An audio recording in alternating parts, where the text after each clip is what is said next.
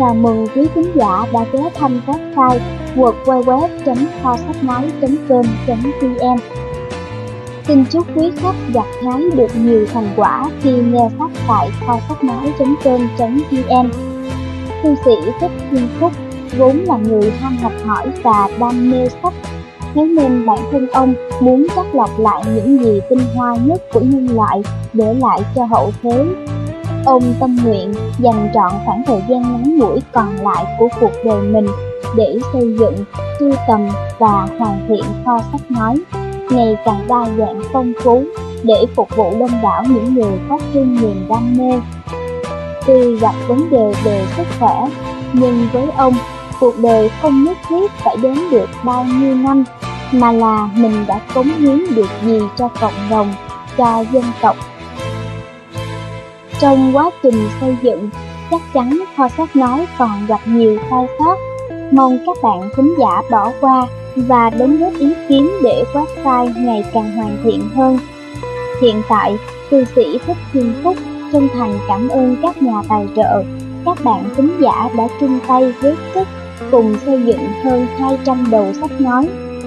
Tuy nhiên, quá trình thực hiện vẫn còn gặp nhiều khó khăn như chưa có nhiều nguồn sách một số giọng đọc thời gian đầu còn chưa tốt, thế nhưng chúng tôi cũng nặng phép xin đóng góp công sức nhỏ bé này cho cộng đồng để hỗ trợ cho những thành viên yêu thích sách nhưng chưa có đủ điều kiện tiếp cận.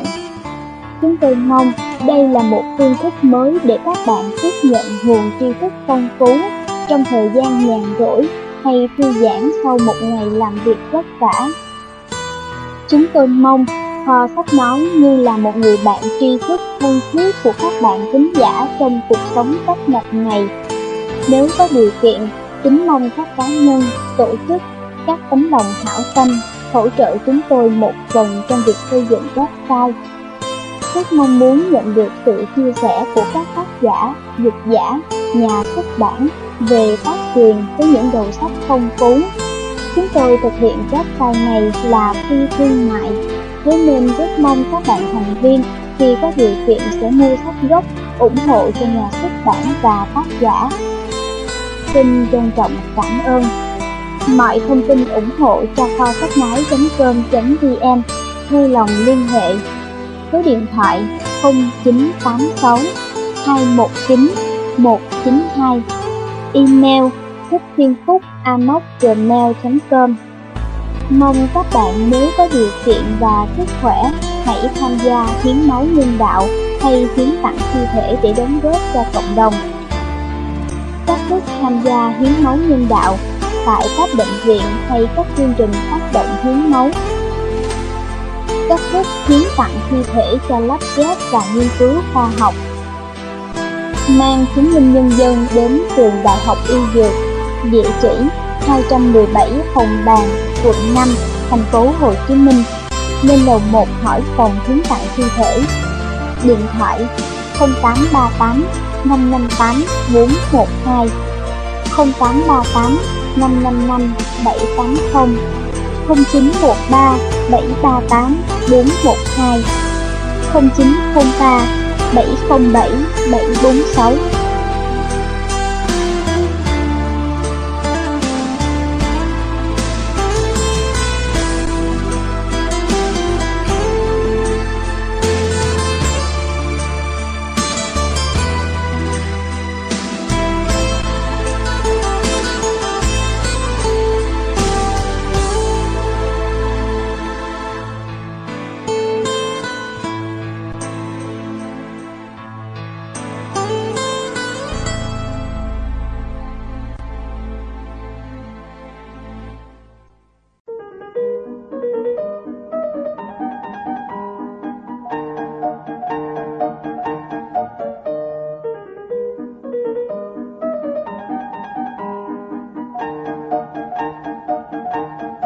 sách nói.com.vn hân hoan chào đón quý khách ghé thăm website. Chúng tôi xin chân thành giới thiệu đến quý thính giả quyển sách Hôm qua thất bại, hôm nay thành công, tập 2, ấn hành năm 2011. Nếu có điều kiện, kính mong quý thính giả mua sách gốc để ủng hộ tác giả Frank Becker, dịch giả Phó Thu Hương và nhà xuất bản văn hóa thông tin. Quyển sách này bao gồm 3 chương và được chúng tôi chia thành 5 phần. Sau đây là phần đầu, mời các bạn cùng nghe. Hôm qua thất bại, hôm nay thành công. Cuốn sách đã được dịch ra hơn 12 thứ tiếng trên thế giới. Bạn có muốn biết cuốn sách viết những gì không? Cuốn sách này được viết dành cho chính bạn. Dale Carnegie Đây là cuốn sách thú vị và bổ ích nhất mà tôi đọc được từ trước đến nay về nghệ thuật kinh doanh. Tôi đã đọc đi đọc lại cuốn sách này rất nhiều lần.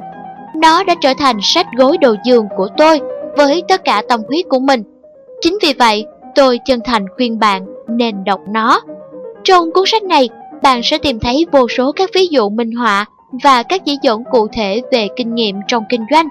Những kiến thức bổ ích này sẽ giúp bạn hoàn thiện kiến thức và kỹ năng bán hàng để giúp bạn nhanh chóng trở thành một doanh nhân thành đạt. Ram Becker Bằng cách nào tôi đã đưa bản thân mình từ thất bại đến thành công trong việc bán hàng?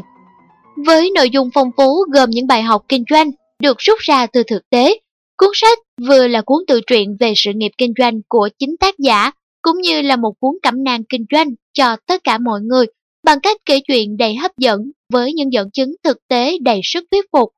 Cuốn sách sẽ cho bạn biết làm thế nào để thành công trong kinh doanh, làm thế nào để tạo cho mình một phong cách riêng, phát triển các kỹ năng cần có của một doanh nhân thành đạt. Sách dành cho tất cả những ai ham thích và say mê với quá trình chuyển đổi sang nền kinh tế thị trường. Cuốn sách cũng cần cho tất cả những ai muốn học tập để làm việc có hiệu quả hơn trong bất kỳ một lĩnh vực nào, không chỉ là kinh doanh mà còn là các hoạt động xã hội khác nữa. Sách còn giúp bạn trở thành người luôn mang đến niềm vui cho những người quanh bạn. Cuốn sách này dành cho một số lượng độc giả rộng lớn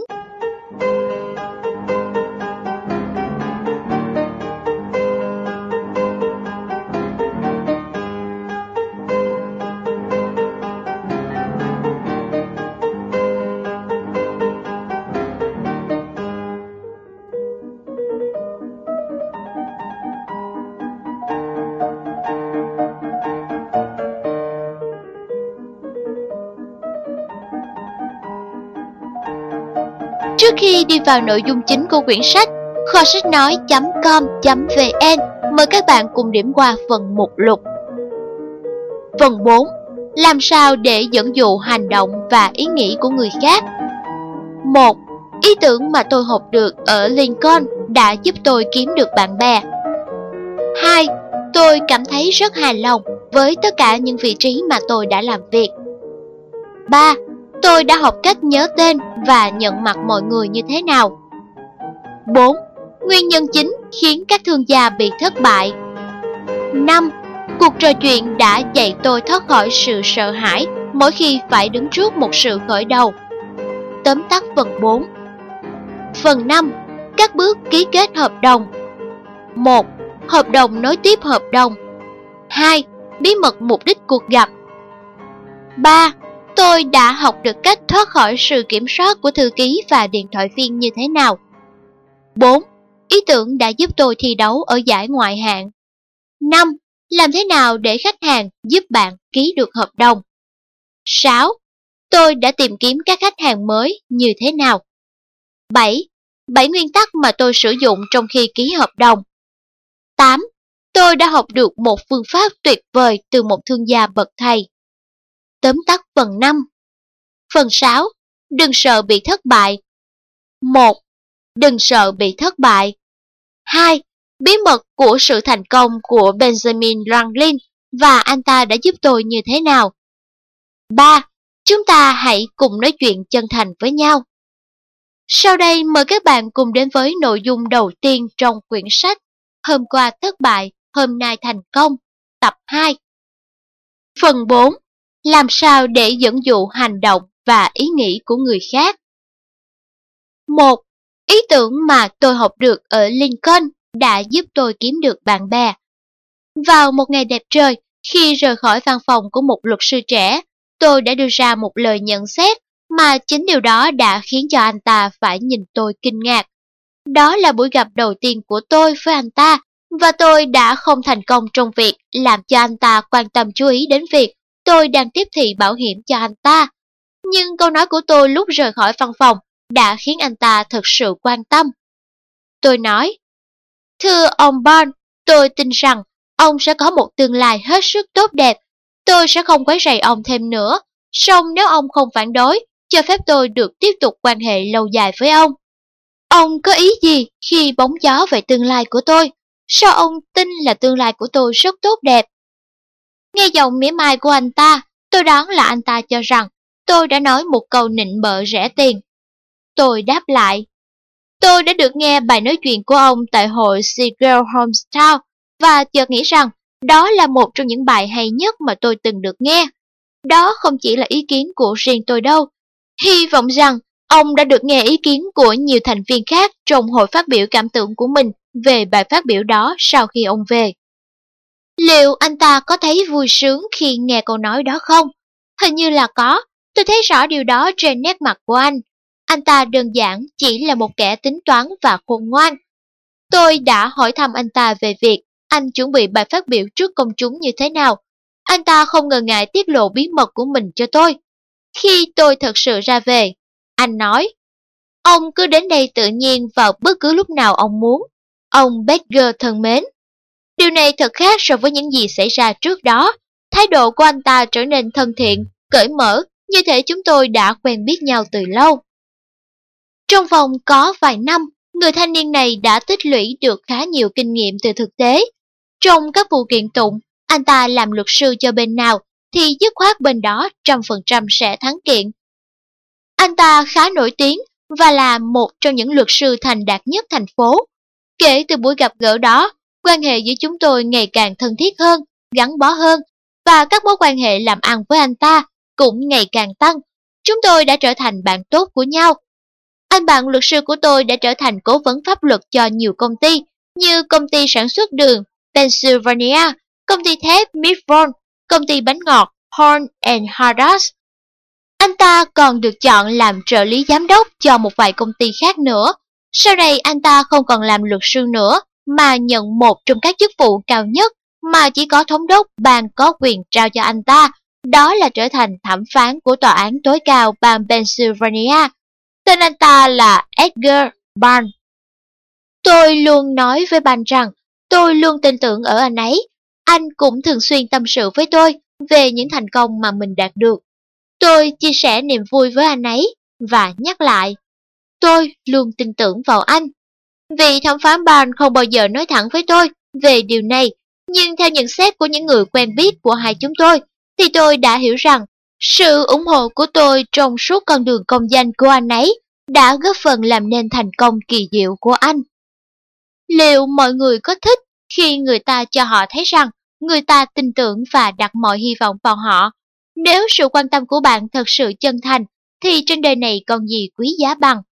Trên báo chí, trên truyền hình, trong các bản tin thời sự, người ta nói rất nhiều về những người đói ở châu Phi, châu Á, ở các nước thế giới thứ ba.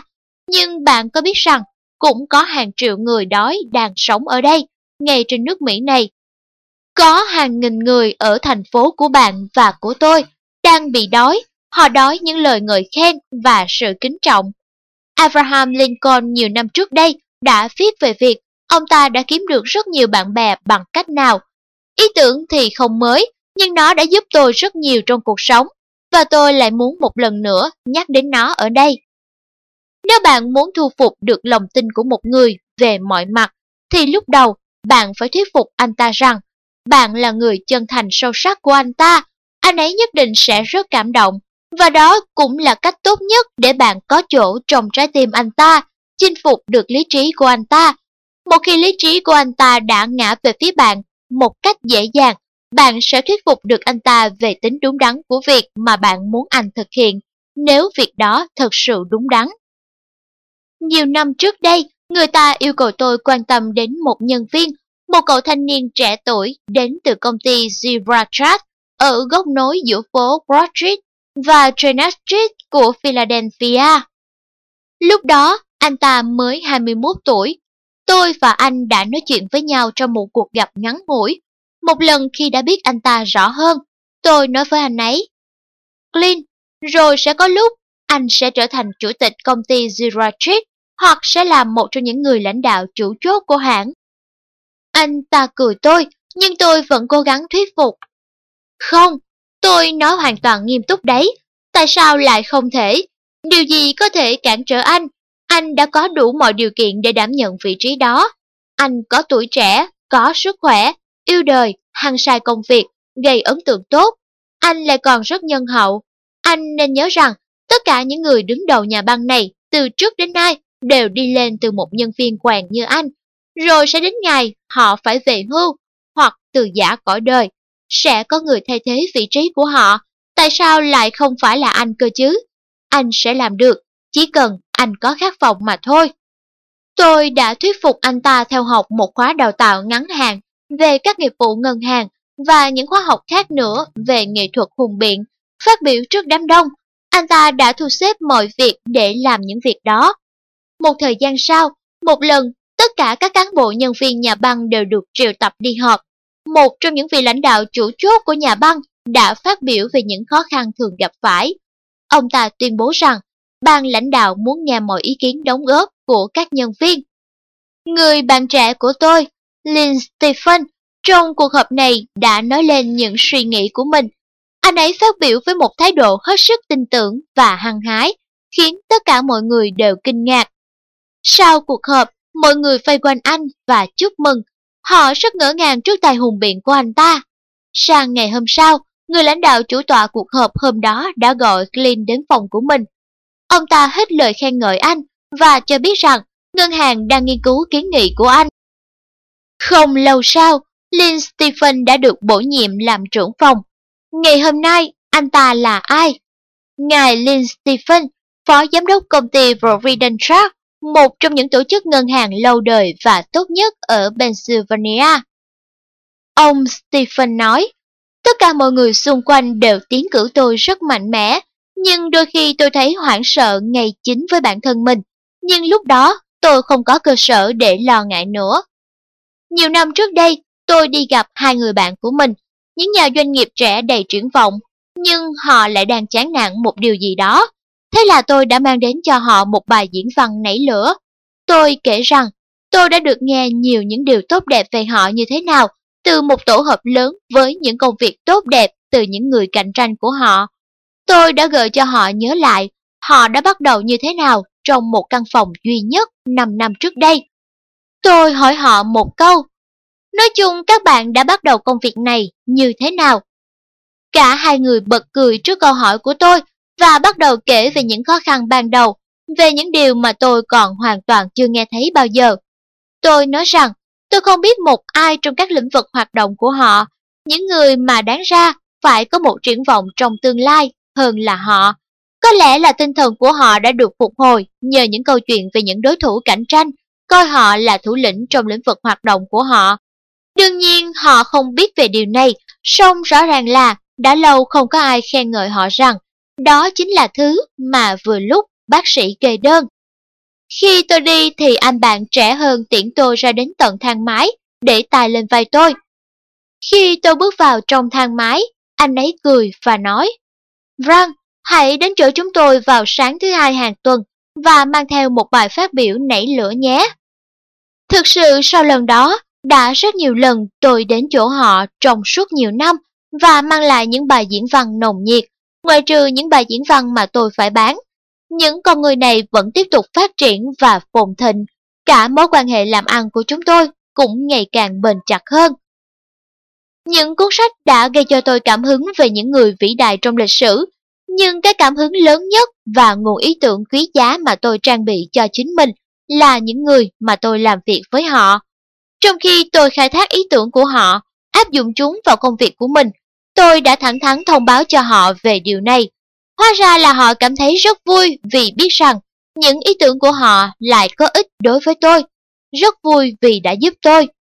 Cho phép tôi dẫn ra đây một ví dụ nữa. Trước đây, có lần tôi đã nói chuyện với Morgan Thomas, khi đó ông ta làm phó giám đốc thương mại của công ty dài Garresti Buchanan ở South Street, Philadelphia. Tôi nói, anh Morgan này, anh đã khích lệ tôi rất nhiều, anh đã giúp tôi kiếm được nhiều tiền hơn và phục hồi sức khỏe. Theo các bạn, anh ta có tin tôi không? Anh ta nói, anh đang nói đùa đấy ư? Không, tôi trả lời, tôi nói hoàn toàn nghiêm túc. Vài năm trước đây, ngài chủ tịch hội đồng quản trị, ông Sinet kể cho tôi nghe về anh, rằng anh đã vào đây làm việc khi mới chỉ là một cậu bé thiếu niên 14 tuổi. Anh phải đến làm trước 7 giờ sáng, dọn dẹp văn phòng sạch sẽ trước khi mọi người đến. Bây giờ khi đã ở cương vị của một giám đốc thương mại, nhưng sáng nào anh ta cũng đi làm sớm trước 7 giờ, luôn là người đầu tiên có mặt tại văn phòng. Đấy là nguyên văn những lời ông ta đã nói về anh. Tôi nghĩ, để có mặt tại văn phòng trước 7 giờ sáng, nghĩa là Morgan Thomas phải dậy từ 6 giờ sáng. Dậy sớm như vậy mà trong anh ta vẫn tươi tỉnh khỏe khoắn, không có vẻ gì của người thiếu ngủ, thì có lẽ tôi cũng phải thử nghĩ xem sao. Và tôi đã thử dậy sớm. Tôi cũng đã ghi tên tham gia câu lạc bộ 6 giờ sáng.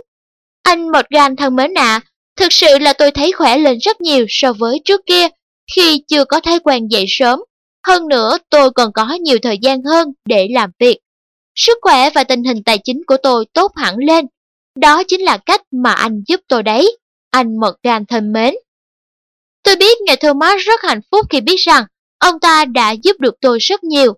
Bây giờ Morgan Thomas, giám đốc hạng dài Garrett Buchanan, hãng giày lớn thứ hai của Hợp chủng quốc Hoa Kỳ. Morgan là một trong những khách hàng lớn của tôi. Tôi đã ký hợp đồng bảo hiểm với hầu hết các nhân vật chủ chốt trong tổ chức tuyệt vời này. Có một câu hỏi tôi thường sử dụng trong các cuộc trò chuyện làm quen. Tôi dùng nhiều đến nỗi không thể nhớ nổi bao nhiêu lần. Ông đã bắt đầu công việc của mình như thế nào? Người ta thường trả lời, đó là một câu chuyện dài. Và khi anh ta bắt đầu dốc bầu tâm sự và kể về công việc của mình, tôi thật sự bị cuốn hút vào câu chuyện.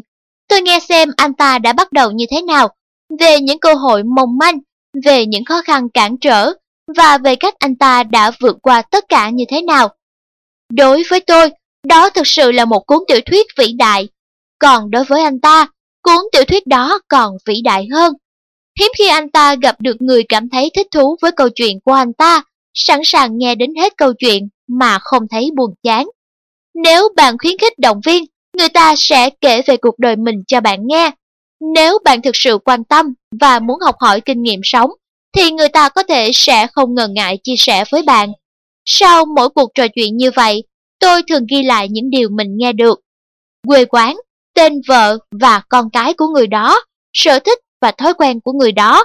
Tôi ghi những điều này vào những mảnh giấy nhỏ kẹp theo tấm danh thiếp của anh ta và lưu giữ chúng trong cặp hồ sơ của mình suốt 25 năm qua. Đôi khi mọi người thường kinh ngạc khi tôi nhớ quá nhiều về họ. Sự quan tâm hết mực đến mọi người đã giúp tôi rất nhiều trong công việc, trong quá trình tạo lập những mối quan hệ hữu nghị, nồng ấm và bền lâu. Cứ như thể có một phép lạ nào đó chứa đựng trong câu hỏi này. Anh đã bắt đầu công việc của mình như thế nào?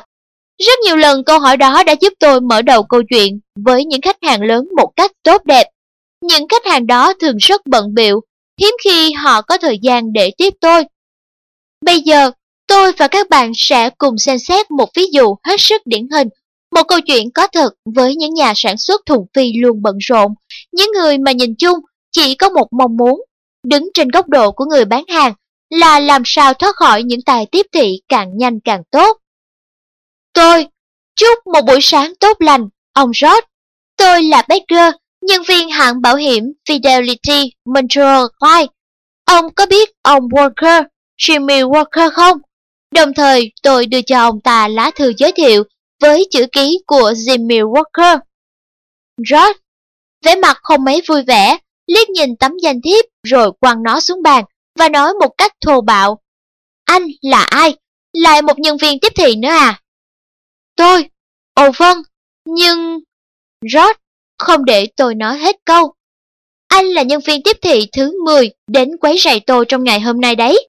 Rất nhiều việc hệ trọng khác đang chờ tôi giải quyết. Tôi không thể suốt ngày ngồi nghe những bài quảng cáo nhảm nhí hết thứ nọ đến thứ kia được. Đừng làm phiền tôi nữa, anh hiểu chưa? Và mời anh đi ngay cho tôi. Tôi không có thời gian. Tôi... Ông biết không, tôi chỉ sẽ qua đây một phút. Vâng, đúng một phút thôi, để tự giới thiệu với ông. Ông George kính mến, Mục đích chuyến viếng thăm này của tôi không phải để tiếp thị hay quảng cáo gì hết, mà là muốn ông cho một cái hẹn vào sáng ngày mai hay một ngày bất kỳ nào đó trong tuần mà ông cảm thấy thích hợp. Tôi chỉ cần khoảng 20 phút thôi. Vậy theo ông, tôi có thể gặp được ông tiện nhất là khi nào? Vào lúc sáng sớm hay sau giờ làm việc? George, tôi đã nói với anh là tôi không có thời gian cho các đại lý thương mại đâu. Tôi, một phút đồng hồ trôi qua, đủ để tôi ngắm nghía một mẫu sản phẩm của ông ta đặt trên sàn nhà. Ông đã sản xuất ra cái thùng này ư, ông rod rod đúng thế. Tôi ngắm nghía một cách thích thú cái thùng thêm một phút nữa. Ông đã làm nghề này bao lâu rồi? rod um, cũng gần 22 năm rồi. Tôi, 22 năm kia à? Vậy ông đã bắt đầu sự nghiệp của mình như thế nào? Rod, ông ta rời khỏi bàn làm việc và tiếp chuyện tôi. Kể ra chuyện này dài lắm. Tôi bắt đầu làm ở công ty Trondor khi tôi 17 tuổi. Làm tại đó 10 năm trời không tiếc công tiếc sức, không mua lợi gì cho bản thân. Nhưng tôi chẳng đạt được gì cả. Vậy là tôi quyết định tự mình đứng ra làm ăn độc lập. Tôi, ông sinh ra ngay tại Cheltenham này ư, ông Rod, Rod đã nồng nhiệt hơn rất nhiều. Không, tôi sinh ra tại Thụy Sĩ. Tôi tỏ ra hết sức ngạc nhiên. Ông nói gì vậy? Có lẽ ông đã đến đây từ khi còn rất nhỏ. Rod rất thân thiện mỉm cười. Vâng, tôi từ giả quê nhà khi mới 14 tuổi. Tôi từng sống tại Đức một thời gian, rồi sau đó mới quyết định sang Mỹ. Tôi, có lẽ để dựng nên cái nhà máy lớn như vậy, phải bỏ vào đó không ít tiền đâu nhỉ? Rod mỉm cười. Ồ vâng, tôi đã bắt đầu với 300 đô la và đã làm ra được hơn 300 ngàn đô la. Tôi, hẳn là sẽ rất thú vị nếu được xem người ta sản xuất những cái thùng như thế này. Rod đứng dậy, lại gần cái thùng phi cạnh nơi tôi đứng. Vâng, chúng tôi rất tự hào về những cái thùng của mình. Chúng là những sản phẩm tốt nhất trên thị trường đấy. Anh có muốn tham quan nhà máy và xem các công nhân của tôi làm việc thế nào không? Tôi, rất sẵn lòng, thế thì còn gì bằng. George đặt tay lên vai tôi và dẫn tôi đi thăm nhà máy. Tên đầy đủ của con người này là Ernest Roth, người đứng đầu hãng Ernest Roth và các con trai của thành phố Cheltenham, bang Pennsylvania. Trong buổi gặp đầu tiên này, tôi chẳng mời ông ta mua cái gì cả, nhưng trong 16 năm, tôi đã ký được 19 hợp đồng với ông ta, cũng như với 6 người con trai trong số 7 người con của ông. Từ đó tôi đã thu được lợi nhuận rất cao và hợp tác hiệu quả của chúng tôi đã được tạo dựng. Ghi nhớ, một Nếu bạn muốn chiếm được niềm tin của một ai đó, thì trước hết bạn hãy khẳng định rằng bạn là một người bạn chân thành của người ấy. 2. Hãy khích lệ những người trẻ tuổi, hãy giúp đỡ họ để họ đạt được thành công trong cuộc đời. 3. Hãy làm sao để người ấy nói với bạn niềm say mê chính của người ấy trong cuộc đời và hãy khích lệ anh ấy. 4. Nếu có ai đó cổ vũ bạn vì một điều gì đó hoặc giúp đỡ bạn thì đừng giấu giếm, hãy nói cho anh ta về điều đó. 5. Hãy hỏi, nói chung anh đã bắt đầu công việc đó thế nào? Sau đó hãy chú ý lắng nghe câu trả lời.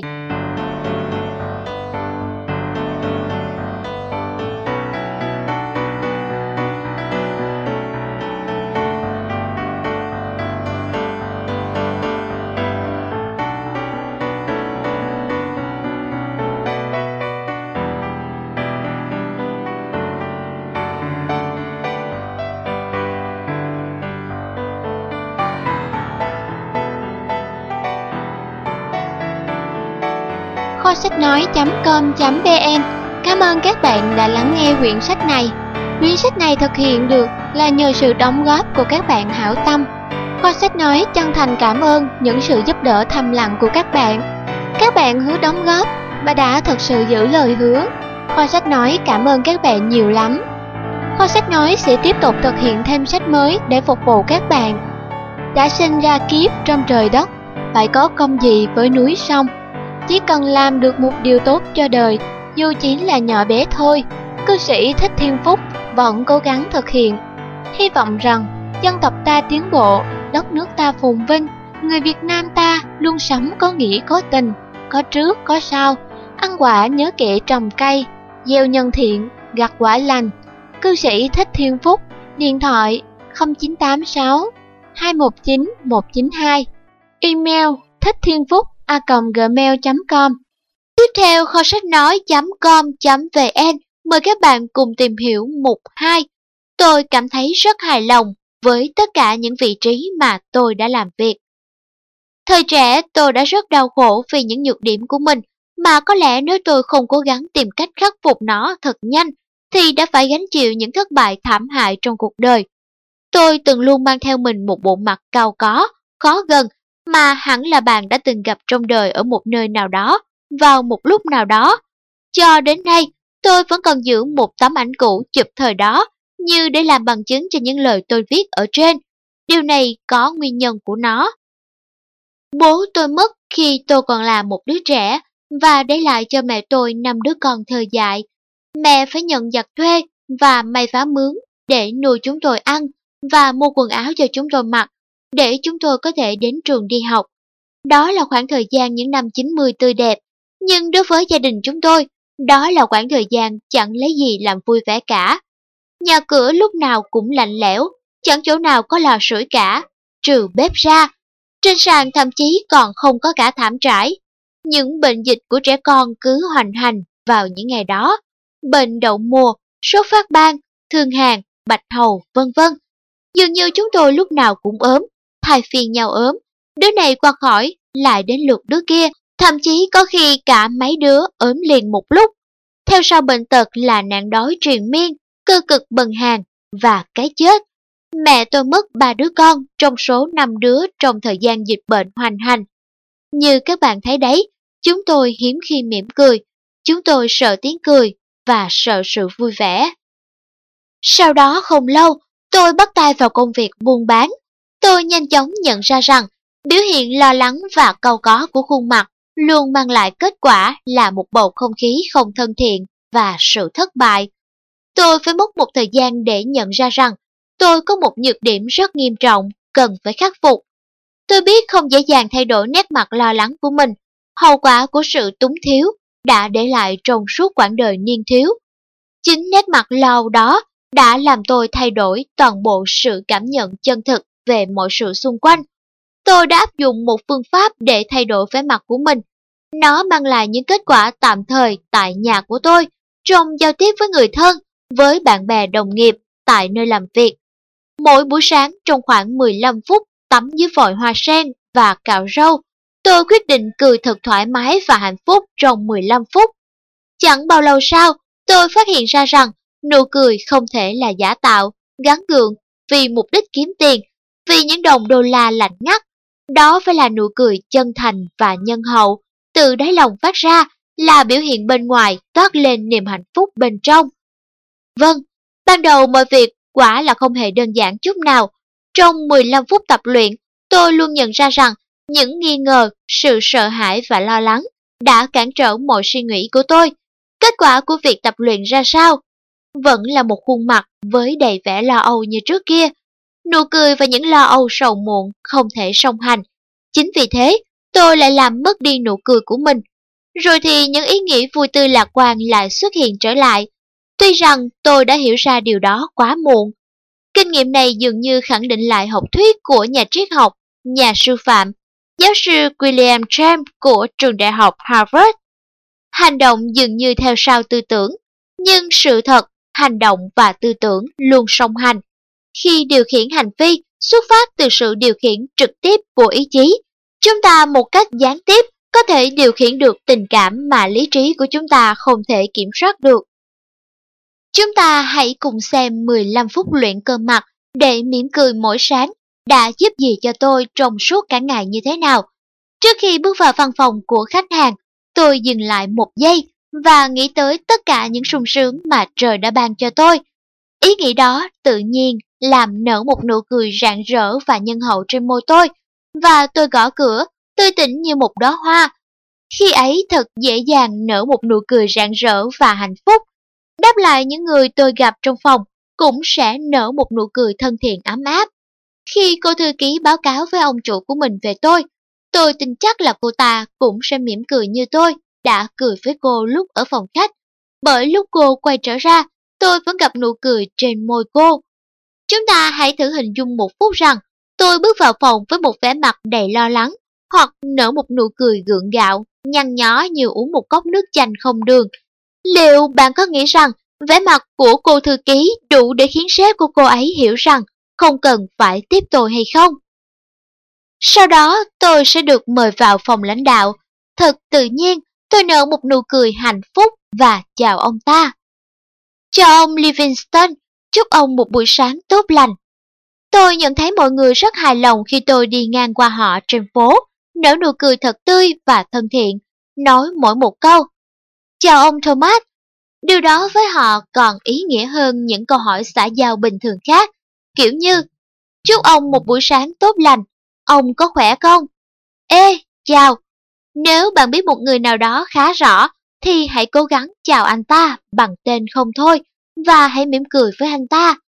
Bạn có công nhận rằng sự thành công sẽ mỉm cười với những con người luôn hào phóng nở một nụ cười chân thành và tràn đầy hưng phấn, và sự thành công luôn ngoảnh mặt với những kẻ phát một khuôn mặt cầu có, u ám, bẳng gắt. Thực tế đã chứng minh điều này. Các hãng điện thoại đã tiến hành một cuộc thử nghiệm đích thực để chứng minh rằng giọng nói đi kèm với một nụ cười luôn dễ dàng chinh phục trái tim con người. Hãy thật tươi tỉnh lên, hãy hào phóng nở một nụ cười và bạn sẽ cảm nhận được sự khác biệt. Sẽ không tồi nếu ao đó sáng chế ra được một loại máy điện thoại có gắn gương soi để chúng ta có thể vừa gọi điện vừa quan sát nét mặt của mình. Trong các bài nói chuyện của mình, tôi đã khuyên cả ngàn thương gia như thế này. Liên tục trong vòng một tuần lễ, các ông hãy nở nụ cười tươi nhất, hạnh phúc nhất với tất cả sinh vật sống gặp trên đường. Lúc nào cũng mỉm cười, gặp ai cũng mỉm cười. Rồi các ông quay lại đây cho tôi biết kết quả ra sao. Trong mỗi buổi nói chuyện của tôi chỉ có 75% sẵn sàng hưởng ứng lời khuyên đó. Thì đây kết quả như thế này. Ông Tenhart ở Northfield, bang Tennessee, viết thư cho tôi, kể Tôi và vợ tôi vừa quyết định chia tay nhau, dĩ nhiên là tôi cho rằng cô ta có lỗi trong mọi chuyện. Nghe theo lời khuyên của ông, vài ngày sau khi tôi thí nghiệm tuần lễ mỉm cười, gia đình tôi đã hạnh phúc trở lại. Lúc này thì tôi đã hiểu ra rằng công việc của tôi tiến triển xấu đi vì tâm trạng u ám và lo lắng của tôi. Vào cuối ngày, tôi trở về nhà và trút mọi bực bội lên đầu vợ con. Lỗi là ở tôi Vợ tôi hoàn toàn chẳng liên quan gì trong sự thất bại của tôi. Tôi hoàn toàn trở thành một con người khác so với một năm trước đây. Tôi trở nên hạnh phúc hơn vì đã làm cho những người khác hạnh phúc.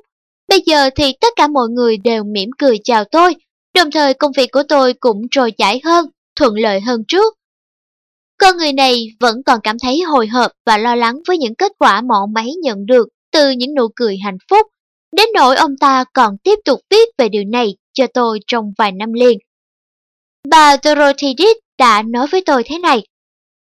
Trong toàn bộ kho vũ khí của người phụ nữ, không có loại vũ khí nào có thể làm vô hiệu mọi sức mạnh của đàn ông bằng nụ cười.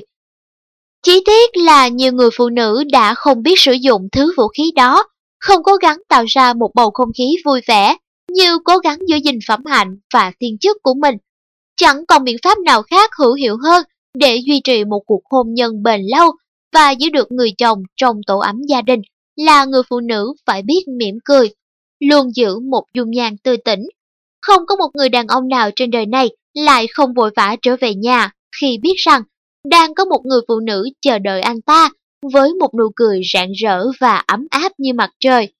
Tôi biết điều này thật khó tin, song hạnh phúc chỉ có thể mỉm cười với bạn nếu bạn biết mỉm cười, bạn cứ thử làm theo lời tôi khuyên, bạn sẽ thấy tôi nói thế có đúng không? Hạnh phúc của ta không do ngoại vật đem tới, mà tự tâm ta phát khởi. Hãy nở nụ cười tươi tắn nhất, hạnh phúc nhất với tất cả những ai mà trước kia bạn chưa bao giờ mỉm cười với họ. Trong số những người đó, thậm chí có thể có cả vợ và con cái của bạn nữa. Rồi bạn sẽ thấy mình trở nên thật đẹp đẽ và trong lòng thanh thản dễ chịu biết bao. Mỉm cười là một trong những biện pháp tốt nhất mang lại hiệu quả cao nhất trong việc làm giảm căng thẳng, khởi đầu một cuộc sống mới. Chính vì thế, từ lâu tôi đã hiểu rằng, với nụ cười, đi đâu ta cũng được tiếp đón niềm nở.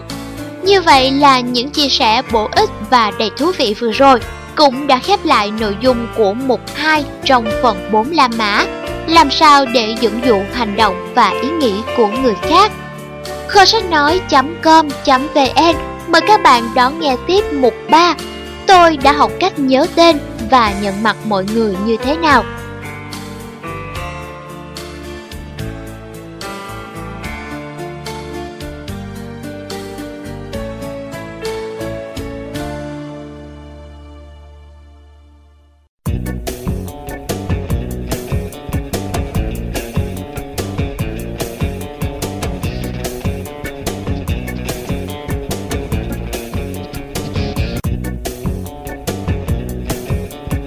Sách nói.com.vn Mời các bạn cùng đến với nội dung tiếp theo trong phần 4 Làm sao để dẫn dụ hành động và ý nghĩ của người khác? 3. Tôi đã học cách nhớ tên và nhận mặt mọi người như thế nào?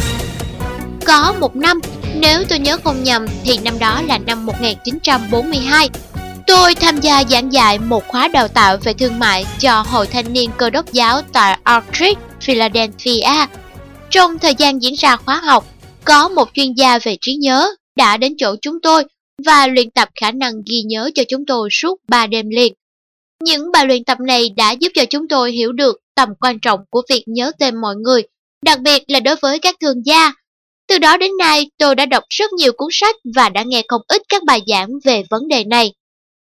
Trong kinh doanh và trong các mối quan hệ giao tiếp xã hội nói chung, Tôi đã cố gắng áp dụng một vài ý tưởng mà tôi đã tiếp thu được từ sách vở, cũng như từ kinh nghiệm thực tế của các vĩ nhân. Tôi nhận thấy rằng sẽ rất dễ dàng nhớ được tên và khuôn mặt của những người mà tôi đã gặp nếu vận dụng phương pháp gồm 3 bước sau. Điều này tôi đã học được từ các chuyên gia. Thứ nhất, đó là ấn tượng, impress. Thứ hai là sự nhắc lại, repeat. Thứ ba là sự liên tưởng, Association. Nếu bạn cảm thấy khó nhớ ba điều này, thì tôi mất bạn một mẹo nhỏ này nhé. Bạn hãy chép những chữ cái đầu của ba từ trên vào. Bạn thấy gì? Vâng, chúng ta sẽ được một cái tên, Ira. Cái tên đó đủ để những ai có trí nhớ tồi nhất chăng nữa cũng có thể nhớ một cách dễ dàng. Ira. Chúng ta cùng phân tích sâu về ba từ này. 1. Ấn tượng Impress các nhà tâm lý học đều khẳng định rằng phần lớn mọi khó khăn mà chúng ta gặp phải với trí nhớ của mình lại không phải do trí nhớ của chúng ta tồi, mà là do khả năng quan sát của chúng ta không tốt. Hình như là trong khi tôi chăm chú quan sát khuôn mặt của một ai đó, thì đồng thời tôi hoàn toàn quên mất tên của anh ta. Tại sao tôi không nghe rõ tên của anh ta, hay tại tôi không nhớ được tên anh ấy? Bạn đoán xem tôi đã làm gì trong trường hợp đó? Bạn đoán ra rồi chứ? Vâng, tôi sẽ không làm gì cả. Tôi coi như cái tên đó đối với tôi chẳng mang ý nghĩa gì cả. Nhưng nếu người khác cũng làm như vậy với tôi, không đếm xỉa gì với cái tên của tôi, thì tôi bực mình lắm. Còn nếu như mà anh ta thực sự quan tâm đến cái tên của tôi và kiểm tra lại xem anh ta đã nghe đúng chưa, thì tôi cảm thấy rất thích thú và hạnh phúc. Hóa ra cái quy tắc đầu tiên này đã tác động mạnh đến tôi, khiến tôi bắt đầu hiểu ra sự bất lịch sự không thể tha thứ được của tôi khi không chú ý lắng nghe và hiểu không đúng tên của người đối thoại với mình. Làm thế nào để chắc chắn là mình đã nhớ đúng tên? Nếu như chưa nghe ra tên của người đối thoại, thì đương nhiên bạn phải hỏi, ông có thể nhắc lại tên của ông được không? Và nếu như bạn lại không chắc chắn, thì nhất định bạn sẽ phải hỏi lại. Xin lỗi, Ông có thể đánh vần từng chữ được không? Chẳng lẽ người ta sẽ nổi nóng, tức giận khi người ta quan tâm đến cái tên của họ ư? Tôi chưa nghe thấy chuyện đó xảy ra bao giờ. Chính vì vậy, điều đầu tiên giúp tôi ghi nhớ được tên tuổi và khuôn mặt đó là quên đi chính mình và tập trung hoàn toàn vào người khác, tập trung vào khuôn mặt và tên của anh ta. Điều đó đã giúp tôi khắc phục được tính rụt rè trong lúc làm quen. Người ta nói rằng con mắt có khả năng đặc biệt của một chiếc máy ảnh. nó có thể chụp lại và lưu giữ những hình ảnh mà chúng ta nhìn và quan sát thấy. Để chứng minh điều này không khó khăn gì, bởi ngay lúc này ta có thể nhắm mắt lại và hình dung lại khuôn mặt của một người không quen biết thật rõ nét, cứ như thể bạn đang xem tấm hình chân dung của anh ta vậy. Cũng với cách tương tự, ta có thể xử lý những cái tên. Tôi lấy làm sửng sốt khi bắt đầu nhớ được những cái tên và khuôn mặt một cách dễ dàng. Khi tôi đã thực sự cố gắng nhìn kỹ vào khuôn mặt của một người và có được một ấn tượng sâu sắc rõ nét về tên của người đó. 2. Nhắc lại, repeat. Đã bao giờ bạn gặp tình huống quên nghe tên của người mới chỉ gặp có 10 giây sau khi làm quen chưa? Tôi đã quên và cho đến bây giờ vẫn quên nếu như không nhanh chóng nhắc lại tên của anh ta vài lần cho tới khi cái âm thanh đó không còn xa lạ nữa. Chúng ta có thể nhắc lại tên của anh ta ngay lập tức sau khi anh ta giới thiệu tên. Xin chào ông McRae, hân hạnh được làm quen với ông. Sau đó, trong lúc trò chuyện trong bất cứ câu nào, tôi cũng sẽ đệm thêm tên ông ta vào. Có phải quê ông ở Demon phải không, ông McRae? Nếu như đó là một cái tên khó phát âm, thì càng không nên tránh né việc nhắc đến nó. Nhiều người trong tình huống đó đều cố gắng không nhắc lại cái tên đó, nhưng làm như thế thật không khôn ngoan chút nào. Nếu không biết thì bạn hoàn toàn được phép hỏi lại. Tôi đã đọc đúng tên ông chưa, thưa ông? Tôi thấy rằng mọi người luôn sẵn lòng giúp bạn đọc đúng tên của họ. Nếu ngoài bạn ra, trong cuộc làm quen còn những người khác nữa, thì họ cũng sẽ cảm thấy thích thú vì có thể hiểu và nhớ cái tên đó một cách dễ dàng hơn. Có thể bạn sẽ lại rơi vào tình huống khó khăn nếu như bạn quên tên của người ta và tôi cũng có thể quên. Điều này hoàn toàn có thể xảy ra nếu như tôi không nhẩm lại cái tên đó vài chục lần trong cuộc trò chuyện và thỉnh thoảng lại nhắc to lên thành tiếng. Nếu như bạn muốn người ta nhớ tên mình thì có một cách rất hay, đó là thỉnh thoảng hãy nhắc to tên của mình bằng một câu đại loại như Và anh ta đã nói với tôi thế này. Thưa ông Bedger, chúng tôi đã có một năm thắng lợi. Thường thì sau mỗi lần làm quen với ai đó, tôi lập tức ghi lại tên của anh ta ngay khi có thể. Như vậy bạn có thể yên tâm hơn, chỉ cần thấy cái tên được ghi lại đã có thể coi là một lợi thế. Khi người ta giới thiệu cho bạn vài người cùng một lúc, điều đó quả là khó khăn với bạn. Về vấn đề này, anh bạn tôi là Henry Dressman đã chia sẻ cùng tôi. Anh ấy là nhà phân phối vật liệu xây dựng nổi tiếng và là người kinh doanh buôn bán than ở Philadelphia. Henry rất buồn vì trí nhớ kém của mình, nhưng anh ta đã rèn luyện cho mình khả năng nhớ tên tuổi, khuôn mặt và các sự kiện một cách tuyệt vời đến nỗi, thậm chí trong việc giao tiếp với cả một hội trường lớn, và thể hiện khả năng đó của mình đã trở thành sở thích đặc biệt của anh ta. Cho phép tôi trích dẫn lời ông Treadman. Khi gặp một nhóm người, bạn hãy cố gắng biết tên ba bốn người một lúc và nắm rõ các thông tin về họ trước khi chuyển sang nhóm khác. Hãy thử đặt câu với những cái tên đó để ghi nhớ. Ví dụ, tuần trước trong bữa ăn trưa, nơi tôi đến có khoảng 50 người, cả đàn ông lẫn đàn bà. Người chủ trì giới thiệu khách đang ngồi ở bàn. Những tên đã được đọc lên. Castor, Camera, Owen, Houdin, Crusher. Những cái tên nghe chừng rất khó nhớ, song sau khi đã nhận mặt được tất cả mọi người và nhớ tên của từng người, để khỏi quên, tôi đã chứng tỏ sức mạnh của khả năng liên tưởng bằng cách sau. Kessler sở hữu một lâu đài lớn, Camera đã giành được chiến thắng to lớn. Ghi chú, từ Kettle trong tiếng Anh có nghĩa là lâu đài. Oquen thì có cách đọc gần giống với từ owner, nghĩa là sở hữu. Điều này rất có hiệu quả, hình ảnh sẽ được giữ lại lâu trong trí nhớ nếu sắp xếp những tên này như bức tranh về chiến tranh thế giới thứ nhất.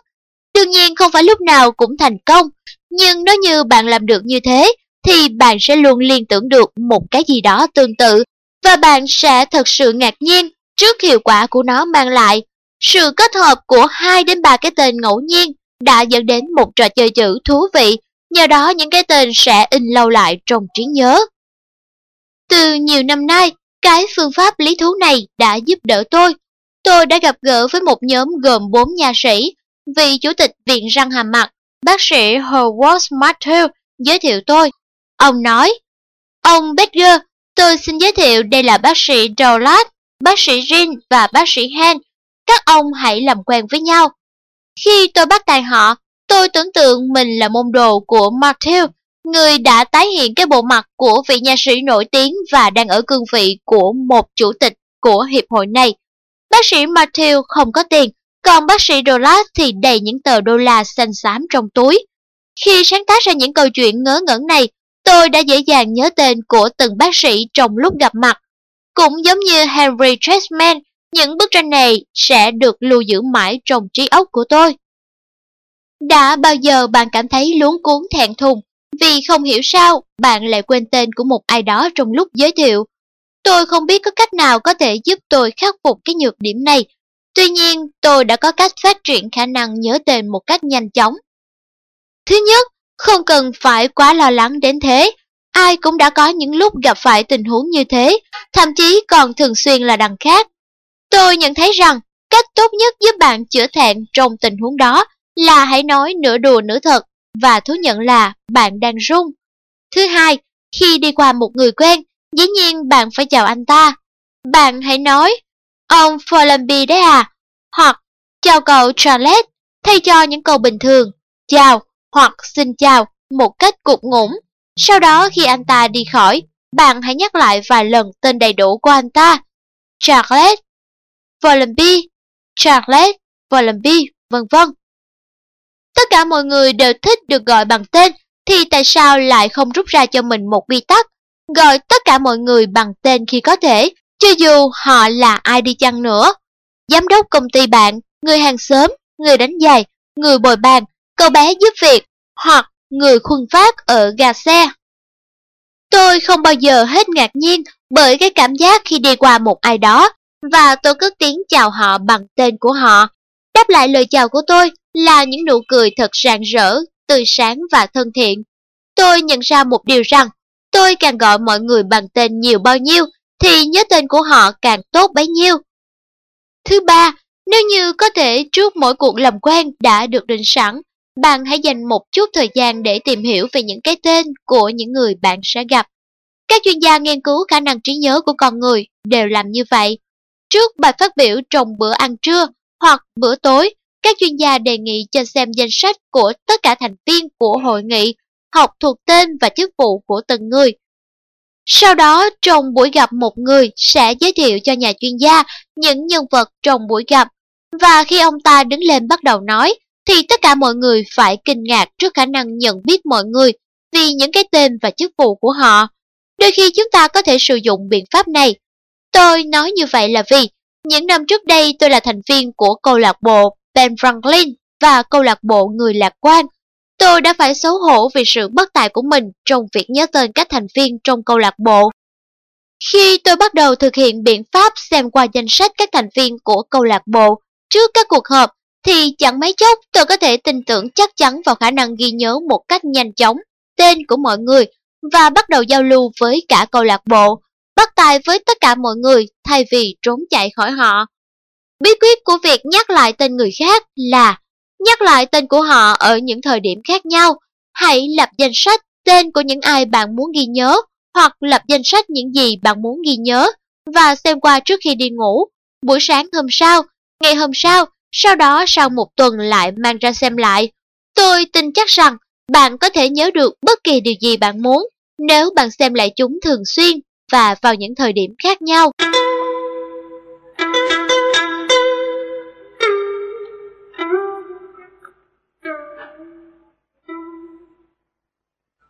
Sau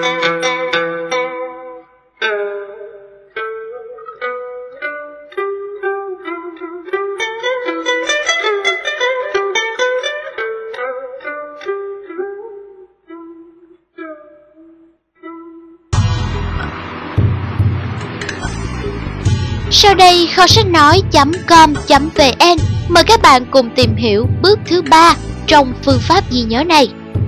3. Sự liên tưởng Association Làm thế nào để có thể giữ lại trong đầu tất cả những gì chúng ta cần ghi nhớ? Câu trả lời chính là chúng ta cần biết liên tưởng. Nhiều lúc chúng ta tự thán phục mình khi nhớ ra được một sự kiện nào đó trong quá vãng xa xôi. Khi chúng ta còn ấu thơ, nhớ cặn kẽ và tỉ mỉ những việc tưởng chừng như đã quên từ lâu lắm.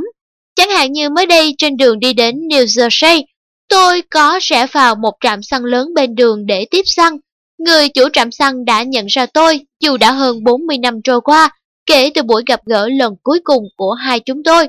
Tôi lúc đó cảm thấy rất bối rối vì không thể nhớ được mình đã gặp người này hay chưa, và chính sự liên tưởng đã giúp tôi thoát khỏi tình trạng đó. Tôi là Charlie Lawson, anh ta phấn khởi nói tôi, và anh đã học ở trường Strambling. Gì thế kia, cái tên ông ta nghe lạ hoắc, và nếu như ông ta không gọi đúng tên tôi và không nhắc đến trường Champlain nơi tôi từng học, thì tôi hoàn toàn tin chắc rằng mình chẳng hề quen biết con người này. Nhưng sắc mặt tôi vẫn giữ nguyên, chẳng biểu lộ điều gì cả, nên ông ta cần phải tiếp tục làm tôi nhớ ra. Anh còn nhớ Bill Ring không? Cả cậu Gary Smith nữa. Gary Smith ư? Tất nhiên là nhớ rồi, làm sao tôi có thể quên cậu ta được cơ chứ? Gary là một trong những cậu bạn thân nhất của tôi đấy. Thế anh có nhớ cái buổi sáng mà người ta đóng cửa trường để cách ly những người bị bệnh đậu mùa với bên ngoài? Vì thế cả đám đông học sinh trong đó có hai chúng ta đã chạy ra công viên Fermen chơi đùa ở đó. Chúng ta đã chia ra thành các đội chơi bóng chày. Tôi với anh đã chơi cùng một đội, anh còn nhớ chứ? Anh là người phát bóng, còn tôi giữ ở cửa thứ hai. À, Charlie Lawson, ra là anh đấy ư. Tôi vui sướng hét lên và lao ra khỏi xe. Tôi nắm lấy tay anh ta và lắc rất mạnh. Anh ta cũng ôm chầm lấy tôi. Bằng sự liên tưởng, nghĩa là bằng việc gợi ra những hình ảnh sự kiện đã xảy ra, Charlie đã giúp tôi nhớ ra mọi chuyện. Sự liên tưởng có sức mạnh thật kỳ diệu. Vậy bạn hãy giúp những người khác nhớ ra tên bạn cũng như cách mà Charlie đã làm. Trong giao tiếp hàng ngày, bạn có hay bị người ta quên tên mình không? Tôi đã có lúc tự nhủ thầm. Này, Becker, tên của mi khó nhớ lắm đấy, vì nó nghe rất lạ tai. Vậy tại sao mi không giúp người khác nhớ tên người dễ dàng hơn? Suy nghĩ một lúc, tôi chợt nảy ra một sáng kiến. Kể từ nay trở đi, khi tôi được một người khác giới thiệu với một ai đó, tôi sẽ nhắc lại tên mình và mỉm cười nói. Chữ Badger được phát âm giống như Petroglide, thường thì câu nói ấy rất gây cười và người ta hỏi lại tôi, đầu anh sắp rời khỏi cổ ư. Họ Badger trong tiếng Anh có các phát âm rất giống như câu Petroglide, nghĩa là đầu lìa khỏi cổ. Nếu đó là một cuộc gặp gỡ vì công việc thì tôi sẽ nói, đọc gần giống như bảo hiểm cho cái đầu không lìa khỏi cổ. Khi tôi giới thiệu tên mình mỗi lúc nói chuyện qua điện thoại với người mà tôi hàng tháng trời không liên lạc gì, thậm chí cả những người trực điện thoại hay các cô thư ký cũng nhận ra tôi và họ nói À, vân vân, ông là người đầu liệt khỏi cổ có phải không? Tôi tin chắc rằng đa số những người mà bạn từng tiếp xúc đều muốn ghi nhớ tên của bạn và họ sẽ rất bối rối lúng túng khi không thể gọi ra được tên của bạn nếu bạn bày cho họ một phương pháp thật đơn giản để nhớ tên của bạn, thì họ sẽ biết ơn bạn lắm lắm. Khi bạn gặp một người mà đã lâu bạn không gặp, cách tốt nhất tôi khuyên bạn nên làm là bạn hãy giới thiệu tên mình trước. Chẳng hạn như, chào ông John, ông có khỏe không? Tôi là Tom Brown đây. Trước đây tôi vẫn thường gặp ông ở câu lạc bộ bóng chày các ông Hoàng. Dạo này ông còn hay lui tới đó không? Với cách mở đầu như vậy, câu chuyện sẽ trở nên cởi mở hơn. Tránh chuyện người đối thoại cảm thấy lúng túng khó xử vì ngay cả tên bạn anh ta còn không nhớ nổi. Cho phép tôi được dẫn ra đây một ví dụ khá điển hình. Cách đây không lâu, tôi đã gặp rất nhiều người ở Start, bang Oklahoma. Có một người tên là Lynn Scale đã khiến tôi toát hết mồ hôi. Họ Linkel được ghép bởi hai từ tiếng Anh, đó là Lynn nghĩa là nhà tù, còn scale nghĩa là cổng số 8. Xong cuối cùng thì tôi dễ dàng nhớ ra được tên của ông ta. Ông đã giúp tôi làm điều đó. Đây quả là một việc làm quá ấn tượng. Baker, xin ông vui lòng nhắc lại tên của mình một lần nữa. Ông khách lạ nhắc lại tên của ông ta, song tôi vẫn không thể nghe ra từ gì. Cứ tự tựa như Clisto. Baker, ồ xin lỗi, Ông có thể đánh vần từng chữ được không? Ông khách C-L-I-N-S-K-A-E-N-S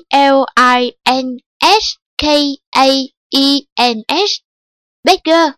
Vâng, Lynn Scale, cái tên quả là không phổ biến. Hình như tôi chưa từng nghe thấy cái tên này bao giờ. Liệu có cách nào để nhớ nó một cách dễ dàng không? Ông ta sẽ tức giận trước câu nói đó của tôi. Ồ không, ông ta không hề giận dỗi. Ông ta mỉm cười và nói, anh cứ hình dung ra tôi là một gã tội phạm bị giam trong một ngục với còng số 8 nặng trịch trên tay. Linh, Scale. Sau đó ông ta vẽ nhanh ra giấy hình ảnh một phạm nhân rồi đưa bức ký họa đó cho tôi. Chính vì cái tên Lynn Scale lúc đầu tưởng như rất khó nhớ, đã trở nên rất quen thuộc với tôi và không bao giờ tôi quên người đàn ông đó.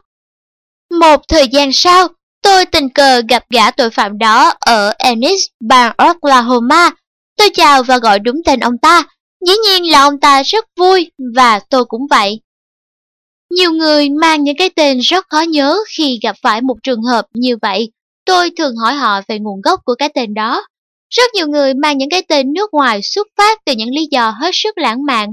Chính vì vậy, thay vì việc mở đầu câu chuyện bằng một đề tài muôn thuở và tẻ nhạt, đó là nói về thời tiết, thì chúng ta hãy hỏi nhau về xuất xứ của những cái tên. Tôi tin là điều này sẽ rất thú vị, vì ai mà chẳng thích nói về tên của mình cơ chứ. Đôi khi phần thưởng cho việc nhớ chính xác những cái tên còn có giá trị hơn cả việc trúng số độc đắc, hay được hưởng một khoản lợi tức kết xù. Một người quen cũ của tôi, anh ta quá khiêm tốn đến nỗi không cho phép tôi nêu tên anh ta ra đây. Anh ta thuộc tên tất cả các cửa hàng trưởng của hãng X. Hơn thế nữa, ông ta còn biết tên cả vợ và con cái của từng người. Khi trong nhà họ có một đứa bé chào đời, hay ai đó ốm đau, hoặc có chuyện gì đó xảy ra, ông ta thường đến thăm và giúp đỡ rất nhiệt tình. Anh bạn của tôi rời Ireland đến nước Mỹ từ năm 19 tuổi và khởi nghiệp từ một người quét dọn tại một trong những cửa hàng nói ở trên. Sau đó vài năm, anh ta vươn lên làm phó chủ tịch của hãng. Cho đến khi anh ta 52 tuổi thì về nghỉ hưu.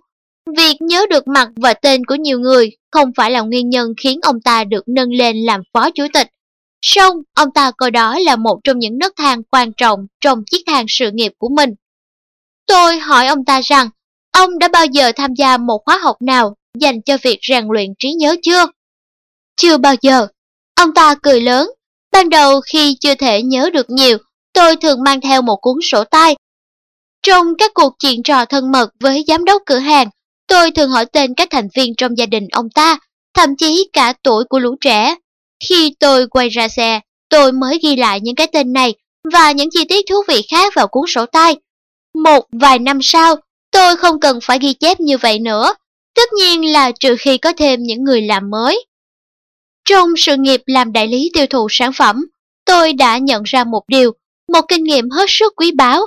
Bạn cần phải nhớ tên không chỉ các đối tác làm ăn, các khách hàng tiềm năng, mà còn cần phải nhớ cả tên của thư ký, người trực điện thoại hay những người giúp việc khác của khách hàng của bạn.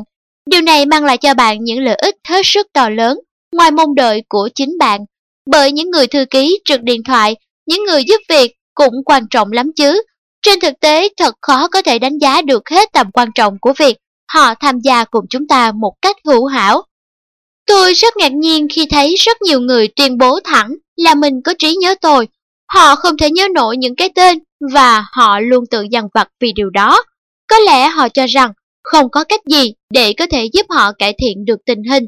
Tại sao chúng ta không biến khó khăn trở ngại đó thành một trò giải trí thú vị nhỉ? Chỉ cần làm một phép so sánh trong giây lát, bạn sẽ thấy rõ là trí nhớ của bạn tuyệt vời hơn là bạn tưởng.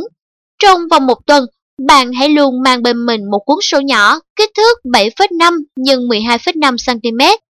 Trong cuốn sổ đó, bạn sẽ ghi một Ấn tượng Hãy hình dung lại khuôn mặt và tên của người mà bạn mới gặp lần đầu. 2. Nhắc lại, hãy chậm rãi nhắc lại tên của người đó. 3. Sự liên tưởng, hãy gắn tên anh ta với một hình ảnh nào đó, một bức tranh ký họa mà ở đó thể hiện được cả nghề nghiệp của anh ta thì càng tốt. 4.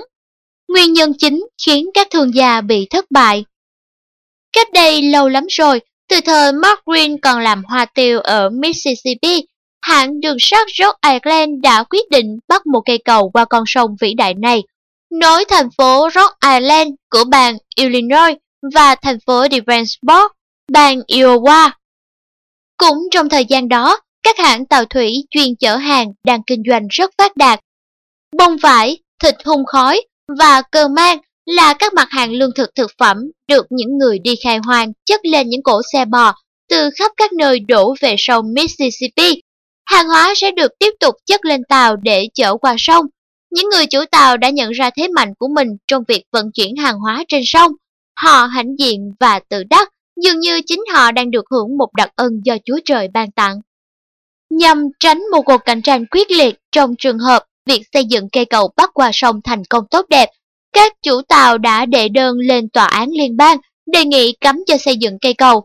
Cuối cùng thì một vụ kiện tụng ầm ĩ và phức tạp đã diễn ra. Giới chủ tàu khá giả đã thuê luật sư Edward Everett, một luật sư tài giỏi và nổi tiếng, chuyên bào chữa cho các vụ kiện tụng trong ngành hàng hải ở New York. Vụ kiện này đã trở thành một trong những sự kiện đáng ghi nhớ trong lịch sử ngành giao thông vận tải. Vào ngày tòa tuyên bố kết luận cuối cùng, phòng xử án chật kín người, đám đông chăm chú lắng nghe bản kết luận của thẩm phán trong suốt 2 tiếng đồng hồ.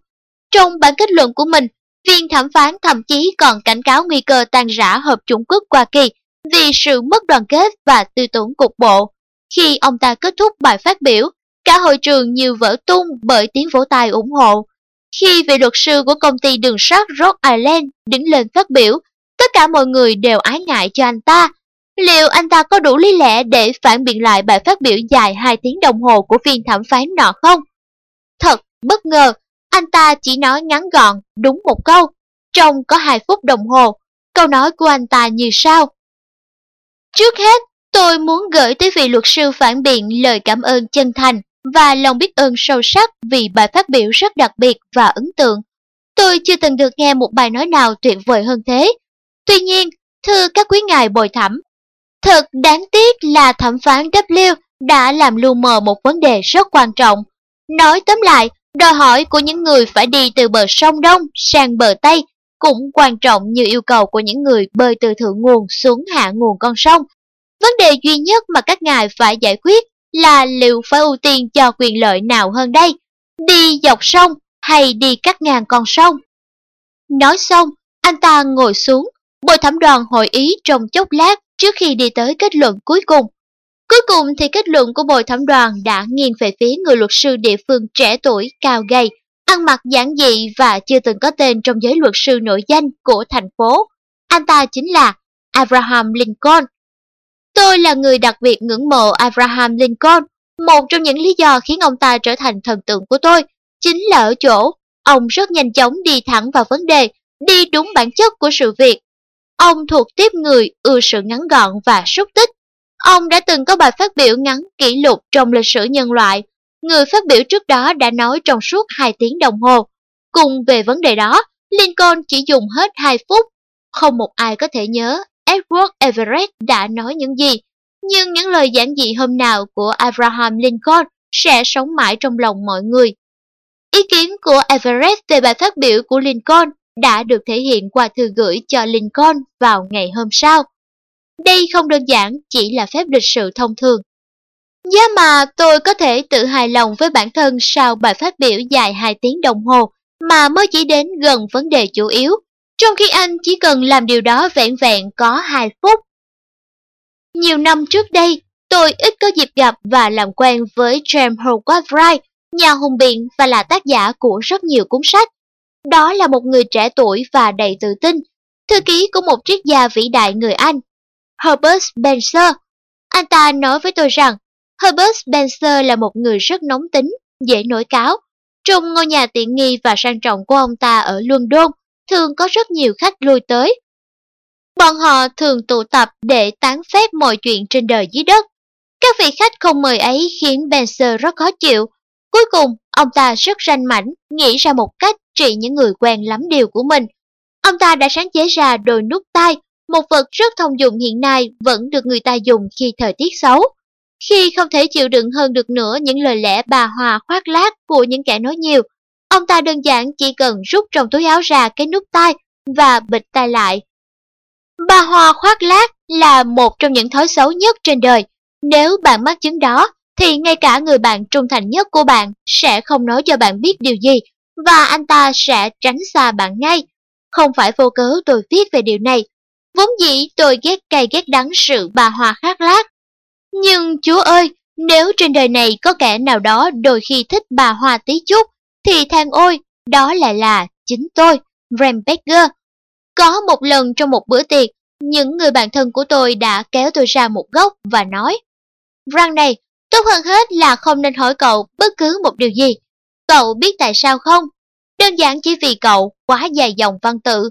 Đáng lẽ chỉ cần trả lời ngắn gọn một câu thôi thì cậu lại tuôn ra hàng tràng suốt nửa tiếng đồng hồ.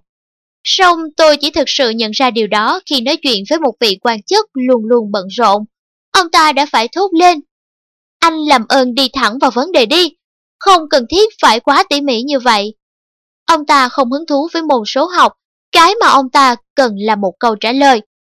Tôi đã phải suy nghĩ về những hợp đồng không ký được, về các bạn bè, về những người bị tôi làm cho mệt nhoài và về số thời gian mà tôi đã bỏ lỡ. Tôi bắt đầu sùng bái sự ngắn gọn xúc tích một cách cuồng nhiệt, đến nỗi tôi yêu cầu vợ tôi ra hiệu cho tôi mỗi khi cô ấy định làm tôi lây bệnh nói nhiều. Tôi tránh né sự vòng vo rườm rà như người đi rừng tránh một con rắn nằm ngang đường chắn lối đi của anh ta. Cuối cùng thì sau một thời gian, tôi đã luyện được thói quen nói ngắn gọn, đủ ý. Tôi nói ít hơn trước, song cuộc đấu tranh với tật nói nhiều vẫn còn tiếp tục đến tận bây giờ. Và tôi thiết nghĩ mình sẽ còn phải đấu tranh với tật xấu đó, chừng nào tôi còn sống trên đời. Vừa mới chiều hôm qua, tôi đã phát hiện ra mình vẫn mắc chứng nói nhiều. Tôi đã nói đến một phần tư giờ liền, vậy mà khi nói xong, vẫn còn muốn tiếp tục. Bạn có cách gì để biết dừng lại đúng thời điểm không? Có lúc nào bạn bốc lên và không thể dừng lại được không? Bạn không cho rằng mình nói quá nhiều, quá lưu tâm đến những chi tiết vụn vặt đấy chứ. Ngay khi bạn phát hiện ra mình đang nói quá nhiều, hãy dừng lại đi, hãy tắt ngay cái loa phát thanh chạy bằng cơm ấy lại. Nếu người đối thoại của bạn không vang nài, năn nỉ bạn kết thúc câu chuyện, thì có nghĩa là bạn đã gặp được một kẻ ưa buôn chuyện.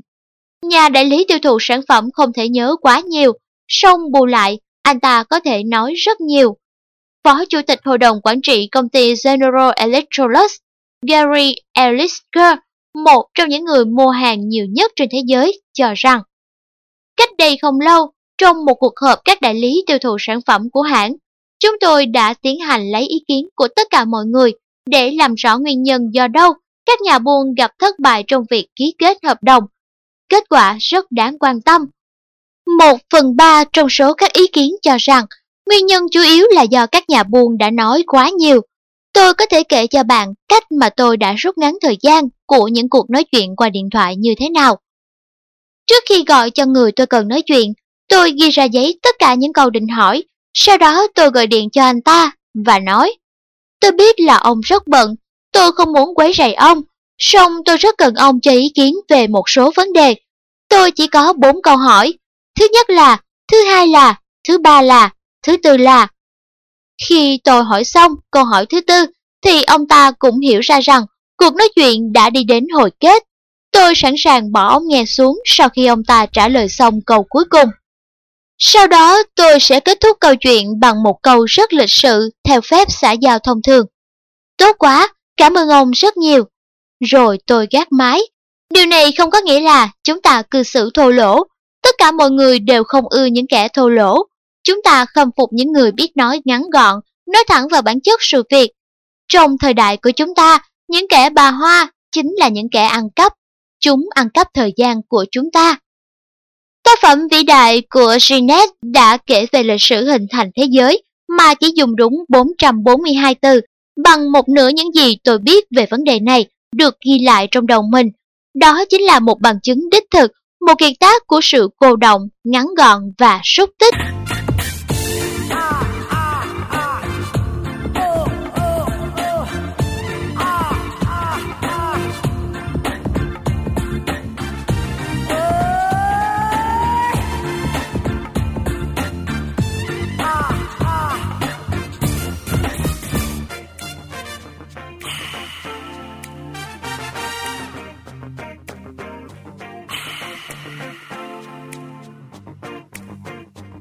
Sau đây kho sách nói.com.vn mời các bạn cùng đến với một năm Cuộc trò chuyện đã dạy tôi thoát khỏi sự sợ hãi mỗi khi phải đứng trước một sự khởi đầu. Cách đây không lâu, có người đã hỏi tôi rằng tôi đã bao giờ cảm thấy sợ hãi chưa? Sợ hãi ư? Từ đó chưa đủ để diễn tả cảm giác mà tôi từng trải qua. Phải dùng một từ có sức biểu đạt mạnh hơn thế, có thể gọi đó chính là nỗi kinh hoàng thì đúng hơn. Chuyện xảy ra cách đây khá lâu, khi tôi đang phải đấu tranh với nỗi sợ hãi vốn có để cố ký được thật nhiều các bản hợp đồng bảo hiểm. Nỗi sợ hãi ấy chính là sợ phải tiếp xúc với những nhân vật đặc biệt. Chính điều này đã ngăn cản tôi trong việc thực hiện các mục tiêu phấn đấu của mình. Hay nói theo lối nói của dân thể thao, thì đó là tôi đang chơi ở sân dành cho các cầu thủ nghiệp dư, nhưng lại muốn thử sức ở nơi dành cho các tài chuyên nghiệp. Người mà tôi viếng thăm đầu tiên là ngài Ash Hill, chủ tịch hãng Fort Hill của Philadelphia, có trụ sở chính tại số 21, phố Market Street. Đây là một trong những hãng đứng đầu ngành công nghiệp xe hơi tại miền Đông. Ngài Hill là một trong những người luôn tất bật với công việc. Tôi đã phải hẹn trước rất nhiều lần mới gặp được ông ta. Khi cô thư ký dẫn tôi vào phòng làm việc của ông ta, tôi bắt đầu run. Khi tôi nói, giọng tôi run run, thể hiện rõ sự sợ hãi. Tôi đã mất hoàn toàn sự tự tin trước đó, không làm chủ được mình, không thể thốt lên dù chỉ một lời. Tôi đứng lên, run lẩy bẩy, hai đầu gối và vào nhau lập cập. Ông hugh ngước nhìn lên cái bộ dạng nực cười của tôi khi đó. Tôi thậm chí không nhận ra điều này. Chính vì vậy, tôi vô tình đã làm một việc rất thông minh. Một sự việc đơn giản cỏn con, nhưng đã làm thay đổi hẳn tình thế, từ sự thất bại thảm hại và nực cười, thành thắng lợi rực rỡ. Tôi nói giọng ê a không dứt khoát. Ông Hill kính mến, từ lâu tôi, tôi muốn được gặp ông, và giờ thì tôi đã có được vinh dự đó. Tôi hồi hộp và sợ hãi đến nỗi không nói được nên lời. Sau khi tôi nói được những lời này thì lạ sao, mọi nỗi sợ sệt mơ hồ, run rẩy bỗng chốc tan biến. Đầu óc minh mẫn hẳn ra, tay chân không run rẩy nữa. Ông Hill cũng nhanh chóng trở nên thân mật với tôi hơn. Ông ta cảm thấy hài lòng khi biết rằng, đối với tôi, ông là một người đặc biệt quan trọng. Khuôn mặt ông không còn nét gì lạnh lùng xa lạ, mọi băng giá bỗng chốc tan biến hết. Ông ôm tồn nói, Anh bạn khá lắm, anh không cần phải vội vàng hấp tấp làm gì. Chính tôi đã từng rơi vào tình huống như anh, cũng từng có cảm giác đó khi tôi còn trẻ như anh vậy. Anh cứ bình tĩnh ngồi xuống, không cần phải lo lắng gì hết, chúng ta sẽ nói chuyện thật thoải mái. Ông ta nhanh chóng giúp tôi lấy lại được bình tĩnh bằng việc đặt ra các câu hỏi. Rõ ràng là, giá như tôi có được những ý tưởng có thể giúp ích cho ông ấy, thì ông ấy hẳn đã lập tức giúp tôi ký các hợp đồng. Trong lần đó, tôi chẳng bán được món bảo hiểm nào cho ông ấy cả. song bù lại, tôi đã thu được một điều gì đó có giá trị hơn cả khoản hoa hồng từ việc bán bảo hiểm mang lại. Tôi đã khám phá ra một quy tắc rất đơn giản. Nếu bạn đang sợ hãi, thì hãy thú nhận điều đó. Sự sợ hãi xuất hiện khi bạn phải tiếp chuyện với một nhân vật quan trọng như tôi đã từng trải qua, chính là do bạn thiếu can đảm. Ví dụ như vào đầu mùa xuân năm 1939, tại nhà hát Empire của thành phố New York, tôi đã gần như bị sốc khi tận tay mình nghe Maurice Yvonne, người được rất nhiều nhà phê bình nghệ thuật công nhận là người vào vai Shakespeare đạt nhất, vĩ đại nhất thế giới. Thú nhận là ông ta rất hồi hộp trước toàn thể các bậc phụ huynh và các sinh viên trong lễ tốt nghiệp của Học viện Nghệ thuật Sân khấu Hoa Kỳ. Tôi có mặt trong buổi hôm đó vì cậu con trai của tôi, Lily, Lê, cũng thuộc số sinh viên tốt nghiệp năm đó. Ông Evan là người phát biểu chính trong buổi lễ đó. Sau khi nói vài lời, vì hồi hộp, ai cũng dễ dàng nhận ra điều đó. Ông ngừng lại giây lát, rồi nói tiếp. Tôi thực sự bối rối, thú thật là tôi thấy rất run. Tôi không hình dung ra được rằng sẽ phải phát biểu trước một hội trường lớn và trong một buổi lễ long trọng như thế này. Tôi đã chuẩn bị những điều cần thiết nhất để nói với quý vị ngày hôm nay, nhưng giờ thì tôi không thể nhớ ra điều gì. Cả hội trường cảm thấy yêu mến ông vì câu nói chân thành đó. Họ thấy ông thật gần gũi biết bao.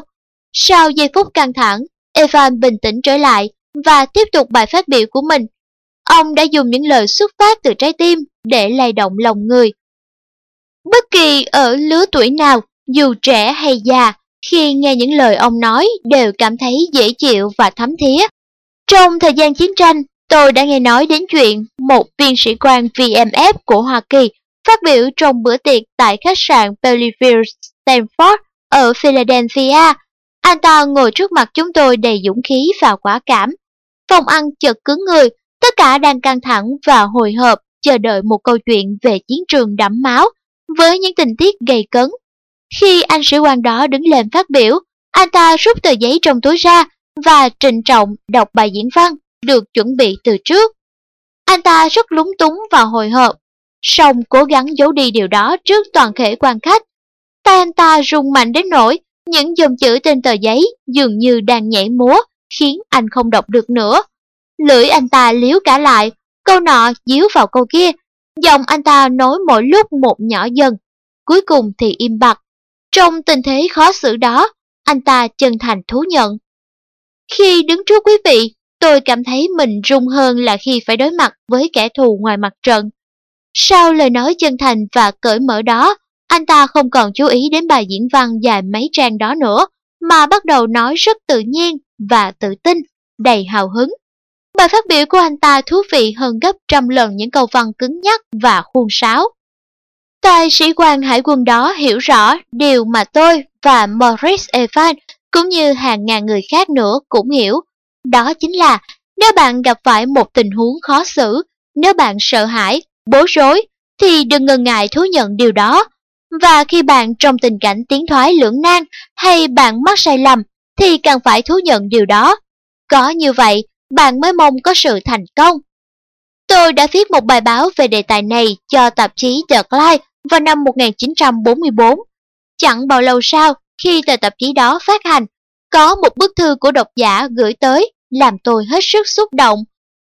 Thư đề địa chỉ không rõ ràng, ghi chung chung là một nơi nào đó trên Thái Bình Dương. Thư đề ngày 21 tháng 9 năm 1944.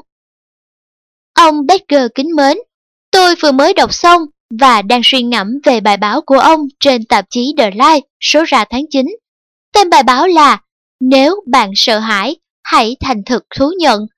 Tôi trộm nghĩ đây là một lời khuyên tuyệt vời dành cho binh lính ở đây, nơi chiến trường ác liệt này. Quá tình tôi đã từng trải qua những tình huống và có những cảm xúc như ông miêu tả. Những lần phải đứng trước đám đông phát biểu tại trường đại học, trường phổ thông trung học, các cuộc phỏng vấn khi đi xin việc, cuộc trò chuyện đầu tiên với người con gái mình để mắt tới, vân vân. Tất cả những điều đó đều làm tôi hoảng sợ hãi hùng. Có lẽ ông rất ngạc nhiên vì tôi viết cho ông từ một nơi xa lắc xa lơ để nói lại những gì ông đã nói. Dù hiện tại tôi không phải phát biểu trước công chúng, cũng chẳng phải là người đang đi tìm việc. Không, tôi không bị hành hạ bởi những điều đó. Song xin ông tin là tôi hoàn toàn có thể cảm nhận và hiểu rất rõ sự sợ hãi tác động lên con người ta như thế nào. Tất cả chúng ta đều công nhận rằng Lời khuyên của ông, hãy thành thực thú nhận, là hoàn toàn đúng đắn, ngay cả khi ông phải đối mặt với quân thù tàn bạo. Tại đây, sự thật đã chứng tỏ rằng nhiều người không công nhận mình run sợ thì đều ngã xuống trong trận chiến. Nhưng nếu anh nhận thức được rằng anh đang run sợ, thì khi đó anh mới hiểu đúng tình cảnh thực sự của mình và trong phần lớn các trường hợp, anh đều có thể chiến thắng sự sợ hãi. Cuối cùng, một lần nữa xin cảm ơn ông về bài báo. Từ đáy lòng mình, tôi mong sao những con người hạnh phúc, đó là các sinh viên, những người công nhân, những người có sẵn điều kiện để vận dụng lời khuyên của ông, nhất định sẽ hành động đúng như vậy. Thành thật thú nhận khi sợ hãi. Kính thưa Charlie Thompson, lá thư này dĩ nhiên được viết từ tiền tuyến trong hoàn cảnh chiến sự rất ác liệt.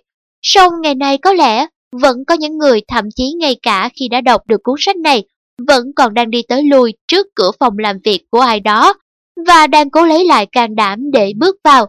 Thế bạn đã từng tiếp xúc với những người như vậy chưa?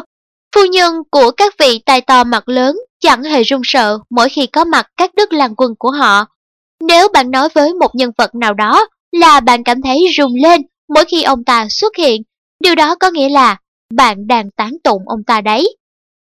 Nhìn lại quãng thời gian đã qua, tôi hiểu ra là mình đã ngu xuẩn biết chừng nào vì đã bao lần bỏ lỡ cơ hội chỉ do nỗi sợ hãi không đâu mỗi khi gặp các nhân vật quan trọng.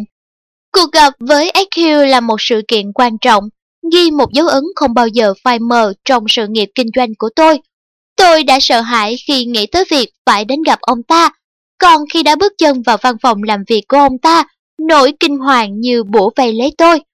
Giá như lúc ấy tôi không thú nhận cảm xúc thật sự của mình, thì hẳn là tôi đã tan chảy thành nước.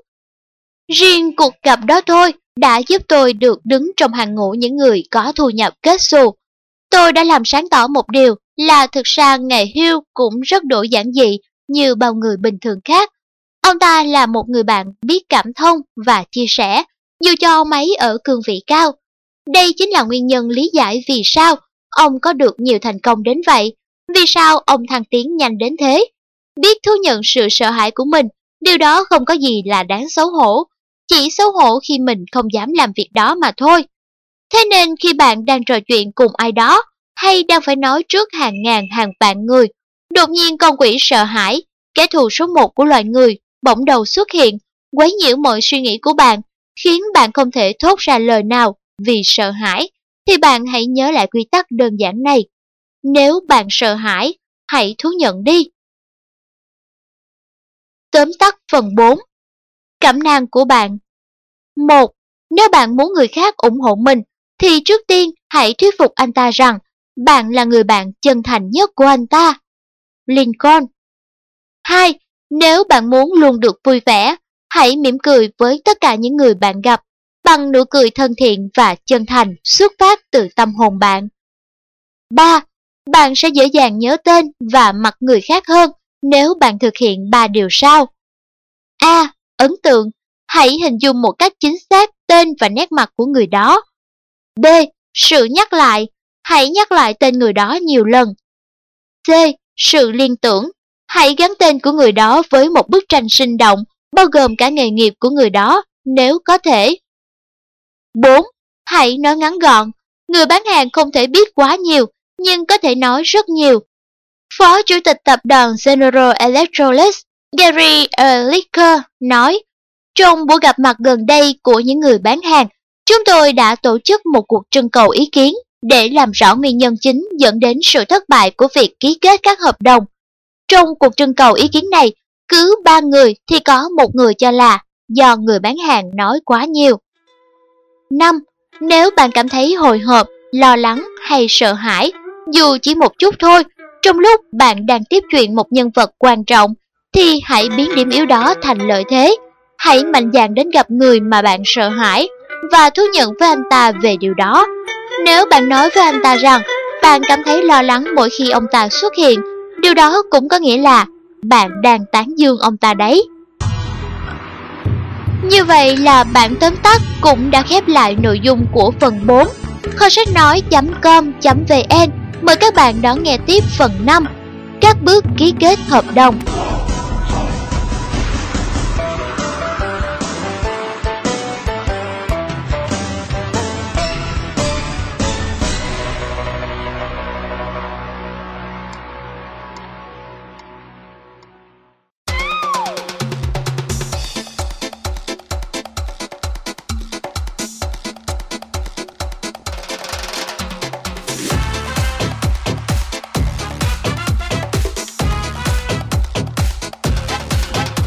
nói.com.vn Mời các bạn cùng đến với phần 5 trong quyển sách Hôm qua thất bại, hôm nay thành công Tập 2 của tác giả Frank Becker. Phần 5 Các bước ký kết hợp đồng. 1. Hợp đồng nối tiếp hợp đồng. Một lần khi đứng trên bon của một con tàu lớn theo dõi xem nó cập bến ở cảng thuộc thành phố Miami, bang Florida, Tôi đã thấy một việc sau này trở thành một bài học bổ ích cho tôi trong phương pháp tiếp cận khách hàng. Thời gian đó tôi ít quan tâm đến công việc kinh doanh bởi tôi đang được nghỉ phép. Khi con tàu tiến gần đến bờ, người thủy thủ nâng một vật gì đó giống như quả bóng dài được buộc với một chiếc dây mảnh lên cao. Người phụ tá đứng ở trên bến, dàn rộng tay, những quả bóng bay qua đầu anh ta, còn chiếc dây thì nằm lại trên tay người phụ tá. Khi anh ta kéo dây bằng hai tay khỏi mặt nước, tôi nhận thấy rằng nó còn kéo theo một dây neo lớn. Người phụ tá nhanh chóng cột chiếc dây neo vào một cột sắt. Con tàu dần dần đứng dọc theo bờ và dừng lại hẳn. Tôi hỏi người thuyền trưởng về điều này. Ông ta trả lời. Sợi dây mảnh này được gọi là vòng ném, còn quả bóng được buộc vào nó thì được gọi là vật nhữ. Dây chạy lớn cột đầu vào gần bờ được gọi là dây cáp, không thể ném dây cáp qua mạn tàu để tới bờ được. Chính lúc đó, trong đầu tôi xuất hiện một suy nghĩ, tại sao tôi lại mất nhiều thời gian vào khách hàng triển vọng khi tôi bắt đầu trò chuyện với họ. Tôi đã thử ném cho họ dây cáp. Ví dụ, một vài ngày trước sự kiện này, một người bán buôn các loại bánh làm bằng bột mì đã dọ đuổi tôi khỏi sân bốc xếp hàng hóa của người thợ làm bánh mì. Tôi đã xuất hiện mà không được mời và bắt đầu câu chuyện về hợp đồng trước khi anh ta kịp hiểu tôi là ai, tôi từ đâu tới và muốn gì. Chẳng có gì đáng ngạc nhiên khi anh ta đối xử khiếm nhã tới mức đó. Anh ta đơn giản đã trả lời tôi bằng cách đó. Chỉ bây giờ tôi mới hiểu tôi đã ngu ngốc làm sao. Trở về nhà sau kỳ nghỉ phép, tôi bắt đầu đọc tất cả những gì tôi có thể tìm ra phương pháp. Tôi hỏi những đại lý lâu năm và giàu kinh nghiệm về điều này. Ngạc nhiên thay khi vài người trong số những người đó nói phương pháp tiếp cận khách hàng là giai đoạn phức tạp nhất trong kinh doanh. Tôi bắt đầu hiểu tại sao tôi lại quá mất bình tĩnh và thường đi tới đi lui trước cánh cửa dẫn vào phòng trước khi tới cuộc gặp. Tôi không biết tiếp cận với mọi người như thế nào cho phải. Tôi từng sợ người ta sẽ đưa tôi ra ngoài mà không cho tôi cơ hội kể về công việc của mình. Các bạn nghĩ tôi đã nhận được những lời khuyên về cách tiếp cận với khách hàng ở đâu? Nhưng có điều không phải ở những đại lý bán hàng. Tôi đã nhận được những lời khuyên đó khi dò hỏi khách hàng của mình. Xin nêu ra hai chuyện hữu ích tôi đã tìm hiểu được từ họ. Một, Khách hàng không thích những đại lý không cung cấp cho khách hàng những thông tin rõ ràng như họ là ai, họ mong muốn điều gì. Người mua rất tức giận nếu các đại lý dùng thủ đoạn lãng tránh, cố ngụy trang hay cung cấp những khái niệm không đúng về bản chất công việc hay mục đích chuyến viếng thăm của mình. Họ khâm phục những nhân viên kinh doanh nếu đó là người tự nhiên, chân thành, trung thực, từ phút đầu nói chuyện và lập tức thông báo về mục đích của cuộc viếng thăm. 2. Nếu nhân viên kinh doanh đến mà không được mời, thì khách hàng thích khi nhân viên hỏi bây giờ nói chuyện liệu có thuận tiện cho họ hay không, chứ họ không thích người nhân viên nói về hợp đồng. Những năm trước đây, tôi đã nghe thấy Richard Dick Borzean, một trong những thuyết trình viên và cố vấn thương mại nổi tiếng, kể cho các nhân viên về cách bán hàng. Việc trò chuyện cùng với khách hàng trước khi các bạn giải thích cho họ việc lắng nghe của bạn một cách chăm chú, quan trọng như thế nào, sẽ không mang lại hiệu quả. Chính vì thế, hãy dành 10 giây đầu tiên trong mỗi cuộc viếng thăm để kể về tất cả những gì bạn muốn.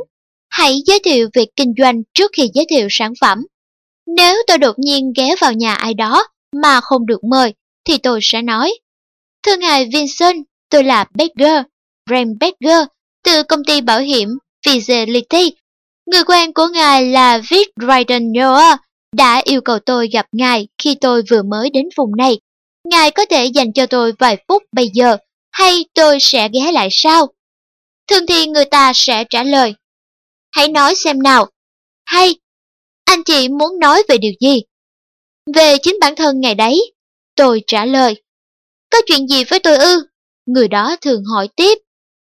Và thời điểm đột biến trong cách tiếp cận khách hàng đã tới. Nếu các bạn chưa sẵn sàng trả lời câu hỏi này một cách thỏa đáng và ngay tức thời, thì tốt nhất là không nên tới. Nếu bạn thông báo rằng bạn muốn bán cho anh ta thứ gì đó xứng với túi tiền của anh ta, thì bạn đã đưa thêm cho anh ta những vấn đề phức tạp. Anh ta không biết rằng cần chi trả tất cả tiền theo tài khoản được tích lũy từ chiếc hộp trong bàn và cắt giảm chi phí như thế nào. Còn nếu bạn muốn tranh luận về những vấn đề của anh ta, anh ta sẽ vui lòng và cởi mở nói cùng bạn về bất kỳ ý tưởng nào có thể giúp anh ta giải quyết những vấn đề này. Một bà nội trợ không có thời gian tranh luận cùng nhân viên bán hàng về việc mua chiếc tủ lạnh mới, nhưng giá bơ, dầu, trứng sữa cao sẽ làm cho bà ta lo lắng. Bà ta sẽ sốt sắng quan tâm đến việc giảm chi phí và hạ khoản chi tiêu cho đồ ăn. Người kinh doanh trẻ không quan tâm tới việc gia nhập phòng thương mại nhỏ, nhưng anh ta rất chú ý để có được nhiều bạn bè mới, để anh ta được đánh giá cao hơn trong xã hội và có khả năng tăng thu nhập của mình. Đôi khi phương pháp tiếp cận hiệu quả đã diễn ra mà không có câu chuyện màu đầu. Cho phép tôi đưa ra một vài ví dụ. Vào một buổi chiều cách đây không lâu, một người bạn rất nổi tiếng trong việc chế tạo công kép đã ở nhà tôi và kể một câu chuyện như sau. Đây là chuyến đi đầu tiên của tôi với vai trò là người chào hàng trong khu vực Philadelphia. Trước thời điểm này, tôi chưa từng ở New York. Newark là bến cuối cùng của tôi trước khi tôi tới thành phố khổng lồ này. Khi tôi bước vào cửa hàng của một bạn hàng, anh ta đang giữ việc với người mua. Cô con gái 5 tuổi của anh ta đang chơi trên sân. Đó là một cô bé nhỏ xíu, và chúng tôi đã nhanh chóng kết bạn với nhau. Tôi đặt cô bé lên vai đi xung quanh những kiện hàng. Khi bố cô bé xong xuôi công việc, tôi tự giới thiệu và bố cô bé đã nhận ra tôi. Hình như đã lâu lắm rồi, chúng tôi đã không mua mặt hàng nào của công ty anh. Tôi đã không nói chuyện với anh ta về công việc, câu chuyện chỉ xoay quanh đề tài về cháu bé. Anh ta nói, tôi nhận thấy rằng anh rất quý con gái tôi. Anh có muốn chiều nay tới nhà tôi chơi không? Chúng ta cùng tổ chức mừng sinh nhật cho cháu. Chúng tôi sống ở ngay trước cửa hàng đấy. Tôi đi tiếp, thoáng nhìn New York, chỉ thoáng nhìn thôi. Sau khi sắp xếp nơi ăn chốn ở tại khách sạn Sevin và tắm giặt xong, tôi trở lại Newark dự sinh nhật. Từng giây từng phút của buổi dạ hội này không thể quên được. Khi tôi chuẩn bị ra về, tôi thực sự vô cùng sung sướng. Người ta đã đưa cho tôi đơn đặt hàng lớn nhất chưa từng có khách hàng nào đưa cho công ty tôi. Tôi hoàn toàn không cố thử bán hàng. Tôi đã lựa chọn phương pháp quan tâm, âu yếm với một cô bé và việc này đã được đền đáp xứng đáng. Người nhân viên này rất khiêm tốn và không cho phép tôi nêu tên của mình. Đầu tiên anh ta là giám đốc kinh doanh, sau đó là tổng giám đốc và cuối cùng là chủ tịch công ty có tiếng tăm hơn 100 năm qua. Qua 25 năm làm nhân viên kinh doanh, tôi thấy rằng phương pháp tiếp cận tốt nhất đó là đầu tiên phải tìm hiểu về sở thích của khách hàng, sau đó hãy nói về sở thích đó. Anh ta tiếp tục câu chuyện của mình. Không phải bao giờ cũng có thể chơi cùng bọn trẻ hay bàn bạc về sở thích, nhưng luôn luôn có khả năng trở thành người thân thiện. Cách đây không lâu, tôi đang trưa cùng người bạn thân nhất của mình là Lecture Singh, chủ tịch công ty Singh Glazer ở thành phố Camden, bang New Jersey. Lecture là một trong những nhân viên kinh doanh có năng lực nhất mà tôi từng gặp. Anh ta nói, nhiều năm về trước, khi tôi còn là một người chào hàng trẻ tuổi, tôi đã tới nhà sản xuất lớn của New York, nhưng tôi không thể bán cho ông ta cái gì. Một lần khi tôi bước vào phòng của người đàn ông trung tuổi này, ông ta đã tức giận và nói, Xin lỗi, bây giờ tôi không có thì giờ cho anh, tôi phải đi ăn trưa.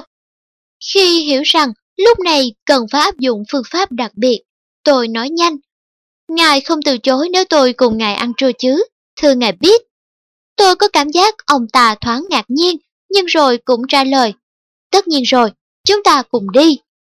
Khi ngồi vào bàn, tôi không nói gì với ông ta về công việc. Khi chúng tôi trở lại phòng của ông ta, ông đã dành cho tôi một đơn đặt hàng nhỏ, nhưng đó là sự khởi đầu cho việc hợp tác thương mại dài lâu. Tháng 5 năm 1945, tôi đã ở thành phố Enid, bang Oklahoma. Tại đó tôi đã nghe kể về một người bán lẻ giày dép tên là Dini Mayer đã đạt được kỷ lục thế giới về việc bán được 105 đôi giày trong một ngày. Một lần mua là một hợp đồng cá nhân riêng cùng 87 phụ nữ và trẻ em. Tôi rất muốn nói chuyện với người đàn ông này nên đã tới cửa hàng nơi anh ta làm việc và hỏi xem anh ta đã đạt được kết quả này như thế nào? Anh ta trả lời, tất cả là do phương pháp. Bạn có bán được hàng hay không, hoàn toàn phụ thuộc vào việc bạn gặp khách hàng tại cửa như thế nào.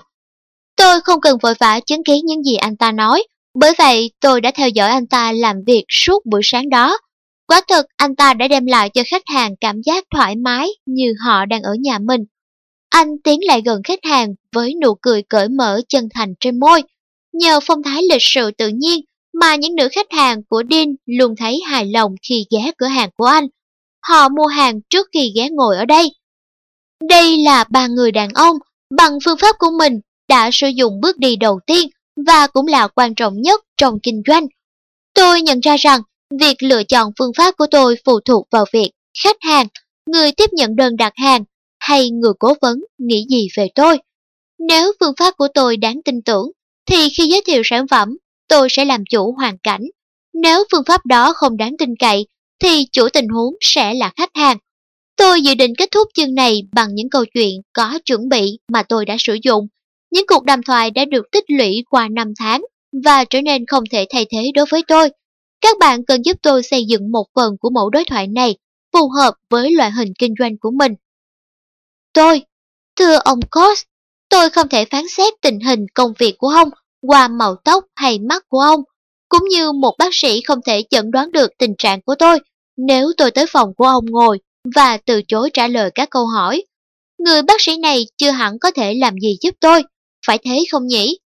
Ông Kurt thường kèm một nụ cười. Chắc là thế. Tôi, đó chính là vấn đề giữa tôi và ông. Nếu ông không muốn thổ lộ cho tôi những điều bí mật của mình ở mức độ nhất định, nói một cách khác, để tôi có thể có những đề nghị với ông, những điều ông cần trong tương lai, liệu ông có hạ cố trả lời một số câu hỏi của tôi? Ông God, nào, những câu hỏi về vấn đề gì? Tôi, bây giờ nếu ông không thích câu hỏi nào tôi đưa ra và không muốn trả lời, tôi cũng sẽ không vật ý. Tôi hiểu tất cả mà. Còn nếu ai đó biết về điều ông sẽ kể với tôi, thì chỉ bởi vì chính ông đã cho người đó biết, chứ không phải là tôi. Tất cả sẽ được giữ kín. Phiếu thăm dò dư luận Tôi nhận thấy rằng, đôi khi khách hàng trả lời xong câu hỏi thứ nhất, tôi mới rút tờ khai từ trong phiếu ra, thì dễ nhận được câu trả lời hơn nhiều. Tôi làm điều này trong khi vẫn nhìn thẳng vào khách hàng và lắng nghe một cách chăm chú. Tôi rút ra điều này sau nhiều năm làm việc. Đó là một tờ khai ngắn, nhưng cung cấp cho tôi những khái niệm đầy đủ về tình hình công việc của khách hàng và một số thông tin về kế hoạch gần nhất cũng như dự định tương lai của từng người đó. Việc đặt câu hỏi cần tiến hành một cách nhanh nhất. Tôi thường mất từ 5 đến 10 phút phụ thuộc vào tốc độ nói của khách hàng. Đây là một số câu hỏi tế nhị mà tôi không ngại đặt ra. Mức thu nhập thấp nhất trong một tháng mà vợ anh đòi hỏi trong trường hợp anh qua đời là bao nhiêu? Tài sản của anh bây giờ có giá trị là bao nhiêu? Anh có những loại trái phiếu hay cổ phiếu nào? Thế còn bất động sản, văn tự cầm cố. Về tiền mặt trong quỹ, thu nhập lao động trong một năm là bao nhiêu? Anh có bảo hiểm nhân thọ không? Anh phải trả bao nhiêu tiền cho bảo hiểm trong một năm? Không phải sợ khi đưa ra những câu hỏi liên quan đến công việc của bạn nếu bạn chuẩn bị cho khách hàng những câu hỏi giống với những câu tôi đã nêu ở trên vào thời gian nói chuyện. Tôi lại bỏ tờ khai vào túi như lúc rút ra. Câu hỏi cuối cùng của tôi kèm với một nụ cười. Ông làm gì vào thời gian rỗi, hả ông Kurt? Nói cách khác, ông có sở thích gì không? Câu trả lời sẽ có ý nghĩa với tôi sau này. Khi ông ta trả lời câu hỏi này, tôi bỏ tờ khai vào túi. Tôi không bao giờ đưa tờ khai cho khách hàng trong buổi gặp đầu tiên. Sự tò mò của khách hàng tăng dần đến độ cơ hội của tôi sẽ tăng dần trong lần gặp gỡ thứ hai. Sau khi tôi thu thập thông tin, tôi sẽ ra về một cách nhanh nhất có thể khi nói Cảm ơn ông về sự cởi mở của ông, ông có. Tôi sẽ suy nghĩ về việc này. Tôi nghĩ tôi có một ý tưởng mà ông sẽ cần. Khi tôi nghĩ ra, tôi sẽ gọi điện cho ông, và ông hãy bố trí cho tôi được gặp. Ông vừa ý chứ? Thường thì người đó trả lời. Vâng. Tôi kiểm lại tình hình xem có thể thỏa thuận về cuộc gặp chuẩn xác vào thời gian sau không, và nói vào tuần sau. Điều chính yếu những câu hỏi này cần gửi trong kẹp file như bác sĩ gửi về nguồn gốc căn bệnh của bệnh nhân. Việc này sẽ cung cấp cho bạn những thông tin về khách hàng và những thông tin này sẽ bổ sung cho thành công của chính khách hàng. Tôi nhận thấy theo mức độ tiến hành của mình, những người này vui lòng kể cho tôi nghe về thành tích của mình. Họ biết khi nào bạn quan tâm một cách chân thành và họ biết bạn là người họ có thể cùng tranh luận về những vấn đề của mình, chia sẻ những thành công của mình Tôi không nghĩ cuộc đàm thoại có chuẩn bị, cần phải được học thuộc, nhưng tôi tin rằng cần viết lại và đọc lại nó vài lần một ngày. Sau đó đột nhiên trong một ngày, bạn ghi nhớ nó. Nếu bạn học theo hình thức này, nó sẽ không bao giờ vang lên như kiểu học vẹt. Hãy luyện cách nói chuyện này với vợ của mình. Hãy nhắc lại câu chuyện cùng cô ấy cho tới khi bạn học thuộc nó tới mức nó trở thành một phần không tách rời trong con người của bạn. Tóm tắt 1. Đừng gắn ném dây cáp ngay lập tức. Đầu tiên hãy ném vòng ném. 2. Trong phương pháp cần đặt ra một mục đích duy nhất. Cần bàn về công việc kinh doanh, công việc của bạn, chứ không phải hàng hóa của bạn. Đó là bước giao dịch trước hợp đồng.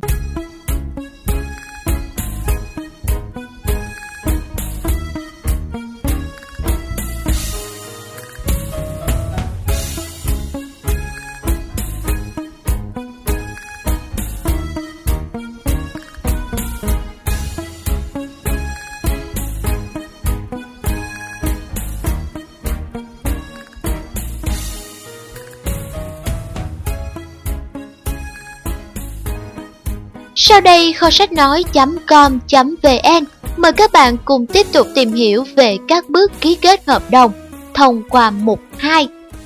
Bí mật mục đích cuộc gặp Một năm 13 lần, tôi chỉ đến một hiệu cắt tóc của một người Ý nhỏ mang tên Ruby J. Khi 9 tuổi, anh ta là thợ phụ cho chú mình. Anh ta có vóc người nhỏ tới mức phải đứng trên một chiếc ghế đá. Khách hàng của Ruby cho rằng có thể anh ta là một trong những người thợ cắt tóc khéo nhất của thế giới. Ngoài ra anh ta luôn là người rực rỡ hào quang. Mặc dù có những phẩm chất này, vào năm 1927, công việc của Ruby có vẻ ngừng trệ. Tình trạng của anh ta trở nên tồi tệ đến mức anh ta sợ sẽ cháy túi và không thể trả lời tức trong 4 tháng. Người chủ nhà nơi anh ta thuê mở hiệu cắt tóc nhỏ đó, đe dọa đuổi Ruby đi. Vào thứ sáu sau bữa trưa, khi anh ta cắt tóc cho tôi, tôi nhận thấy rằng anh ta có vẻ không được khỏe. Tôi hỏi chuyện gì đã xảy ra với anh. Cuối cùng anh ta thú nhận với tôi, anh ta đang ở tình trạng tồi tệ tới mức nào. Cuối cùng anh kể vợ anh đã sinh cho anh một cậu con trai, Ruby con. Khi chúng tôi đang trò chuyện thì có một vị khách ghé vào và hỏi liệu Ruby có thể cắt tóc cho anh ta một cách nhanh chóng hay không. Ruby bảo với người đó không phải chờ đợi lâu. Bởi vậy người khách mỉm cười ngồi đợi và bắt đầu đọc một tờ tạp chí nào đó. Tôi nói, Ruby, tại sao anh không hẹn giờ làm việc trước nhỉ?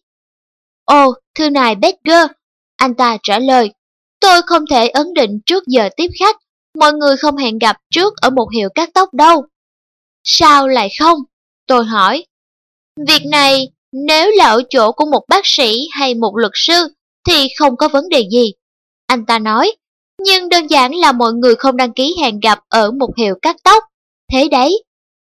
Tôi không biết vì sao lại không thể kia chứ. Tôi nặng nặc. Tôi nghĩ về công việc của tôi mà một nhân viên kinh doanh khác thuyết phục được tôi rằng chỉ như thế mới làm việc được. Khách hàng của anh thích anh và công việc của anh, nhưng họ không thích chờ đợi. Ruby ạ, tôi tin chắc rằng người này vui lòng ghi lịch hẹn làm việc với anh vào một thời gian nhất định hàng tuần. Phải thế không? Tất nhiên rồi, người khách gật đầu. Anh thấy đấy, tôi hằng hái nói. Còn bây giờ, anh hãy ghi tên tôi trong danh sách vào 8 giờ sáng thứ sáu hàng tuần. Ngày hôm sau ở chỗ Ruby xuất hiện một quyển sổ đăng ký. Anh ta bắt đầu gọi điện cho những khách hàng cũ của mình, có cả những người vài tháng nay không ghé tiệm của anh Dần dần anh ta có thể phân bổ mọi thời gian làm việc của mình trong sổ đăng ký. Những lo âu về tài chính của anh ta đã lùi lại quá khứ. Như vậy, trong 20 năm, anh ta chỉ làm việc theo danh sách ghi chép. Anh buộc khách hàng của mình quen với việc này. Khách hàng rất thích cách đó bởi nó giúp họ tiết kiệm thời gian. Ngày hôm nay, Ruby Z là chủ sở hữu của một ngôi nhà đẹp ở Trade 911, Gollywood, bang Pennsylvania với cách này, anh đã tạo cho ta một ấn tượng, trước mắt ta như là một nhà doanh nghiệp có uy tín, thành đạt. Tôi đã kể câu chuyện này vào buổi chiều ở các khóa học mà chúng tôi tổ chức ở Pasadena, bang California. Một tài xế taxi đã dự những giờ học này. Cuối tuần, anh ta bí mật ghé chỗ chúng tôi và nói, Bây giờ thì tôi cũng đã là một nhà kinh doanh rồi đấy. Chúng tôi hỏi anh ta đang ngụ ý điều gì. Ồ, anh ta nói, sau khi tôi nghe câu chuyện này vào chiều thứ ba, thì tôi chợt nghĩ, nếu người thợ cắt tóc có thể yêu cầu hẹn trước, thì tôi cũng cần thử xem sao. Buổi sáng sau đó tôi đã chở ngài chủ tịch của một công ty lớn tới bến tàu đi Glendale. Trên đường đi tôi hỏi xem ông ta đi xa có lâu không. Ông ta trả lời sẽ trở về vào ngay buổi chiều hôm đó và đồng ý để tôi đón về nhà. Chiều hôm đó ông ta rất thích được tôi tới đón và khi tôi rời khỏi nhà ông, ông ta đã đưa cho tôi một khoản tiền thù lao khá hậu hĩnh. Tôi được biết rằng ông ta thực hiện chuyến đi này hàng tuần và đôi khi ông khó bắt taxi. Bởi vậy tôi đã thỏa thuận cùng ông ngày cụ thể hàng tuần. Ngoài ra, ông còn cho tôi danh sách những người quản lý khác trong công ty của mình để tôi gọi điện và thỏa thuận cùng họ điều này.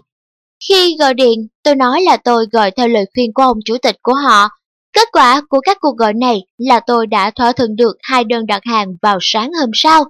Ngày hôm nay tôi đã mua một quyển sổ đăng ký và dự định lập danh sách những đơn đặt hàng thường xuyên như là người thợ cắt tóc chỗ các anh. Bây giờ tôi cảm thấy mình thực sự là một nhà kinh doanh rồi. Tôi đã cho người bán hàng tạp hóa lời khuyên này, nhanh chóng phần lớn khách hàng đến cửa hàng của anh vào giờ đón tiếp được quy định trước. Những người này giống như tôi, đã bộc lộ một điều. Hàng nghìn người ở môi trường hoạt động kinh doanh là những người thích làm việc theo thời khóa biểu. Một, Việc này tiết kiệm được thời gian, giúp ta thoát khỏi được những bận rộn không cần thiết gây cản trở cho người kinh doanh. Điều này cũng chính là tiết kiệm thời gian cho khách hàng. 2. Khi yêu cầu khách hàng ấn định trước ngày giờ đón tiếp, chúng ta đã làm cho khách hàng hiểu rằng ta quý trọng thời gian của họ. Theo bản năng, khách hàng cũng bắt đầu quý trọng thời gian của bạn hơn.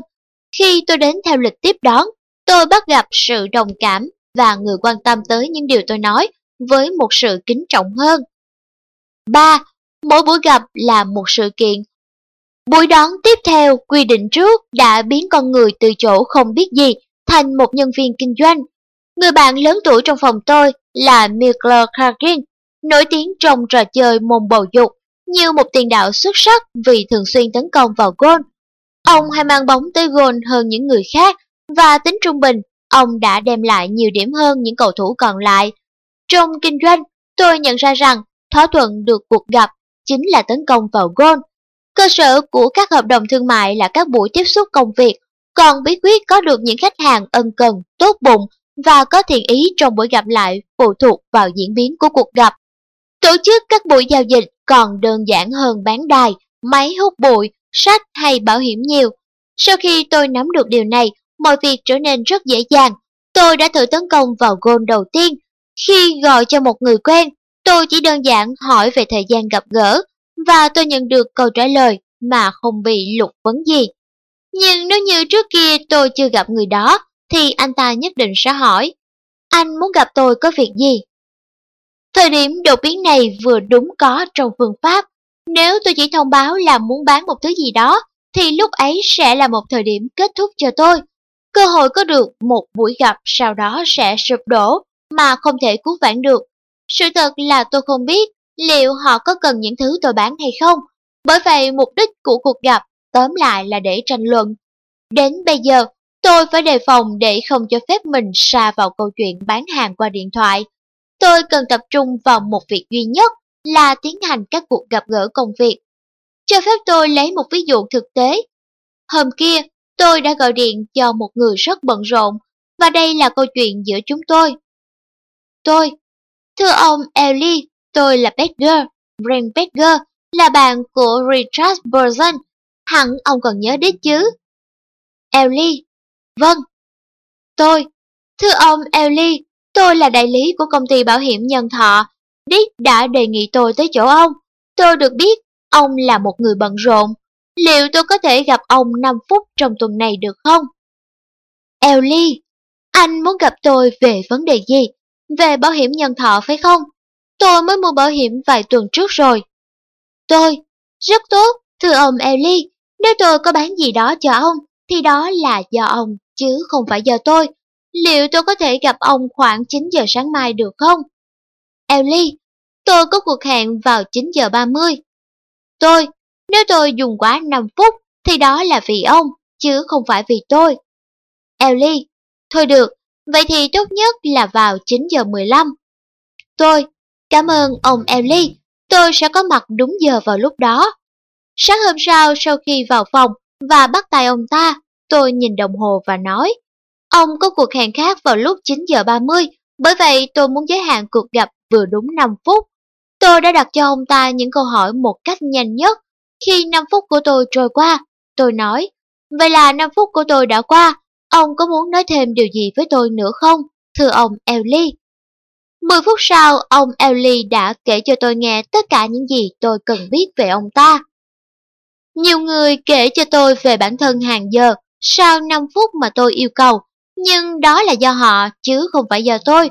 Tôi biết nhiều nhân viên kinh doanh thành đạt không hẹn gặp trước khi ghé thăm những khách hàng quen, nhưng khi đưa cho họ những câu hỏi, tôi sẽ biết thêm một điều rằng họ có những cuộc viếng thăm thường xuyên, những thời gian được xác định cho việc tiếp khách. Nói cách khác, họ chắc chắn được giờ. Họ sẽ không đến văn phòng. Trên tường văn phòng của chúng tôi luôn treo một khẩu hiệu như thế được viết với những chữ lớn.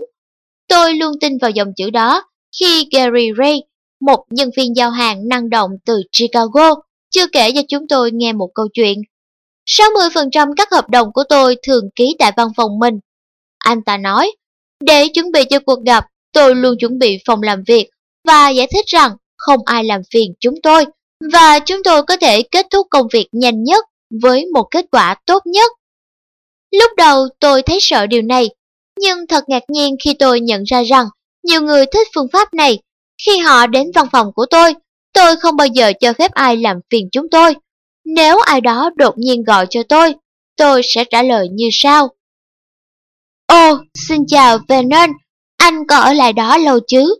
Tôi sẽ gọi cho anh sau 20 phút nhé. Bây giờ tôi đang có khách và tôi không muốn làm cuộc nói chuyện bị gián đoạn. Cảm ơn Vernon, tôi sẽ gọi lại cho anh sau.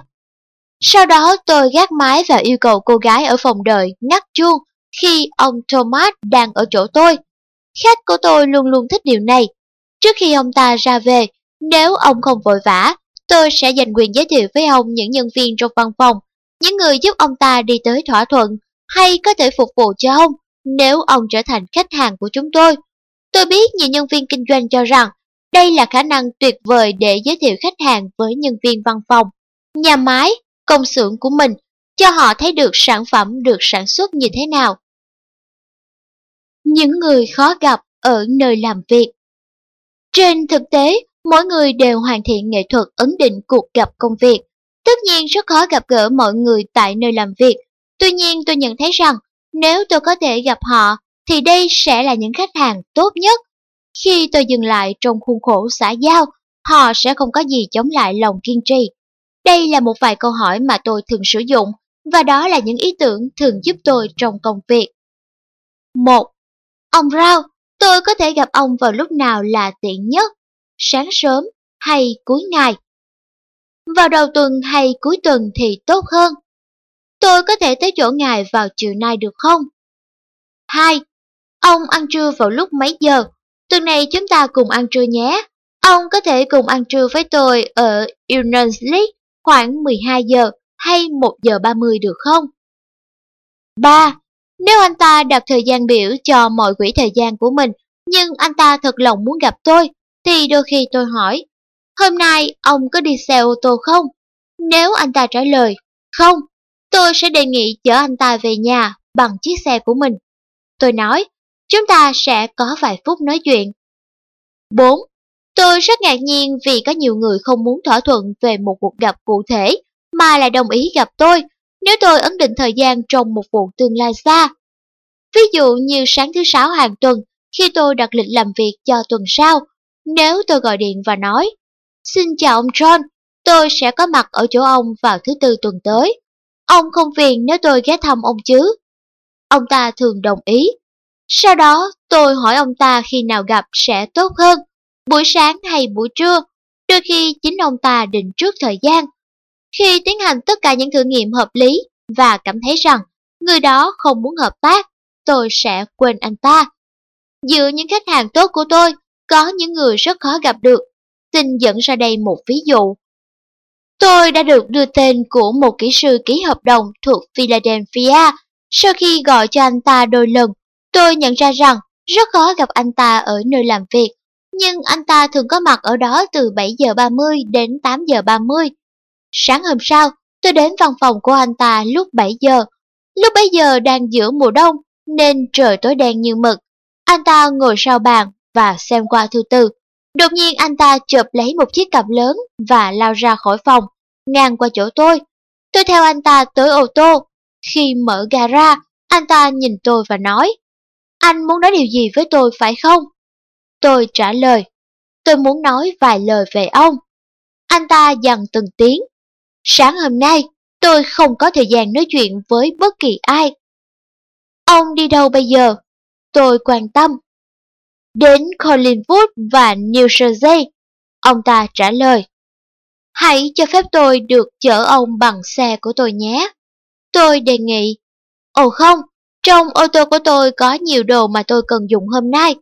Ông ta từ chối. Ông không phản đối nếu tôi đi cùng ông một đoạn chứ? Tôi hỏi. Trên đường đi chúng ta có thể nói chuyện và như vậy sẽ tiết kiệm được thời gian của ông.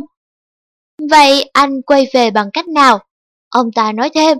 Bởi lẽ tôi còn đi tiếp tới Wilmington và Delaware nữa.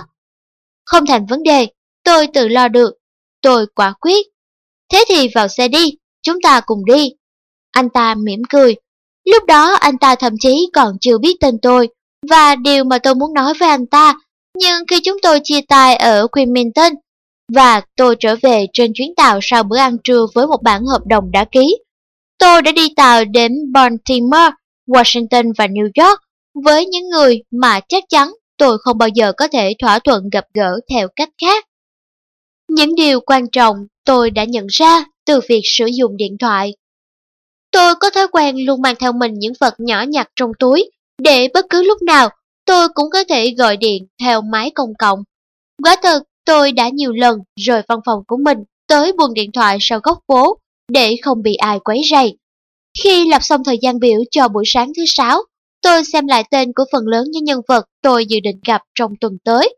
Đôi khi tôi sửng sốt vì đã ấn định hết các cuộc gặp gần kín thời gian trong tuần. Khá nhiều thời gian trôi qua trước khi tôi học được cách không e ngại nhắc các khách hàng, thậm chí những người khách hàng trù định để họ gọi lại cho tôi. Khi tôi gọi cho khách hàng vài lần mà không gặp, thì tự nhiên họ sẽ có ấn tượng rằng tôi đang chạy theo anh ta để nhận từ anh ta những gì tôi đang cần. Tôi nhận ra rằng nếu tôi để thư lại cùng với yêu cầu anh ta gọi lại, thì anh ta sẽ có ấn tượng là tôi đã có những thứ mà anh ta cần. Cái đó đối với anh ta rất quan trọng. Sau khi hiểu được mức độ quan trọng của cuộc gặp đầu tiên, tôi có thể tiến hành các cuộc gặp gỡ công việc mà tôi cần. Một lần nữa cho phép tôi nhắc lại nguyên tắc làm việc của tôi trong một thời gian dài. Thứ nhất, hãy gặp gỡ với khách hàng. Thứ hai, hãy bán sản phẩm.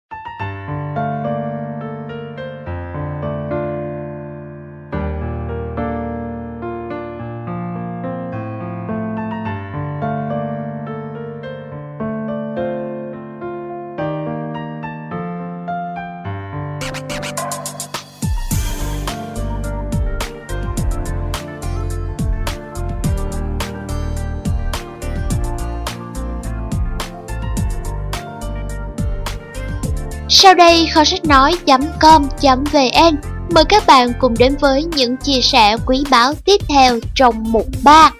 Tôi đã học được cách thoát khỏi sự kiểm soát của thư ký và điện thoại viên như thế nào. Tuần trước, tôi đã được dạy một bài học lớn về cách thoát khỏi sự kiểm soát của thư ký và điện thoại viên. Khi tôi đang ăn trưa cùng nhóm bạn quen, thì chúng tôi nghe một câu chuyện như sau. Sáng nay có một nhân viên bán hàng tới nhà máy của chúng tôi và hỏi liệu anh ta có thể gặp ông Lissey không. Thư ký của tôi ra và hỏi anh ta là ông Lissey có hẹn gặp anh ta không? Không, anh ta trả lời. Ông ấy không hẹn gặp tôi, nhưng tôi có một vài tin tức ông ấy cần. Nữ thư ký hỏi tên của anh ta và xem anh ta đại diện cho ai. Anh cho thư ký biết tên, nhưng nói đây là việc cá nhân Cô thư ký trả lời, tôi là thư ký của ông Lissay, nếu đó là việc riêng thì tôi có thể giải quyết. Bây giờ ông Lissay đang rất bận. Đây là việc riêng, anh ta năn nỉ. tôi nhất định cần nói riêng với ông Lissay. Đúng lúc đó, tôi đang có mặt tại nhà máy. John giải thích với chúng tôi. Tay tôi rất bẩn vì cùng sửa máy hỏng với hai người thợ. Tôi rửa tay và vào văn phòng. Tôi không biết anh ta, nhưng anh ta tự giới thiệu. Chúng tôi bắt tay nhau và anh ta hỏi liệu anh có thể trò chuyện cùng tôi khoảng 5 phút trong văn phòng không? Tôi hỏi, nói về vấn đề gì? Anh ta trả lời, đây là một việc riêng, nhưng tôi sẽ thu xếp chỉ trong vòng 5 phút. Khi chúng tôi vào văn phòng, anh ta nói, Thưa ông Lissey, chúng tôi đã soạn thảo ra cách kiểm tra thuế mới, có thể tiết kiệm nhiều thời gian cho các ông. Chúng tôi sẽ không nhận thù lao cho dịch vụ này. Tất cả những gì chúng tôi cần là tài liệu từ phía các ông nhằm hoàn thiện nghiên cứu đó. Người đàn ông này lôi ra một bản khai và đưa cho tôi những câu hỏi. Tôi nói, đợi một phút, anh đang muốn bán gì cho tôi? Cái gì vậy? Anh đại diện cho ai? Xin lỗi ông Lissay, nhưng... Anh ta nói, anh đại diện cho công ty nào? Tôi hỏi, công ty bảo hiểm ABC. Tôi... Hãy ra khỏi đây. Tôi nói, anh đã dùng tới những mánh khóe để đến được đây. Nếu bây giờ anh không xéo khỏi đây, tôi sẽ tống cổ anh ra. John lindsay đã từng vào lính khi đang là sinh viên trường đại học tổng hợp Pennsylvania. Khi hiểu, John cũng như nhiều người trong số chúng ta, chúng tôi đã cười khá lâu vì quả thật, John biết cần tống cổ những vị khách không mời như thế nào. Theo như ông ta kể lại câu chuyện của mình, chúng tôi hiểu rằng người nhân viên đó đã xử sự đúng. John cho rằng anh ta đã quan sát và nói rất tốt, nhưng hãy cùng xem và phân tích các bước phương pháp của anh ta. 1. Anh ta đã không ấn định cuộc gặp. Anh ta đã gặp ông Lindsay đúng vào lúc ông ta không thấy thoải mái. Chuyện này thường xảy ra khi các bạn không được chờ đợi. 2. Anh ta đã cho người thư ký biết tên của mình. Một cái tên chẳng nói lên điều gì cả, bởi lẽ anh ta tránh câu hỏi của cô thư ký. Anh đại diện cho ai? Điều này luôn gợi sự ngờ vực. 3.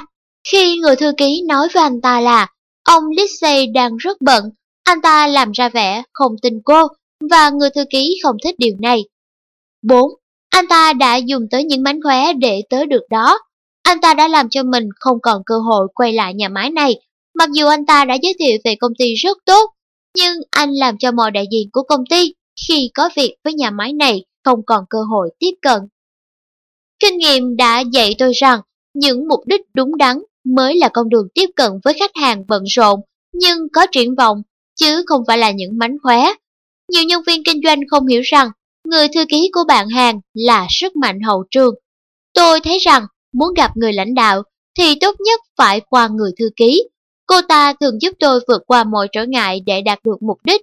Nếu công việc liên quan đến việc gặp gỡ với mọi người, thì thông thường thư ký là người trợ thủ đắc lực của sếp.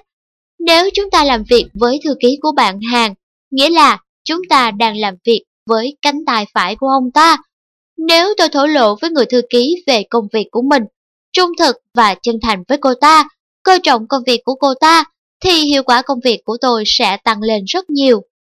Đầu tiên tôi sẽ cố tìm hiểu xem tên cô ta là gì ở một phòng khác, sau đó tôi sẽ xưng hô với cô ta bằng tên.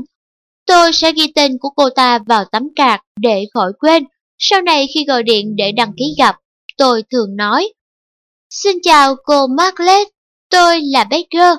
Liệu cô có vui lòng ghi tên tôi trong danh sách hẹn gặp ông Carshaw khoảng 20 phút hoặc vào thời điểm khác trong tuần này không? Tôi hiểu rằng nhiều thư ký coi việc thoát khỏi những nhân viên bán hàng là nghĩa vụ của mình, nhưng tôi không tin rằng có thể qua mặt họ bằng những mánh khóe. Một người thông minh với những quan điểm mạnh riêng luôn thoát khỏi sự kiểm soát của người thư ký. Khi cho cô ta biết mục đích của chuyến viếng thăm, một nhân viên kinh doanh với tinh thần thép và ngôn ngữ mềm dẻo, đôi khi có thể thành công bằng những mánh khóe và thủ đoạn. Nhưng khi tôi nghĩ rằng tốt nhất là khéo léo đánh lừa người thư ký và điện thoại viên, ngay cả khi không cố làm việc này. 4. Ý tưởng đã giúp tôi thi đấu ở giải ngoại hạng. Khi tôi nhận ra rằng nhiều ý tưởng mà tôi áp dụng trong kinh doanh đã xuất phát từ môn thể thao bóng chày, thì tôi đã rất sửng sốt. Ví dụ khi tôi chơi cho đội Greenfield, bang Nam California, thì ông bầu của đội là Tommy Starr đã nói với tôi rằng này, giá mà anh biết đánh bóng thì những câu lạc bộ lớn của giải ngoại hạng sẽ săn đón anh đấy. Thế tôi có thể học được cách đập bóng không? Tôi hỏi. Joshi Burkett đánh bóng hoàn toàn không tốt hơn anh. Tom quả quyết, nhưng anh ta đã trở thành một trong những người phát bóng vĩ đại nhất. Làm sao anh ta đạt được điều này? Tôi hỏi xen lẫn chút nghi ngờ. Burkett quyết định học truyền bóng. Tom nói, bởi vậy một buổi sáng, anh ta đều đến nơi luyện tập và đánh 300 quả bóng. Anh ta trả tiền cho cậu bé chạy nhặt bóng và cho một cậu tung bóng. Chelsea không cố đánh bóng hết sức mà thực hiện những cú phát bóng mềm dẻo linh hoạt cho tới khi đạt được thành công. Mọi việc tưởng chừng rất đơn giản, tôi cần tin ở bản thân. Tôi xem qua ở bảng thống kê, chỉ có hai cầu thủ trong sự nghiệp của mình ghi được hơn 400 điểm khi phát bóng sau vài mùa thi đấu. Một người trong số họ là Gladron, còn người kia là Tracy Burkett. Tôi nảy ra ý tưởng thử rủ một số cầu thủ trong đội của chúng tôi tập thử cùng mình, nhưng họ nói tôi bị điên. Họ bảo người miền Bắc không chịu được cái nóng phương Nam vào buổi sáng và buổi trưa, nhưng một người cạnh phòng tôi là Ungo, người da đỏ, nói với tôi là anh ta muốn thử. Chúng tôi tìm những cậu bé muốn kiếm tiền và luyện tập vào sáng sớm, khi cái nóng còn chưa quá gay gắt. Anh chàng da đỏ và tôi đã đánh 300 quả bóng mỗi ngày. Trên tay chúng tôi đầy vết chai sạn, nhưng nó không làm chúng tôi bị tổn thương và chúng tôi cảm thấy rất hài lòng. Mùa hè năm đó, người da đỏ và tôi được chuyển nhượng đến Louis Cardinal. Chuyện này thì có liên quan gì đến việc kinh doanh? Thực ra là thế này. Mười năm qua đi, từ khi tôi từ giả môn thể thao này và đã hai năm tôi bắt tay vào kinh doanh. Có một chàng trai người miền Nam, Brett, cao lớn và rất đẹp trai, đã chuyển từ văn phòng đại diện của công ty tôi ở Atlanta tới. Brett là người có cá tính và nụ cười của anh, đáng giá 1 triệu đô la. Nhưng tất cả những kinh nghiệm ký hợp đồng của anh ta có liên quan đến các chủ trang trại miền Nam. Bởi vậy, anh cần học lại phương pháp kinh doanh mới. Từ môn bóng chài, tôi đã nghĩ ra được ý tưởng này. Tôi kể cho Fred nghe những câu chuyện về Jersey Burkett, về người da đỏ Wingo, về bản thân và về 300 cú phát bóng. Fred sửng sốt trước ý tưởng này và năn nỉ tôi cho anh xem phương pháp của tôi. Bởi vậy chúng tôi thực hành cho tới khi nắm được những phương pháp đó. Tôi thích việc này đến mức muốn trao đổi phương pháp này ngay với người đầu tiên mà tôi gặp. Kết quả ra sao? Tôi đã có nhiều lời mời hơn. Nếu một nhân viên kinh doanh không còn nhiều lời mời cần thiết, thì điều này rất có thể là anh ta đã đánh mất sự đam mê và nhiệt tình trong công việc của mình. Vừa mới kết thúc vở diễn, một phóng viên đã ra sao cánh gà phỏng vấn John Barrymore. Sau 5-6 năm, ông vào vai Hamlet. Người phóng viên phải đợi 1 giờ 30 phút cho tới khi buổi tập duyệt kết thúc. Cuối cùng khi người nghệ sĩ vĩ đại xuất hiện, nhà báo nói. Thưa ông Barrymore, tôi vô cùng ngạc nhiên khi ông phải diễn thử sau 5-6 năm diễn kịch vợ Rowe, Bởi vì công chúng đánh giá ông là Hamlet vĩ đại nhất và là một thiên tài sân khấu. Barrymore cười lớn. Hãy nghe này. Ông nói, anh có muốn biết sự thật không? Năm tháng ròng, ngày nào tôi cũng phải đọc đi đọc lại, học và ngâm nga kịch bản cỡ 9 tiếng. Tôi cảm thấy không bao giờ tôi có thể giữ nó trong đầu. Vài lần, tôi đã muốn quẳng tất cả đi.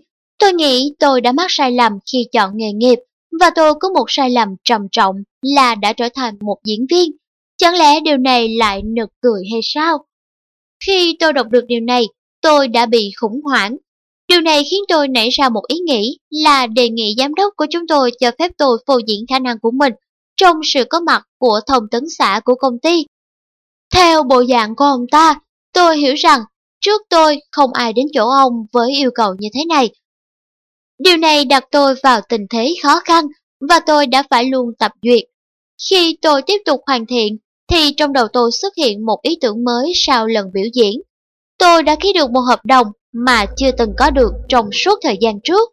mỗi lần khi có người đề nghị tôi trình bày một cuộc phỏng vấn công việc trước một nhóm nào đó, tôi khai thác được nhiều lợi ích hơn cho bản thân, có thể là hơn cả thính giả.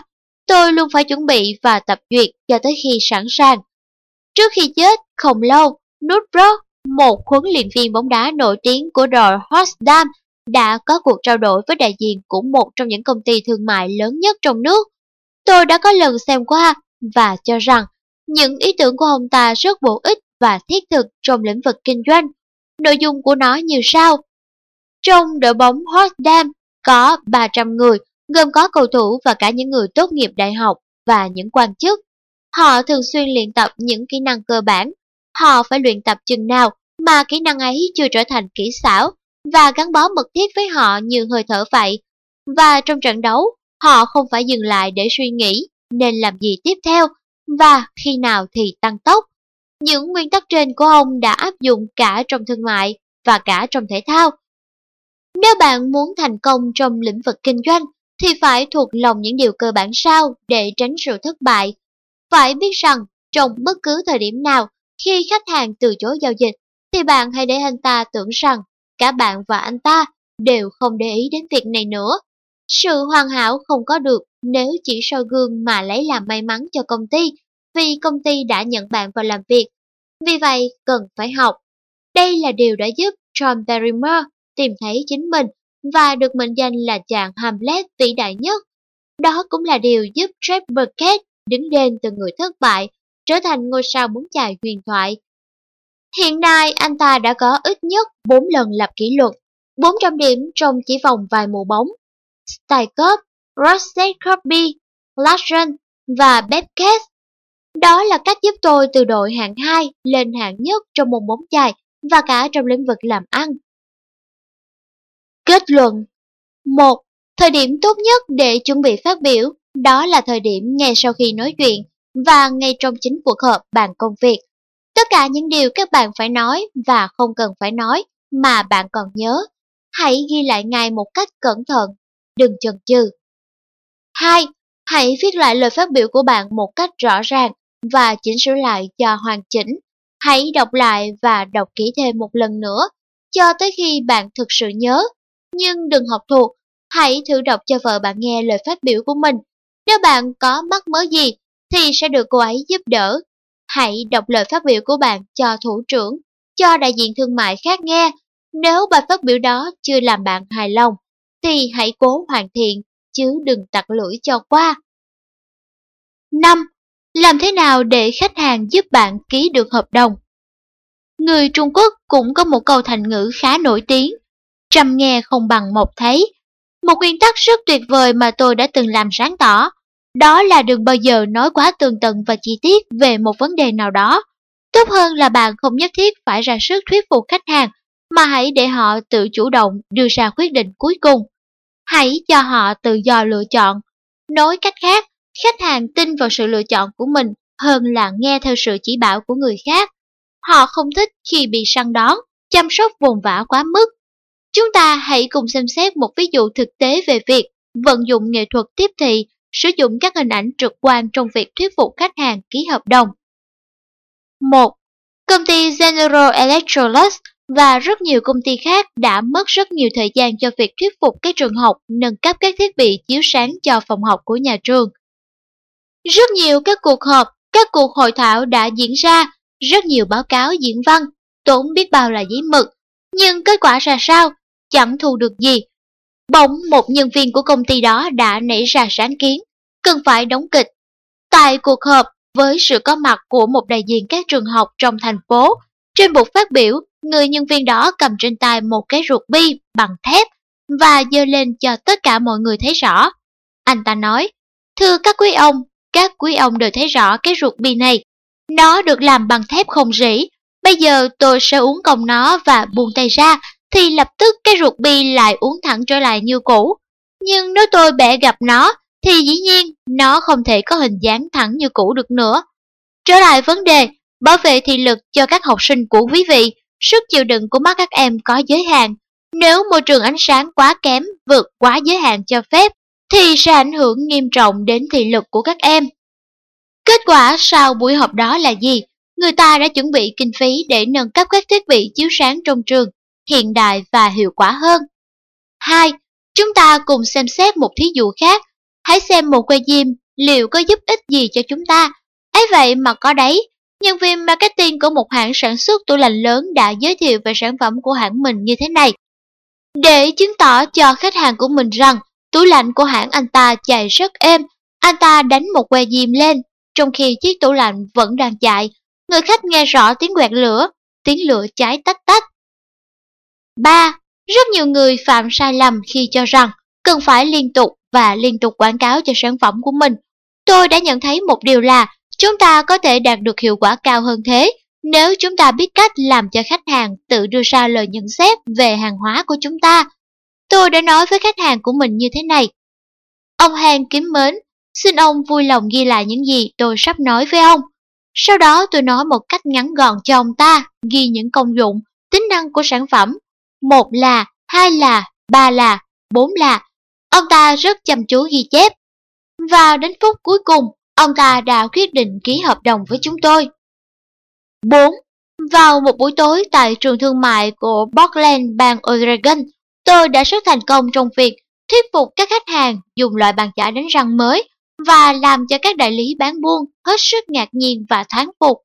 Tôi đưa cho khách hàng của mình một chiếc kính lúp to cùng với hai chiếc bàn chải đánh răng, một loại thường và một loại mới. Sau đó tôi nói, anh hãy dùng kính lúp soi kỹ hai cái bàn chải này và cho tôi biết chúng khác nhau ở điểm gì. Các đại lý bàn chải đánh răng trước đây thường chiến thắng trong các cuộc cạnh tranh bằng cách tiêu thụ hàng hóa kém phẩm chất, nay đã không khỏi ngỡ ngàng trước cách chào hàng của tôi. Cuối cùng chính họ đã thuyết phục được người mua rằng các sản phẩm có chất lượng tốt sẽ giúp cho việc tiêu chi tiết kiệm hơn, đem lại hiệu quả kinh tế cao hơn. Họ cũng đã sử dụng đến cái kính lúp như tôi đã dùng để giới thiệu về một loại bàn chải đánh răng mới. Tôi hoàn toàn bị chinh phục. Chủ của một trong các đại lý đã nói với tôi như vậy. Các khách hàng rất nhanh nhận ra được những ưu điểm của sản phẩm bằng việc sử dụng dụng cụ trực quan minh họa, khối lượng hàng mới được tiêu thụ tăng lên rõ rệt. 5. Một người bán hàng tạp hóa ở New York đã cho tôi biết là tốc độ tiêu thụ hàng hóa quần áo của nam giới đã tăng lên 40% khi anh ta bắt đầu cho chiếu các đoạn phim quảng cáo tại các cửa hàng. Trong phim có giới thiệu về hai người đi xin việc. Người thứ nhất đến phỏng vấn, ăn mặc rất lôi thôi và lẽ dĩ nhiên anh ta không có cơ hội quay lại đó nữa. Người thứ hai ăn mặc rất lịch lãm, gọn gàng, đã gây được thiện cảm và được giữ lại làm việc. Đoạn phim kết thúc bằng một câu như sau. Ăn mặc đẹp là một cách đầu tư hiệu quả nhất. 6. Anh bạn tôi, bác sĩ Oliver Campbell là một trong những nhà sĩ giỏi nhất của thành phố. Anh ta đánh giá rất cao việc diễn kịch trong marketing. Khi bệnh nhân tới khám răng, anh ta yêu cầu bệnh nhân chụp phim hàm răng của mình. Sau đó anh ta treo các tấm phim chụp lên cho bệnh nhân xem. Bệnh nhân xem các tấm phim chụp răng lời của mình và sẽ tận mắt thấy tình trạng răng miệng của mình ra sao. Bằng cách này, ông bạn bác sĩ của tôi dễ dàng phân tích cho người bệnh nghe và hiểu được tình trạng sức khỏe của họ. Người bệnh sẽ cảm thấy tin tưởng hơn vào những lời khuyên của bác sĩ. 7. Bản thân tôi cũng đã từng áp dụng biện pháp sử dụng các vật dụng trực quan và đạt được những kết quả khả quan rất đáng tự hào. Thực tế cho thấy, đây là một biện pháp rất hữu hiệu và thường để lại ấn tượng mạnh cho người xem. Tôi xin kể ra đây một lần tôi đã thuyết phục khách hàng của mình như thế nào. Tôi đặt một chiếc bút mực đen lên bàn trước mặt khách hàng của mình và ở góc bàn khác tôi đặt một đồng xu 25 sáng lóa. Một góc bàn khác tôi lại đặt 10 đồng xu cũ. Sau đó tôi hỏi khách hàng, ông có biết điều này hàm ý gì không? Tất nhiên, người khách hàng như mọi người bình thường khác sẽ trả lời, không, tôi chả hiểu gì hết. Tôi mỉm cười và giải thích. Bút chính là ông sau khi ông qua đời. Đồng 25 xu chính là ông bây giờ. Còn có đồng 10 xu chính là những gì ông để lại cho vợ con ông sau khi ông đã trả cho tất cả các phí tổn. Sau đó tôi nói tiếp. Ông Major kính mến, cho phép tôi hỏi ông một câu này nhé. Hãy đặt giả thiết. Vâng, đây chỉ là giả thiết thôi. Là ông đã qua đời từ một tháng trước Chúng tôi và ông là những người phải thanh toán cho nhau. Chúng tôi phải chi 3% số tiền chi phí cho ông. Liệu chúng tôi sẽ phải làm thế nào đây? Sau đó tôi để cho ông ta tự rút ra kết luận. Trong những năm gần đây, người ta rất chuộng biện pháp sử dụng các dụng cụ trực quan. đây là một phương pháp mang lại hiệu quả cao. Mọi ý tưởng dù phức tạp trừu tượng đến mấy, đều trở nên đơn giản và dễ hiểu. Khách hàng của bạn dù khó tính đến mấy, cũng sẽ dễ dàng bị thuyết phục. Còn bạn, bạn đã vận dụng biện pháp này bao giờ chưa? Tóm lại, hãy luôn ghi nhớ, trăm nghe không bằng một thấy. Hãy cố gắng tối đa để khách hàng có thể tận mắt thấy được những ý tưởng của bạn, rồi chính họ sẽ là người giúp bạn nhanh chóng ký được hợp đồng. Như vậy là kho sách nói.com.vn vừa gửi đến các bạn những nội dung đầu tiên trong phần 5, các bước ký kết hợp đồng. Mời các bạn đón nghe tiếp nội dung tiếp theo của quyển sách. Kho sách nói.com.vn Cảm ơn các bạn đã lắng nghe quyển sách này. Quyển sách này thực hiện được là nhờ sự đóng góp của các bạn hảo tâm. Kho sách nói chân thành cảm ơn những sự giúp đỡ thầm lặng của các bạn. Các bạn hứa đóng góp và đã thật sự giữ lời hứa. Kho sách nói cảm ơn các bạn nhiều lắm. Kho sách nói sẽ tiếp tục thực hiện thêm sách mới để phục vụ các bạn.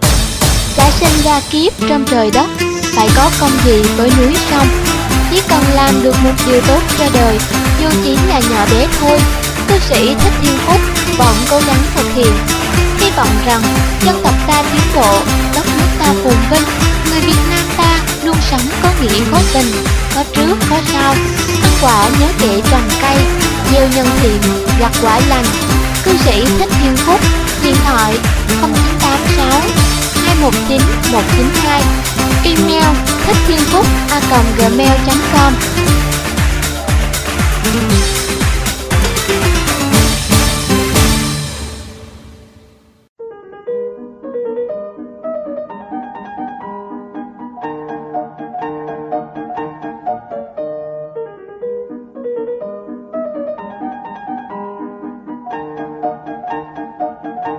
Cô sách nói.com.vn Mời các bạn cùng đến với những nội dung tiếp theo trong phần 5 Các bước ký kết hợp đồng trong quyển sách Hôm qua thất bại, hôm nay thành công tập 2 của tác giả Bram Becker 6. Tôi đã tìm kiếm các khách hàng mới như thế nào Có một dạo tôi cố gắng nhẩm lại xem mình đã mua bao nhiêu cái ô tô trong đời mình Tôi hết sức ngạc nhiên khi biết rằng con số ô tô tôi mua được lên đến 33 cái. Bây giờ cho phép tôi hỏi các bạn câu này. Theo các bạn, có bao nhiêu người bán hàng đã bán cho tôi 33 cái ô tô đó? Đúng 33 người. Một sự thật đáng ngạc nhiên phải không? Không một ai trong số những người bán hàng đó, theo tôi được biết có thể tiếp tục níu kéo tôi mua hàng của họ đến lần thứ hai. Họ chỉ quan tâm đến tôi cho tới khi tôi mua hàng cho họ và thanh toán tiền sòng phẳng còn sau đó thì họ chẳng mãi may đếm xỉa đến người, mà trước đó họ còn vùng vã chào mời, rót vào tai đủ lời ngon ngọt. Họ mất hút cứ như chưa từng xuất hiện trên đời vậy. Bạn ngạc nhiên về những điều tôi kể ở trên ư. Sự thật đúng là như vậy đấy, bạn à. Tôi đã tiến hành một cuộc thăm dò dư luận và đã thu thập được hơn 15.000 ý kiến hưởng ứng. Câu hỏi tôi đặt ra cho họ là Họ đã từng gặp trong đời mình những người bán hàng cạn tà ráo máng như vậy chưa? Hơn 50% trong số 15 người được hỏi đều nói rằng họ đều đã gặp. Liệu điều đó có chứng tỏ rằng kinh doanh xe hơi là một nghề cao giá hay không? Một nghề quý tộc hay không? Lẽ nào người ta chỉ cốt sao bán được hàng, rồi quên luôn người mua hàng, rồi chỉ chăm chăm đi săn lùng các khách hàng mới?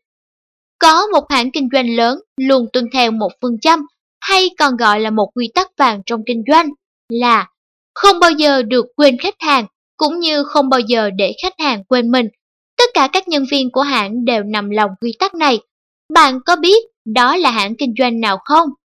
Vâng, có lẽ các bạn đã đoán ra, đó chính là một hãng buôn xe hơi, hãng General Motors, một hãng nổi tiếng luôn giữ vị trí số 1 trên thế giới về doanh số bán ra Doanh số bán hàng của hãng luôn bằng tổng doanh số của các tập đoàn ô tô khác gộp lại. Chính vì vậy, hãng này đã đứng vững trên thị trường liên tục trong 13 năm, theo số liệu điều tra thực tế của ngành thống kê. Hãy tôn trọng quyền sở hữu của người khác. Tôi có đủ cơ sở vững chắc để khẳng định rằng mỗi khi ai đó đi mua hàng đều rất quan tâm đến người bán có thái độ lịch sự, nhã nhặn, chu đáo với khách hàng hay không. Vậy nên ta không cần mất nhiều thời giờ để khẳng định lại vấn đề này nữa. Chúng ta sẽ nhìn nhận một cách cởi mở và khách quan với quan điểm vị kỷ về vấn đề này. Nhìn lại sự nghiệp kinh doanh của mình trong những năm qua, tôi càng thấy hối tiếc vì đã không dành gấp đôi thì giờ cho việc nghiên cứu và làm thỏa mãn những nhu cầu của khách hàng. Tôi nói điều này hết sức chân thành theo đúng nghĩa đen của từ này. Tôi có thể dẫn ra đây hàng trăm ví dụ, trích từ cuốn sổ nhật ký bán hàng của mình để chứng minh rằng tôi đã có thể kiếm được nhiều tiền hơn nữa, hạnh phúc hơn nữa mà không phải tốn công sức nếu như tôi dành nhiều thời gian hơn cho việc chăm sóc khách hàng. Vâng, thưa quý vị, giá như tôi có thể bắt đầu lại sự nghiệp của mình, tôi sẽ dán lên bàn làm việc của mình một câu từ răng mình. Không bao giờ được quên khách hàng, cũng như không bao giờ để khách hàng quên mình. Nhiều năm trước đây tôi đã tậu được một ngôi nhà khá rộng rãi. Tôi rất thích địa thế của ngôi nhà đó. Song ngôi nhà có giá trị hơn và làm tôi cảm thấy hài lòng xuất phát từ câu chuyện sau đây. Sau khi đã ký vào hợp đồng mua nhà, tôi bỗng nảy ra ý nghĩ, liệu mình có mắc sai lầm gì không? Có bị hớ hên gì không? Tôi cảm thấy rất bằng khoăn lo lắng. Khoảng 2 đến 3 tuần lễ trôi qua, sau khi chúng tôi chuyển đến ngôi nhà mới, người nhân viên công ty kinh doanh bất động sản đã ký hợp đồng với tôi, gọi điện đến và nói rằng muốn gặp tôi. Hôm đó là sáng ngày thứ bảy. Khi anh ta đến, tôi rất đổi băn khoăn lo lắng, không hiểu có chuyện gì xảy ra. Song mọi chuyện diễn ra rất tốt đẹp. Anh ta ngồi xuống ghế và chúc mừng tôi đã có một quyết định hết sức sáng suốt khi mua chính ngôi nhà này. Sau đó anh ta dẫn tôi dạo quanh một vòng, xem vùng lân cận và chỉ cho tôi thấy những ngôi nhà nhỏ nhỏ xinh xắn khác và cho tôi biết tên của các chủ ngôi nhà đó. Một vài người trong số họ là các nhân vật có tiếng tăm, các quan chức cao cấp của chính phủ. Anh ta làm tôi cảm thấy rất hãnh diện. Anh ta thể hiện sự hăng hái nhiệt tình và ân cần còn hơn cả khi anh ta mời tôi mua ngôi nhà này. Cuộc viếng thăm của anh ta đã làm tôi yên lòng. Điều đó chứng tỏ tôi đã không phạm sai lầm nào trong việc mua bán này. Anh ta làm tôi hạnh phúc, tôi biết ơn anh ta đến chừng nào. Thật tình, ngay trong buổi sáng hôm đó, tình cảm của tôi đã dành hết cho người thanh niên ấy. Quan hệ giữa chúng tôi không bó hẹp, là quan hệ giữa người bán và người mua, mà đã sâu hơn, khăng khít hơn. Chúng tôi đã trở thành bạn bè. Anh ta chỉ mất một buổi sáng thứ bảy để đổi lấy một khách hàng mới. Một tuần sau đó tôi đã gọi điện cho anh ta và giới thiệu cho anh ta địa chỉ của một người bạn thân cũng đang muốn mua nhà trong khu phố tôi ở. Trong một khoảng thời gian ngắn, anh nhân viên bán nhà đã tìm cho bạn tôi một ngôi nhà phù hợp. Cuối cùng thì một hợp đồng lớn nữa đã được ký kết. Tôi đã từng có một buổi nói chuyện ở San Petersburg, bang Florida về đề tài này.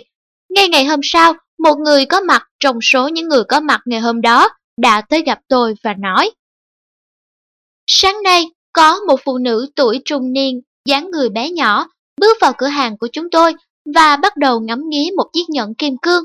Cuối cùng bà ta đã mua nó và thanh toán bằng xét.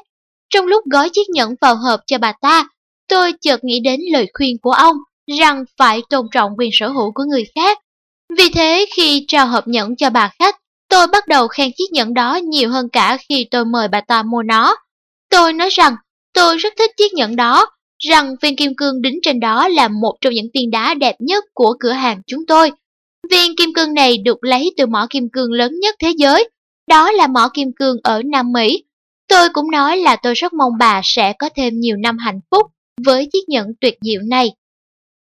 Ông biết không, ông Becker? Ông ta nói tiếp, tôi thấy mắt bà khách đó khi ngừng ngấn lệ và bà ấy đã nói với tôi thế này. Anh đã làm cho tôi thấy hạnh phúc Thú thật với anh là sau khi trả tiền chiếc nhẫn, tôi bắt đầu chột dạ, không biết có phải mình đã hành động một cách ngu xuẩn không khi bỏ ra một đống tiền để mua một chiếc nhẫn mà không chắc là thật hay giả. Sau đó tôi tiễn bà ta ra cửa, chân thành cảm ơn bà ấy và mời bà lui tới cửa hàng tôi bất cứ lúc nào bà muốn.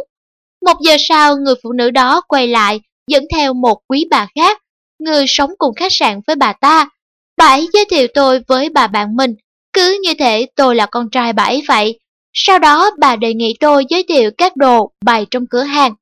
Khác với bà khách hàng ban đầu, bà khách mới đến chẳng mua món đồ nữ trang nào, đắt tiền cả, mà chỉ mua một chiếc trăm cài áo đơn giản. Khi tiễn hai người ra khỏi cửa, tôi hiểu rằng mình đã có thêm hai người bạn mới, thật tuyệt vời. Bạn sẽ không bao giờ biết được thành công đến từ đâu. Nhiều năm trước, một phụ nữ đứng tuổi ăn mặc giản dị bước vào cửa hàng bách hóa. Các nhân viên bán hàng chẳng mãi mai chú ý đến bà, trừ một người nhân viên trẻ tuổi. Anh ta không chỉ ân cần phục vụ bà khách, mà còn giúp bà khách xách những món đồ mà bà ta mua được tận ra cửa. Khi thấy ngoài trời đang mưa, anh mở ô ra che cho bà cụ, dắt tay bà đến tận góc phố, cho đến khi bà cụ đã ngồi lên xe buýt, anh mới yên tâm quay lại cửa hàng. Sau đó mấy hôm, ông giám đốc cửa hàng nhận được một bức thư từ Andrew Carnegie với lời cảm ơn sâu sắc vì cửa hàng đã rất quan tâm đến mẹ của ông ta. Kèm theo lá thư là một đơn đặt hàng cho toàn bộ đồ nội thất trang trí cho ngôi nhà mới xây của ông vua sắt thép của nền công nghiệp Mỹ. Hẳn bạn rất tò mò muốn biết anh chàng nhân viên bán hàng trẻ tuổi đó hiện nay đang làm gì phải không? Thật thú vị là cậu nhân viên ân cần chu đáo năm xưa, nay đang ở cương vị giám đốc một siêu thị của một thành phố lớn ở một bang của Hoa Kỳ. Cách đây mấy năm, tôi đã gặp ông Potter, một trong những nhà buôn giàu có nhất Philadelphia. Tôi hỏi ông ta rằng, điều gì đã khiến ông miệt mài với công việc kinh doanh đến vậy? Ông Potter đã trả lời tôi như sau. Các khách hàng. Sau đó ông ta đã giải thích cho tôi hiểu thật cặn kẽ và tỉ mỉ. Tôi sẽ không bao giờ quên bài học thực tế thú vị mà tôi tiếp thu được từ ông. Bằng những lý lẽ đầy suốt thuyết phục, ông đã khiến tôi cảm phục và quyết định sẽ áp dụng những điều học được đó vào công việc của chính mình. Mọi chuyện thật kỳ diệu cứ như trong truyện cổ tích. Vậy mà trước đây tôi không hề biết đến những điều tưởng chừng rất đổi bình thường này. Cụ thể là ông Potter đã nói như sau. Các khách hàng luôn là nguồn sống của chúng tôi. Tôi hỏi ông ta vì sao và được ông ta giải thích rằng các khách hàng mới thường rất vui và hạnh phúc với những món đồ mà họ mới sắm, nhất là khi các món đồ rất tiện dụng, có ích cho cuộc sống của họ. Họ sẽ rất hãnh diện khi khoe chúng với bạn bè, hàng xóm của mình. Nhân viên của hãng chúng tôi thường đến thăm các khách hàng khoảng một tuần sau khi chúng tôi lắp đặt các thiết bị điện cho họ. Các nhân viên sẽ phải tìm hiểu xem các khách hàng có thích thú với các sản phẩm điện tử điện lạnh của hãng hay không. Công việc đó được gọi là chăm sóc khách hàng. Các nhân viên sẽ hướng dẫn khách hàng sử dụng sản phẩm đúng cách và đưa ra những lời khuyên, lời đề nghị được phục vụ họ miễn phí. Các khách hàng sẽ giới thiệu cho chúng tôi những người mua hàng khác, cứ thế họ tiếp tục quảng cáo sản phẩm của chúng tôi đến hàng nghìn người khác. Ông Potter còn kể cho tôi nghe về các cuộc lấy ý kiến của khách hàng do công ty ông tiến hành ở nhiều nước khác nhau.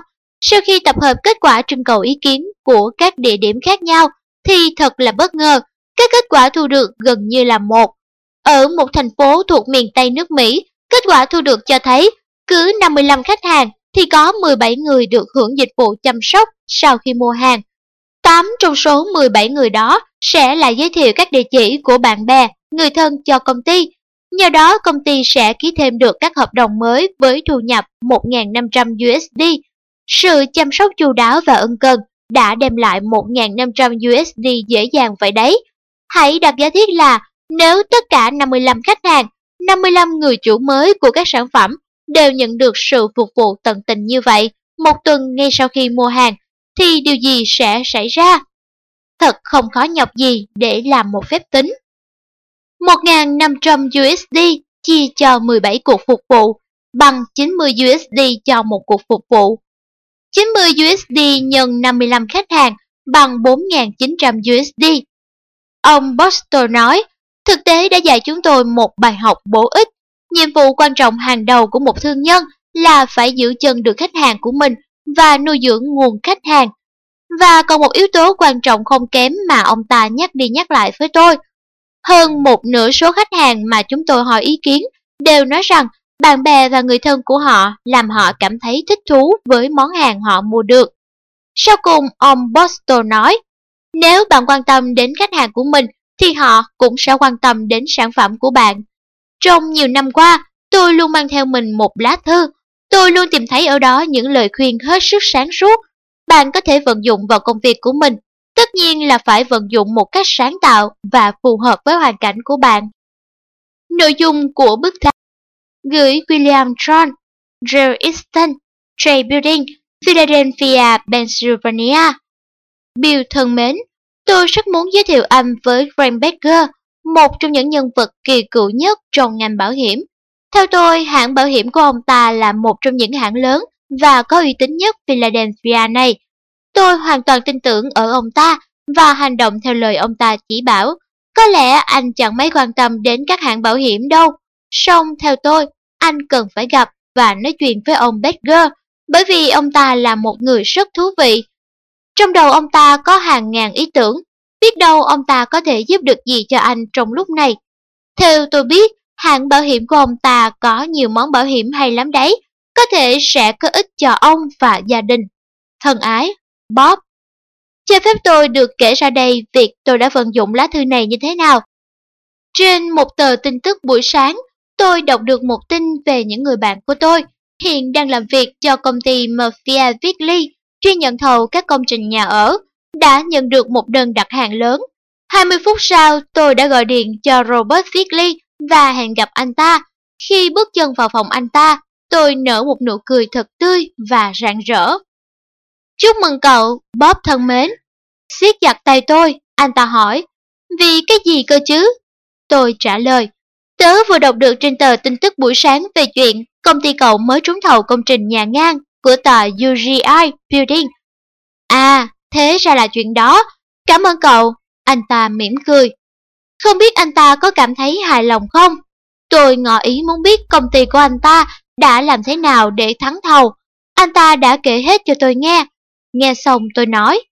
Nghe này Bob, có phải cậu đã xin đơn dự thầu của một số nhà thầu lớn có uy tín để chuẩn bị dự thầu có phải không?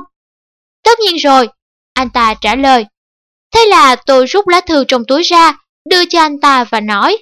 Bob, có phải cậu đã hứa đặt hàng với một trong những nhà thầu lớn, đại diện cho những nhà thầu nhỏ phải không? Anh ta mỉm cười. Đúng thế. Sau khi đọc xong lá thư, anh ta hỏi, cậu muốn tớ phải làm gì đây? Viết cho cậu một lá thư giới thiệu cậu với các bạn hàng của tớ ư. Tôi ra khỏi phòng làm việc của anh ta với bốn lá thư giới thiệu trên tay Bob đã giới thiệu tôi với các ông chủ thầu về thiết bị sưởi, thiết bị điện và các thiết bị dẫn nước. Chẳng phải khi nào người ta cũng dễ dàng viết các bức thư giới thiệu cho tôi, vì vậy tôi luôn mang theo mình một tập giấy với kích thước 10 x 15 cm. Trên đó tôi ghi những dòng sau. Gửi ông, ví dụ Herbert Dürer. Xin giới thiệu với ông anh bạn tôi, Franklin Becker. Ký tên, ví dụ Gary Smith. Phía bên trên tờ giấy, anh bạn tôi viết tên người khách hàng mà anh ta muốn tiến cử tôi, còn phía dưới anh ta ký tên mình.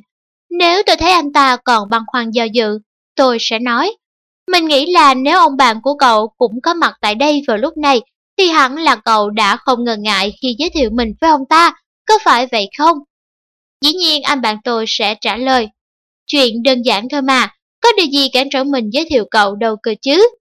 Sau đó anh ta sẽ viết mọi thứ cần thiết vào tờ giấy nhỏ bé đó. Đôi khi thậm chí anh ta còn hào phóng viết liền một lúc vài thư giới thiệu. Song cũng có lúc người ta từ chối việc giới thiệu những cái tên và địa chỉ người quen của họ cho tôi. Khoảng một năm trước, một vị khách hàng rất khó tính đã nói với tôi thế này. Giá mà tôi giới thiệu anh cho những kẻ thù không đội trời chung với tôi thì tốt quá. Tôi hỏi ông ta, sao ông lại nói vậy? Nghe này anh Becker thân mến. Ông ta trả lời, tôi chúa ghét các tài đại lý bảo hiểm. Tôi chẳng thích thú gì khi bọn họ tới đây gặp tôi và cứ nì nèo tôi ký hợp đồng bảo hiểm với họ. Nếu có ai trong số bọn họ đến gặp tôi và nói rằng anh ta đến đây theo thư giới thiệu của một trong số những người bạn của tôi, thì tôi sẽ điền tiết lên và giữ tợn như một con quỷ. Tôi sẽ lập tức gọi điện đến cho kẻ tồi tệ nào đã giới thiệu tài nhân viên đó đến tôi và tôi sẽ không ngần ngại nói thẳng cho hắn hay sự khó chịu của tôi. Ai đến tôi cũng sẵn sàng tiếp đón, nhưng trừ các đại lý bảo hiểm ra. Đó quả là một sự thật quá sức tưởng tượng của tôi, dường như tôi vừa được thưởng thức một xô nước lạnh vào người. Nhưng tôi vẫn mỉm cười và nói, Mọi chuyện đều ổn cả, thưa ông Plan kính mến. Tôi rất hiểu những suy nghĩ của ông và rất thông cảm với ông trong chuyện này. Tôi nói với ông rằng Tôi vẫn sẽ làm. Hãy cho tôi biết tên của người mà ông biết, người mà chưa đến 50 tuổi và kiếm được tiền. Tôi xin hứa là sẽ không bao giờ nói đến tên ông với ông ấy. Và thế thì, ông ấy nói, Trong trường hợp này, nếu có thể, anh hãy tìm cách gặp ông Carol Stindler. Một người chế tạo dụng cụ phẫu thuật ở phố 19, số nhà 918. Ông ấy khoảng 51 tuổi và là người khá thành đạt. Tôi cảm ơn ông Len và một lần nữa hứa sẽ không nói ra tên ông ấy với người ông vừa cho tôi biết. Tôi lập tức đi đến nhà máy của ông Dingler. Khi bước vào phòng làm việc của ông ấy, tôi nói, Chào ông Dingler, tôi là Baker, đại diện cho hãng bảo hiểm nhân thọ. Một người bạn của chúng ta đã cho tôi tên của ông, với điều kiện tôi sẽ không nói ra tên của ông ấy. Ông ấy nói với tôi rằng ông là người khá thành đạt và ông là người tôi có thể tiếp xúc được. Bây giờ ông có thể dành cho tôi 5 phút được không? Hay là tốt hơn tôi nên ghé thăm ông vào một dịp khác? Thế anh muốn nói gì với tôi? Ông ta hỏi. Muốn nói chuyện về ông. Tôi trả lời. Tôi thì có gì để nói đây? Nếu chuyện của anh liên quan đến bảo hiểm thì tôi báo trước. Tôi không có thời gian cho mấy thứ nhảm nhí đó. Ờ vâng thưa ông Dinler. Tôi đáp. Hôm nay tôi không định nói chuyện với ông về các loại bảo hiểm. Ông có thể dành cho tôi 5 phút được chứ? Ông ta giới hạn cho tôi đúng 5 phút. Trong khoảng thời gian ngắn ngủi đó, tôi đã thu nhận được từ ông ta không ít các thông tin bổ ích.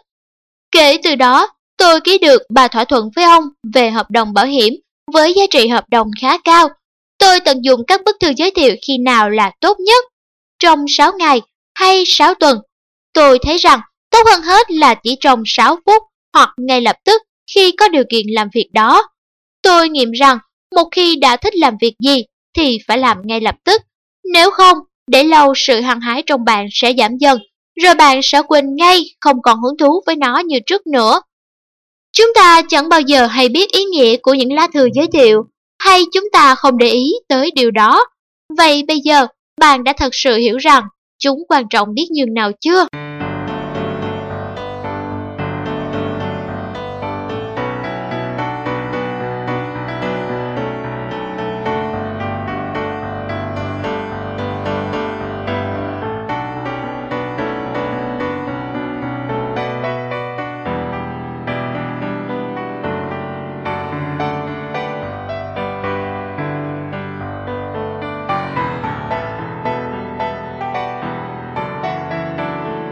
Đây kho sách nói.com.vn mời các bạn cùng đón nghe tiếp nội dung của quyển sách. Lòng biết ơn. Có một việc mà tôi cho là rất quan trọng và cần thiết khi được người ta giới thiệu khách cho mình. Đó là việc thông báo cho người giới thiệu, người giúp tôi tiếp cận với các khách hàng mới. Kết quả của các cuộc gặp gỡ, dù hay dù dở, nếu bạn cứ im lặng, chẳng hồi âm gì thì chắc chắn người giới thiệu bạn sẽ không cảm thấy hài lòng, bởi họ cảm thấy mình có trách nhiệm trong mỗi lá thư giới thiệu. Có thể anh ta sẽ không nói ra điều này với bạn, nhưng điều đó thật bất lợi cho bạn. Tôi thì tôi rất hiểu, cứ thử hình dung là mình ở địa vị của người giới thiệu hoặc người được giới thiệu, thì trong trường hợp nào cũng cảm thấy khó chịu. Tôi nhận thấy rằng khi tôi thông báo kết quả về các cuộc gặp và hợp đồng đã được ký kết, đồng thời bày tỏ lòng biết ơn của mình thì anh bạn, người giới thiệu khách cho tôi, cũng cảm thấy hạnh phúc y như tôi vậy. Còn nếu việc ký kết hợp đồng không diễn ra suôn sẻ, không đạt được thỏa thuận với khách hàng, thì tôi cũng vẫn thông báo lại cho anh ta biết chuyện gì đã diễn ra. Sau đó có thể anh bạn tôi sẽ lại giới thiệu tôi tới một người khác mà biết đâu đó là cơ hội tốt cho tôi. Cách đây không lâu, tôi đã từng ăn trưa với vị chủ tịch hội đồng quản trị của một ngân hàng lớn của thành phố thuộc miền Tây. Ông ta cho tôi xem mẫu một bức thư được công nhận là chuẩn mực trong việc diễn đạt lòng biết ơn đối với các khách hàng. Ông nói rằng ông thường khuyên các nhân viên của mình học tập theo cách viết của bức thư đó. Nội dung lá thư như sau. Ngài râu kính mến, chúng tôi vô cùng biết ơn ngài vì đã giới thiệu ông Miss tới ngân hàng của chúng tôi.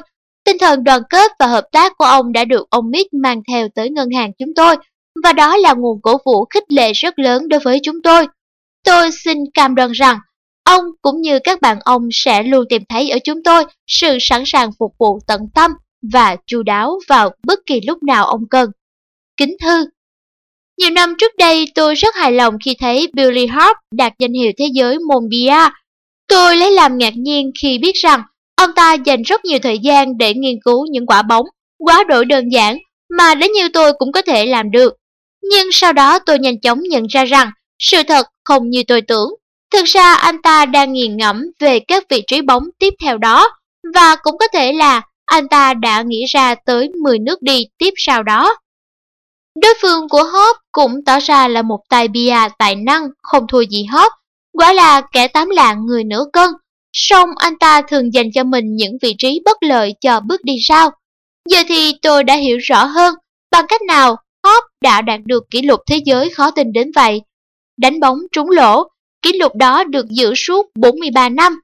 Bạn hãy thử làm một kỷ lục tương tự như vậy trong bất kỳ một môn thể thao nào khác xem. Tôi đã học được ở Billy Hop một bài học bổ ích từ buổi chiều đó, và kỷ niệm đó sẽ không bao giờ phai mờ trong tâm trí tôi. Bản chất của điều này là ở chỗ, suy nghĩ về những bước đi tiếp theo trong kinh doanh cũng quan trọng như trong thi đấu VR. Chúng ta cũng phải bỏ vào đó không ít mồ hôi và nước mắt. Tôi đã từng nghe nói về Robert Kulick, phó chủ tịch hội đồng quản trị hãng bảo hiểm Aetna của Hartford bang Connecticut, thể hiện điều này như sau. Sự tìm kiếm giống như việc cạo râu, nếu ta không làm công việc đó một cách thường xuyên hàng ngày, thì cái vẻ ngoài của bạn sẽ trông thật thảm hại. Tóm tắt ý chính 1. Đừng bao giờ quên khách hàng của bạn và cũng không được phép để khách hàng quên bạn. 2. Nếu bạn thực sự quan tâm đến khách hàng thì bạn sẽ nhận được sự quan tâm đó từ họ. 3.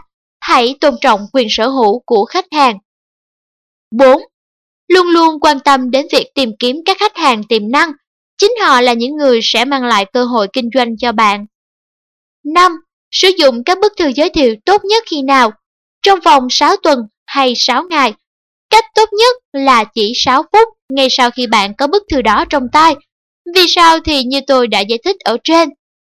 6.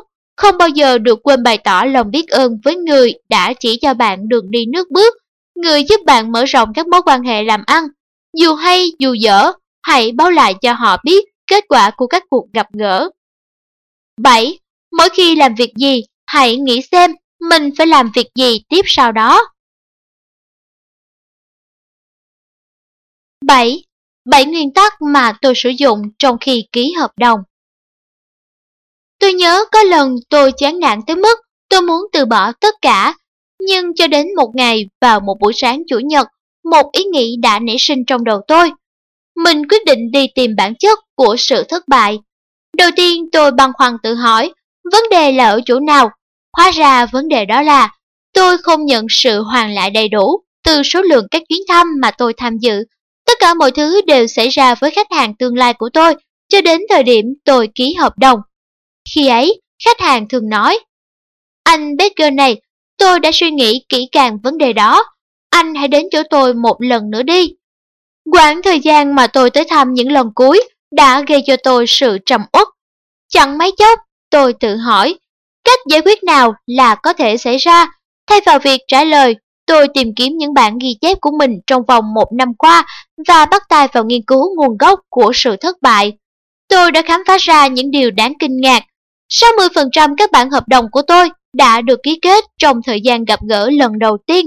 23% bản hợp đồng là ở cuộc gặp gỡ lần thứ hai và chỉ có 7% bản hợp đồng là cuộc gặp gỡ lần thứ ba, thứ tư, thứ năm và lần cuối cùng. Nói một cách khác, tôi dành nửa ngày làm việc của tôi cho những công việc để bù lại 7%. Câu trả lời quá rõ ràng. Ngay lập tức tôi chấm dứt toàn bộ các cuộc đến thăm sau lần đến thăm thứ hai và bắt đầu dành thời gian rỗi của mình vào việc tìm kiếm những khách hàng tiềm năng mới. Kết quả mà tôi gặt hái được là một kết quả bất ngờ đến mức khó tin. Chẳng mấy chốc mà tôi tăng giá trị của mỗi một chuyến thăm từ 2 đô la 80 xu lên tới 4 đô la 27 xu. Như thế liệu phương án đó có phù hợp với bất kỳ phạm vi nào trong lĩnh vực buôn bán không?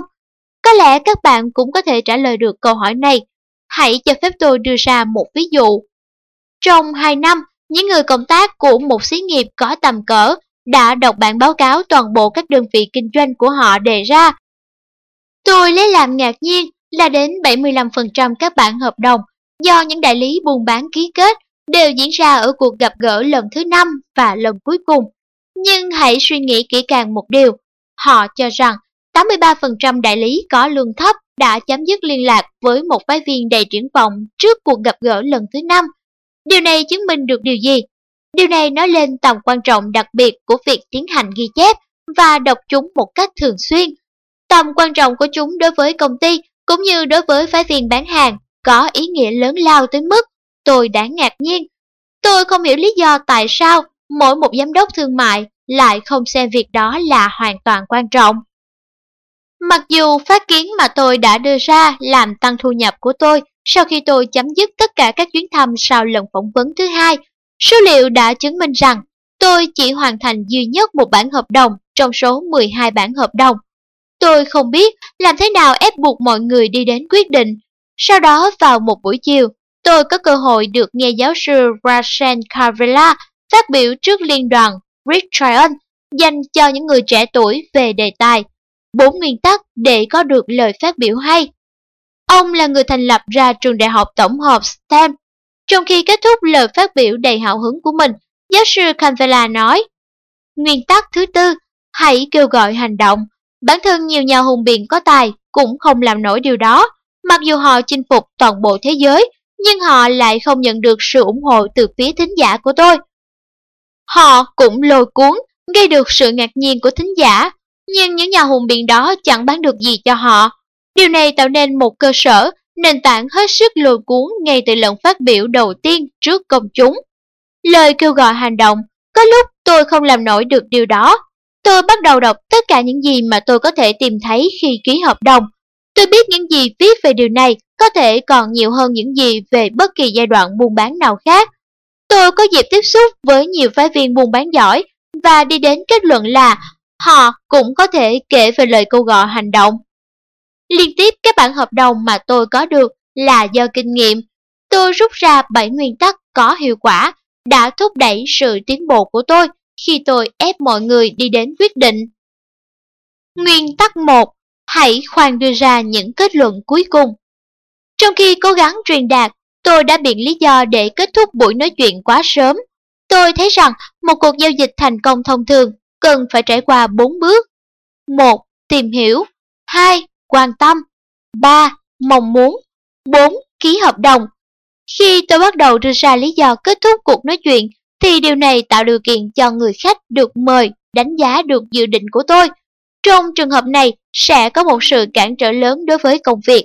Sau này khi thời cơ đã đến, tôi cần phải tỏ ra vui vẻ bằng mọi cách. Chỉ có lòng nhiệt tình mới làm cho công việc của tôi trở nên tốt hơn và tiếp thêm sức mạnh cho tôi. Thay vì bắt mình tỏ ra là một người nhiệt tình, tôi đã cố kìm nén cảm xúc của mình. Tôi cũng nghiệm ra một điều là cảm xúc mà bị đè nén còn có tác dụng hơn trong việc khơi gợi sự hào hứng của khách hàng khi kết thúc giao dịch. Nguyên tắc 2. Hãy tổng kết. Tôi nhận ra rằng một kết quả tốt tạo ra cơ sở tốt cho thành công trong khi ký hợp đồng. Vậy thế nào là một kết quả tốt? Một ông giám đốc có tiếng đã đưa ra một cuộc thí nghiệm rất hay như sau. Ông ta đã bắt buộc tất cả các đại lý thương mại chỉ ra ưu điểm của hàng hóa một cách ngắn gọn, trong khi ông cầm trên tay một que diêm đang cháy. Trong bất cứ trường hợp nào, cần phải tổng kết thật ngắn gọn. Còn một phương pháp hiệu quả hơn mà tôi có được khi đề nghị một khách hàng của mình khi ông ta bắt đầu đưa ra nhận xét. Tôi nói, có phải anh đã viết ra những điều này không? Sau đó tôi đưa ra kết luận còn ngắn gọn hơn. Một là, hai là, ba là, bốn là. Bạn sẽ thành công khi người mua cùng đồng hành với bạn cho đến khi chính họ giúp bạn hoàn thành công việc của mình. 3. Những lời nói nhiệm màu Trình bày xong kế hoạch và trong khi tổng kết, tôi nhìn người khách hàng được mời và nói Anh có thích không? Anh ta ngạc nhiên và thường có câu trả lời là Tôi nghĩ là tôi thích. Tôi xem xét xem là anh ta muốn mua gì và cũng không đợi thêm một giây phút nào. Tôi bắt đầu đưa ra câu hỏi cần thiết và viết câu trả lời của anh ta vào tờ giấy mẫu. Tôi thường bắt đầu bằng những câu hỏi không quan trọng. Một khi mà anh ta trả lời một câu thì anh ta sẽ khó mà từ chối trả lời thêm một câu nữa. Nếu trong bản kế hoạch có câu trả lời lựa chọn, tôi sẽ đề nghị anh ta chọn câu trả lời. Tôi tin rằng cần phải nhắc tới khoảng thời gian có thể. Tôi đã cố gắng để có một câu trả lời tích cực từ phía người khách. Ví dụ như khi chỉ cho anh ta xem một mặt hàng có chất lượng tốt nào đó. Tôi nói, sản phẩm này rất tốt, ý anh thế nào? Thường thì anh ta gật đầu và nói, vâng, rất tốt.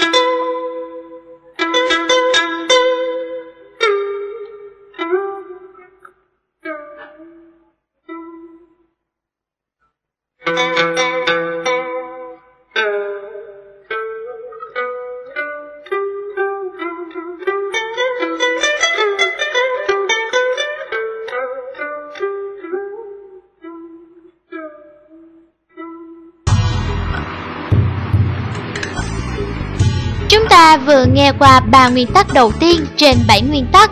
Tiếp theo đây kho sách nói.com.vn mời các bạn cùng đến với nguyên tắc thứ tư. Hãy tán thành cả những lời nói phản đối. Tôi đã mất khá nhiều thời gian để tìm hiểu rằng những vị khách tuyệt vời nhất là những người luôn phản đối. Tôi đã ngạc nhiên khi thấy nhiều lời phản đối mà tôi nghĩ mục đích của họ là tránh gặp tôi. Nhưng thực tế đó là dấu hiệu muốn mua hàng. Ví dụ, tôi không thể làm việc này được đâu, hãy quay lại đây vào tháng Giêng. Hãy đến vào mùa xuân, tôi muốn suy nghĩ thêm. Tôi cần phải hỏi ý kiến của bà xã. Giá cả các anh đưa ra quá cao, tôi có thể tìm hàng với giá rẻ hơn. Tôi nhận thấy rằng đập bàn nàng nào cũng thường là lời từ chối. Ví dụ, lời phản đối, tôi không thể làm được, có nghĩa là anh ta muốn. Lúc này khó khăn hiển nhiên là phải chỉ cho anh ta thấy rằng anh ta có khả năng chi trả cho món hàng nào đó. Hiếm có người nào cảm thấy khó chịu với sự kiên trì của người bán hàng khi anh ta nói đến quyền lợi của chính họ, quyền lợi của những khách hàng, và thường là họ đồng tình và cũng có phần tôn trọng anh ta hơn. Nguyên tắc 5. Tại sao? Thêm vào đó. Tôi lại một lần nữa quay trở lại câu nói, thêm vào đó. Tôi không muốn dành câu nói này xuống phần kết như một con ác chủ bài. Tôi sử dụng từ tại sao trong những cuộc nói chuyện muôn hình vạn trạng. Tôi không phải lúc nào cũng dùng một từ, nhưng dù thế nào đi nữa, tôi cũng phải đặt câu hỏi, tại sao?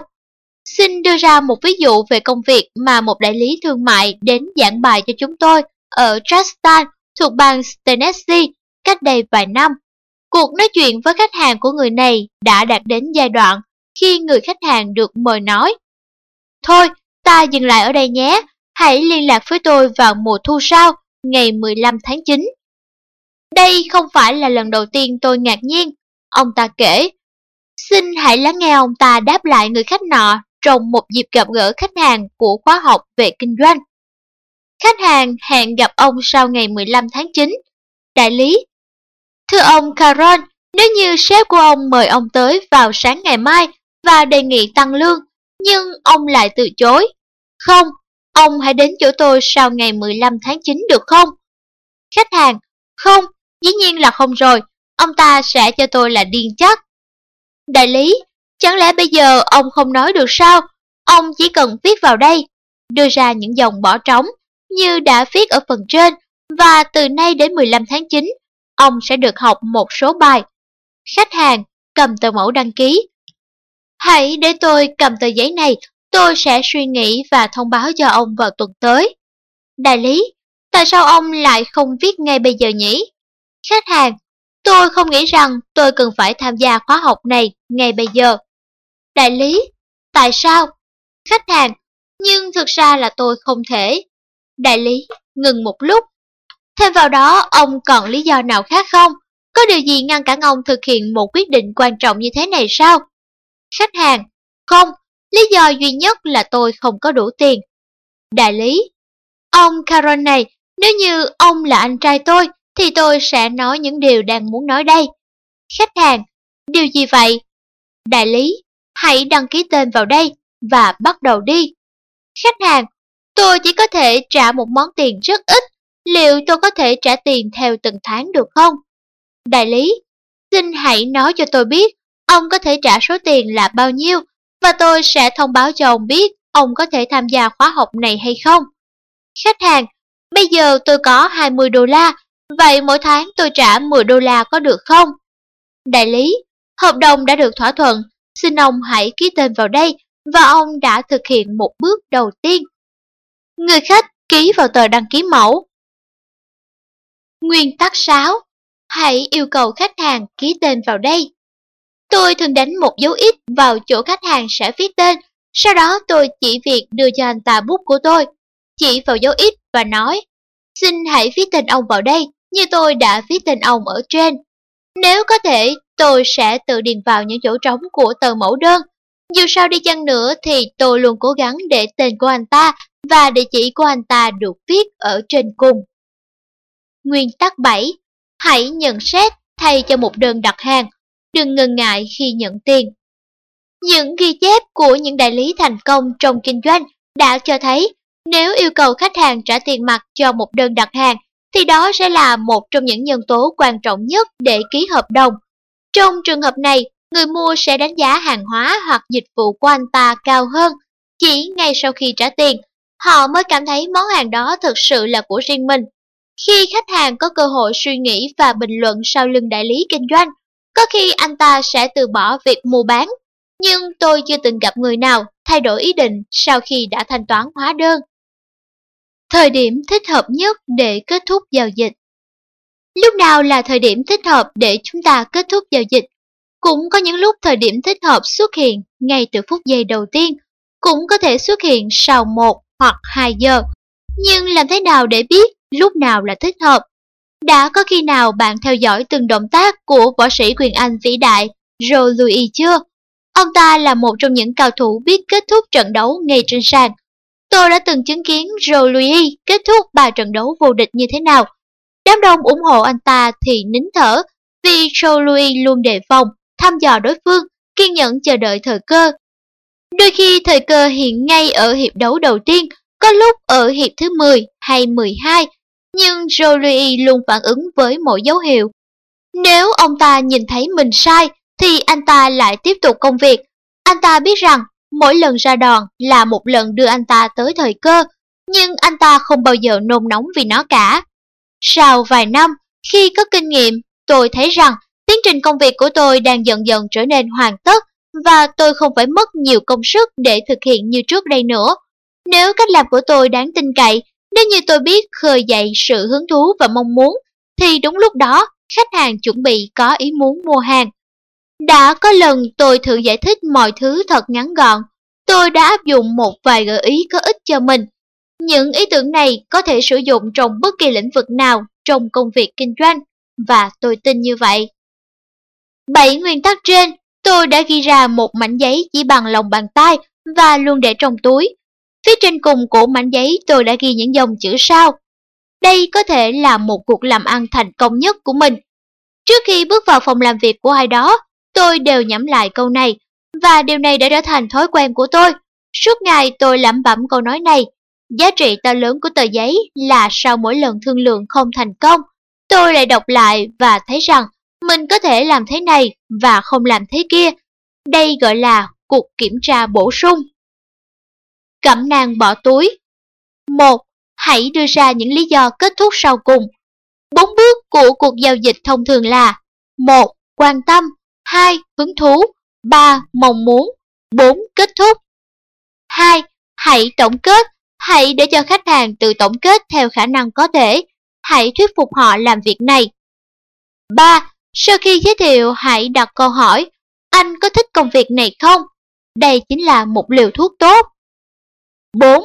Hãy đón nhận ngay cả những lời phản đối. Xin nhớ rằng, những khách hàng thực sự là những người luôn phản đối. 5. Hãy để khách hàng giải thích vì sao họ phản đối bằng những câu hỏi như tại sao, thêm vào đó. Những câu nói này chính là lý do chính, hay nói cách khác là chìa khóa của các câu hỏi trên.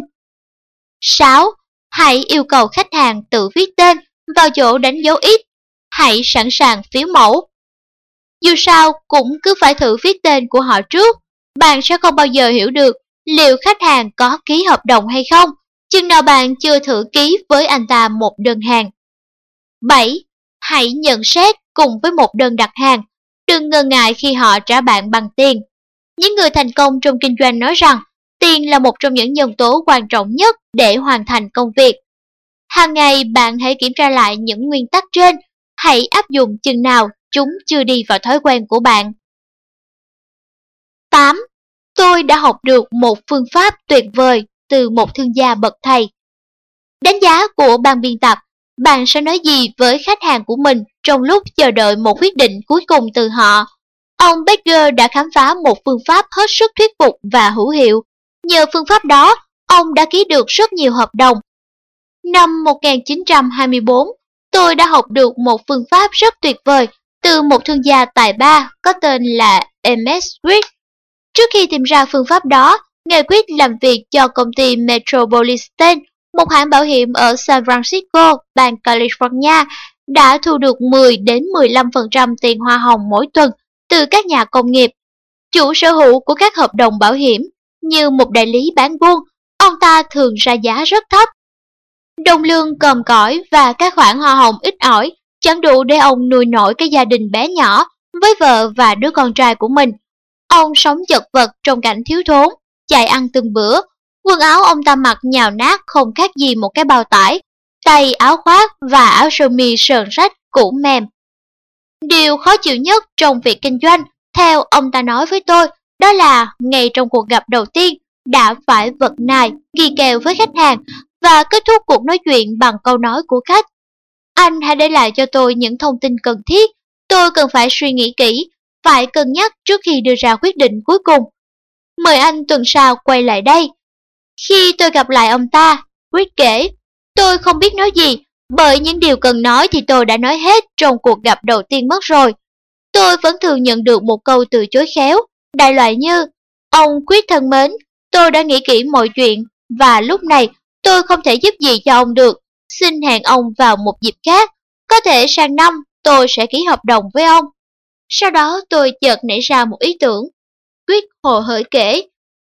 Thật khó tin, cứ như trong thần thoại vậy. Tôi bắt đầu ký được hợp đồng khi quyết định quay lại gặp khách hàng của mình thêm lần nữa. Khi nghe ông ta giải thích về cái phương pháp đã giúp ông ta thành công, tôi cảm thấy không tin tưởng lắm vào hiệu quả của nó. Tuy nhiên, tôi đã quyết định áp dụng nó vào công việc của mình. Ngày sáng hôm sau, tôi đến gặp một nhà xây dựng có tên là William Ellison. Trong 10 ngày trước đó, tôi đã trình bày thật chi tiết phản ánh bảo hiểm với ông Ellison và ông ta nói rằng anh hãy để lại các tài liệu tham khảo và sau khoảng 2 tuần mời anh lại đến. Tôi cần phải xem xét thêm hai phương án của hai hãng bảo hiểm khác nữa. Tôi đã làm đúng như cách của ông Quyết và chuyện gì đã xảy ra. Đầu tiên tôi viết một cái đơn trước khi viếng thăm khách hàng của mình. Trong đơn tôi ghi đầy đủ mọi thông tin cụ thể và chi tiết, bao gồm họ tên, địa chỉ nhà riêng và địa chỉ cơ quan. Tiếp đó là loại bảo hiểm mà khách hàng đề nghị mua. Sau đó tôi đánh dấu ít vào trong dòng để trống cho khách hàng ký tên. Dấu ít đó có một ý nghĩa rất đặc biệt. Khi tôi bước chân vào phòng khách, cánh cửa phòng làm việc của ngài Ellison đang mở. Ông ta đang ngồi sau bàn, không có cô thư ký của ông ta ở đó. Ông ngẩng đầu lên và nhận ra tôi. Ông cao mày, lắc đầu quậy quậy, xua tay mời tôi ra ngoài. Vẫn theo phương pháp của Quyết, tôi vẫn điềm nhiên tiến lại vị khách hàng của mình với một vẻ mặt rất trịnh trọng nghiêm túc. Chỉ duy nhất trong trường hợp đó, tôi mới có vẻ mặt ấy. Trong tình huống đó, không có chỗ cho nụ cười. Ông Ellison nói với cái giọng không lấy làm dễ chịu cho lắm. Không, tôi không định mua bán cái gì cả. Tôi đã quyết định không tham gia vào việc này. Có lẽ sau 6 tháng nữa tôi sẽ thay đổi ý kiến. Khi đó lại mời anh đến. Còn lúc này, mong anh đừng quấy rầy tôi nữa. Tôi đang rất bận. Trong lúc ông ta nói, tôi từ từ rút ra trong túi tờ đơn được cấp làm tư, mở nó ra và tiếp tục lại gần ông ta. Khi đến sát bên ông ta, tôi đặt tờ đơn đó lên bàn trước mặt ông ta. Sau đó tôi chậm rãi nói từng câu, đúng như những gì ông Quyết nói với tôi. Tất cả đều đúng chứ thưa ông Ellison.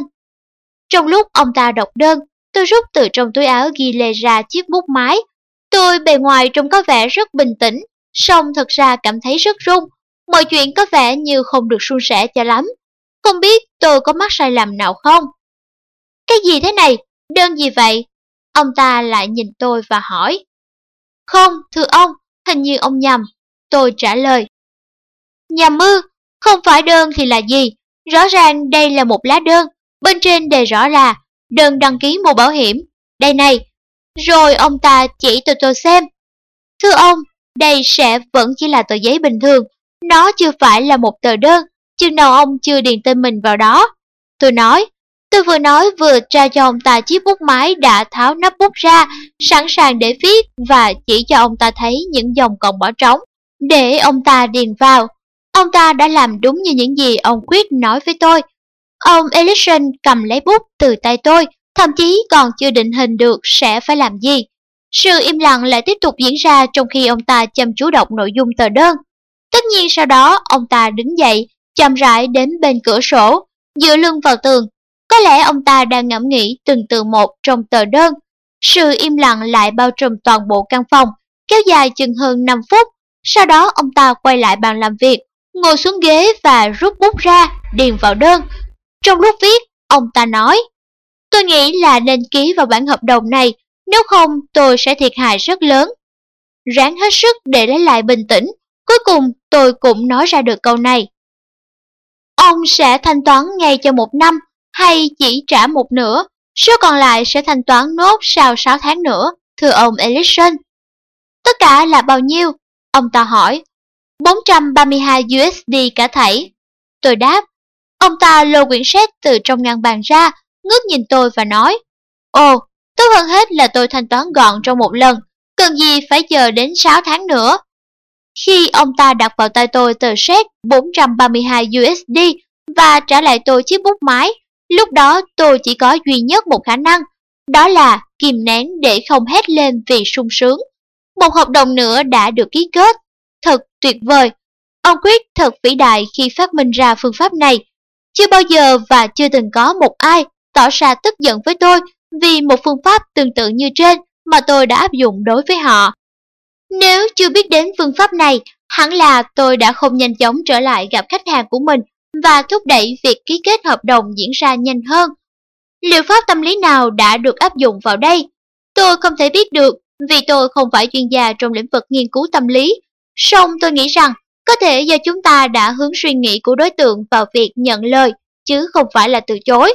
Bạn có thể lường trước được tình huống khách hàng của mình từ chối hợp tác vì thế, bạn cần tập trung mọi suy nghĩ của họ vào việc vì sao họ cần phải ký hợp đồng với bạn.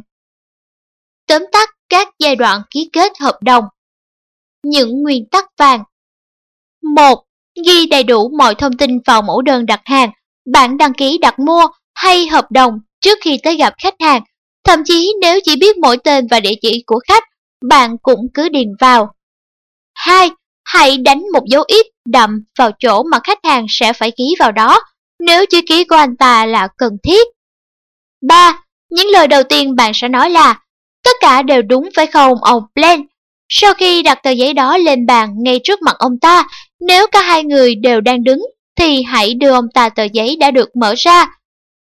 4. Bây giờ khi bóng đã ở trước cầu môn, ưu thế đang thuộc về đội bạn.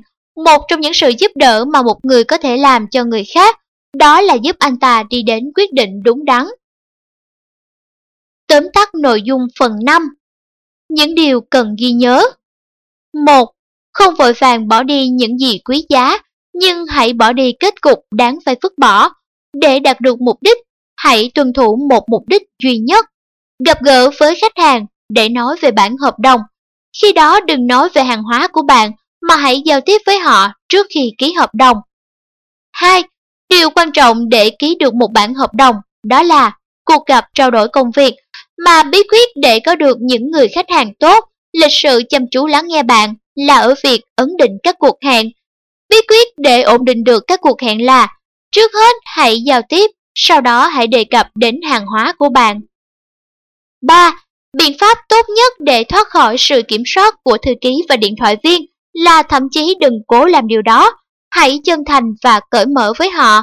Hãy tin tưởng vào họ. Đừng bao giờ dùng mưu kế và lừa dối. 4. Nếu bạn muốn trở thành ngôi sao trong giới kinh doanh, bạn cần phải biết những cơ sở và điều sơ đẳng nhất về công việc của mình, tốt đến mức chúng trở thành một phần của con người bạn. Hãy ghi chép tỉ mỉ các cuộc gặp công việc của mình. Hãy đọc đi đọc lại chúng, chừng nào bạn chưa hiểu được chúng một cách cạnh kẽ. Nhưng bạn đừng học thuộc lòng, Hãy thử đọc cho vợ bạn nghe lời phát biểu của mình, đọc cho đại diện thương mại khác nghe. Hãy đọc chúng chừng nào bạn chán thì thôi. Nusrock nói như thế này, học vẹt, học vẹt, học vẹt. 5.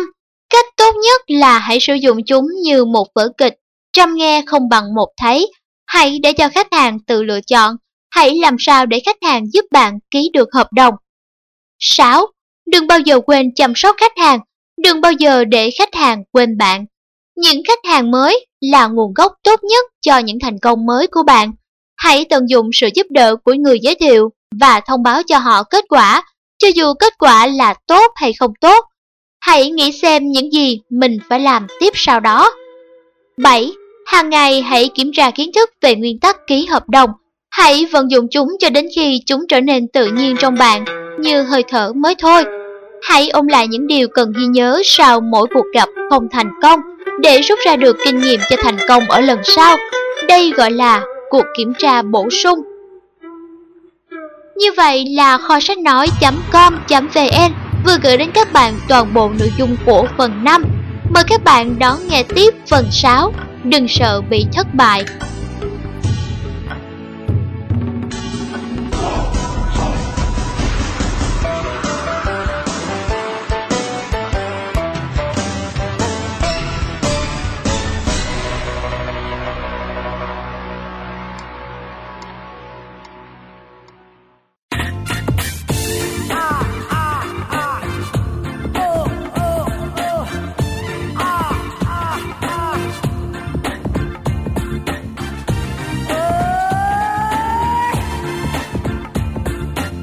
nói.com.vn Mời các bạn cùng đến với phần 6 trong quyển sách Hôm qua thất bại, hôm nay thành công Tập 2 của tác giả Ramberger Phần 6 Đừng sợ bị thất bại. 1. Đừng sợ bị thất bại. Mùa hè năm 1927 Vào một ngày thứ bảy đẹp trời 35.000 cổ động viên quá khích đã tràn vào sân vận động Sam Park ở Philadelphia. Họ đã chế diệu nhạo báng Beirut thật đáng đời. Bob Root, một trong những người truyền bóng cường nhất của mọi thời đại, anh ta thuận tay trái, vừa mới hai lần liên tiếp truyền bóng trội hơn so với Beirut. Cả hai vận động viên đều là trụ cột của đội. Khi anh chàng vận động viên không biết mệt mỏi kia quay trở về chiếc ghế băng trong tiếng la ó và sỉ nhục, anh ta nhìn lên khán đài với một nụ cười thản nhiên như không, và anh ta nhẹ nhàng rút khăn lau mồ hôi trên trán, rảo bước tới mái hiên, bình tĩnh hớp một ngụm nước cam. Đến lần giao bóng thứ 8, khi anh ta cần phải truyền bóng lần thứ ba, thì tình huống xảy ra rất nguy kịch. Đội những nhà thể thao, những võ sĩ đã thắng đội người Mỹ với tỷ số 3-1. Khi Bay chọn cho mình cú giao bóng sở trường và truyền bóng thì cả sân vận động, không ai bảo ai, đều đồng loạt đứng dậy, cứ như trong cùng một đội, sự hưng phấn đã đạt tới cực điểm. Hãy làm thế nào để hắn ta lại đánh trượt đi? Các fan của Rup gào lên. Thật dễ dàng nhận ra rằng người thuận tay trái vĩ đại kia đang đi tới đi lui trong khu vực phát bóng. Chính vì thế khi đối phương giành được vị thế của mình, cả đám đông nhiều fan đã như điên lên, nghĩ giải lao. Mickey Coltrane, một hậu vệ, S-Laptop, ra hiệu cho Ruth đã truyền bóng nhanh như tia chớp, lập tức rút đã đánh bóng vào rổ, nhưng trượt rồi. Được điểm rồi, khán giả là lên, một lần nữa lại có tín hiệu, một quả truyền quá mạnh, một lần nữa bay làm hỏng và bóng vọt ra ngoài.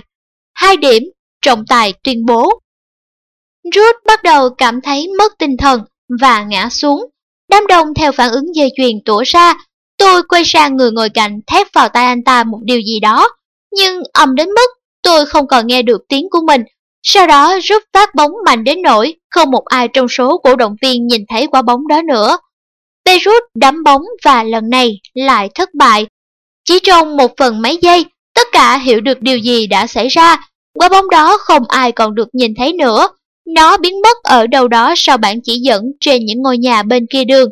Đó là một trong những cú đánh xa nhất trong lịch sử bóng rổ.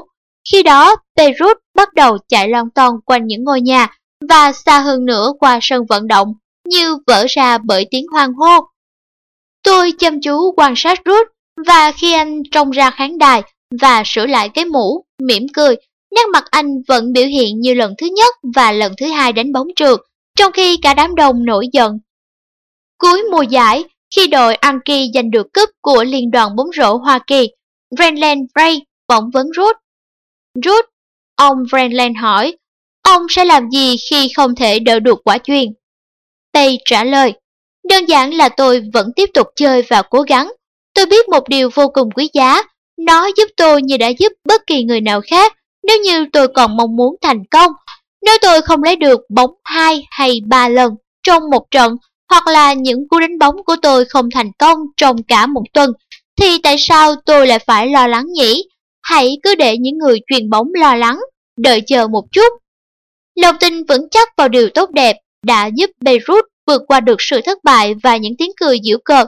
Triết lý đơn giản này phần nhiều đã làm cho Ruth trở nên nổi tiếng như một vận động viên bóng rổ, phấn đấu không mệt mỏi, khả năng dễ dàng vượt qua được khó khăn và đạt được thành công đã khiến anh thành cầu thủ bóng rổ tài nghệ nhất và được trả lương cao nhất trong lịch sử. Khi được biết về những thất bại của họ, ví dụ, bây giờ chúng ta đang đọc về kỷ lục đáng kinh ngạc của Beirut không thể đạt tới được, người đã giành được 851 điểm, nhưng kỷ lục độc nhất vô nhị của anh ta được giấu một cách kín đáo với mọi người, không bao giờ người ta nhớ đến nó anh ta mắc sai lầm thường xuyên hơn bất cứ một cầu thủ nào trong suốt quá trình lịch sử của thể thao. Anh ta đánh trượt 1.330 lần. 1.330 lần, anh ta đã nếm trải vị đắng của thất bại, phải quay trở về ghế băng dành cho các cầu thủ, trong tiếng cười khích bác của khán giả, nhưng không bao giờ cho phép sợ hãi thất bại. Khi anh ta đánh trượt, anh ta không bao giờ cho rằng đó là thất bại, mà đó là tính cách. Bạn nản lòng chê sự thất bại của mình ư? Hãy nghe này, chỉ số trung bình của bạn có thể cũng chỉ như bất kỳ người nào khác. Nếu bạn không thể nào tìm thấy cái tên của mình trong danh sách những người hạnh phúc, thì bạn cũng đừng cho đó là sự thất bại. Hãy phân tích những ghi chép của mình. Chẳng mấy chốc, bạn sẽ phát hiện ra những lý do thật mà không cần nỗ lực cần thiết. Trong những lúc kém kiềm chế, bạn đã không tạo ra cơ hội cho lòng tin vững chắc vào những điều tốt đẹp sống dậy trong bạn. Hãy chú ý đến những chỉ số trung bình như Năm 1915, Tykov đã lập được một kỷ lục lạ thường của cả thời đại đánh vào lưới được 96 quả. Vào năm 1992, 7 năm ròng, McCarry lập được kỷ lục thứ hai, đánh được 51 quả vào lưới. Khi bạn cố gắng một cách thái quá và quá lo lắng, trong bạn không được bình thường cho lắm. Trên thực tế, trong bạn rất chán. Vâng, phải tiếp tục vượt lên, nhưng đừng sợ hôm nay lại bị thất bại. Sự thất bại hôm nay không có nghĩa là gì. Bạn không thể đạt được 390 điểm mỗi ngày. Khán giả thích những người chịu thua một cách kiêu hãnh và chê cười những kẻ thất bại. Điều tôi lo lắng hơn cả, Lincoln nói, không phải vì bạn đã thất bại, mà là vì bạn có chịu công nhận cái thất bại của mình hay không. Thomas Edison bị thất bại đến 10.000 lần trước khi ông sáng chế ra được cái bóng đèn điện. Edison đã rút ra được một kết luận cho bản thân, đó là cứ mỗi lần thất bại là lại tiến gần thêm đến sự thành công. Không có ai nhớ được sai sót trong cú phát bóng của anh ở đầu cuộc chơi. Nếu anh đánh bóng vào gôn ở cú phát thứ 9, thất bại bằng tỷ số hòa, không nói lên điều gì nếu tiếp sau đó là sự thành công. Ý nghĩ đó khích lệ bạn và giúp bạn phấn đấu, lẽ nào lại không thành công? Hãy tiếp tục cố gắng, cứ mỗi tuần, mỗi tháng, bạn sẽ trở nên tốt hơn. Chẳng bao lâu, vào một ngày tuyệt vời nào đó, bạn sẽ tìm ra được phương pháp giải quyết những việc ngày hôm nay bạn tưởng như không làm được. Shakespeare đã viết, sự nghi ngờ của chúng ta là những kẻ phản bội. Chúng bắt chúng ta phải mất đi những gì tốt đẹp nhất mà chúng ta có thể có nếu như ta sợ thất bại. Dũng cảm, đó không phải là không biết sợ, đó là chiến thắng được nó.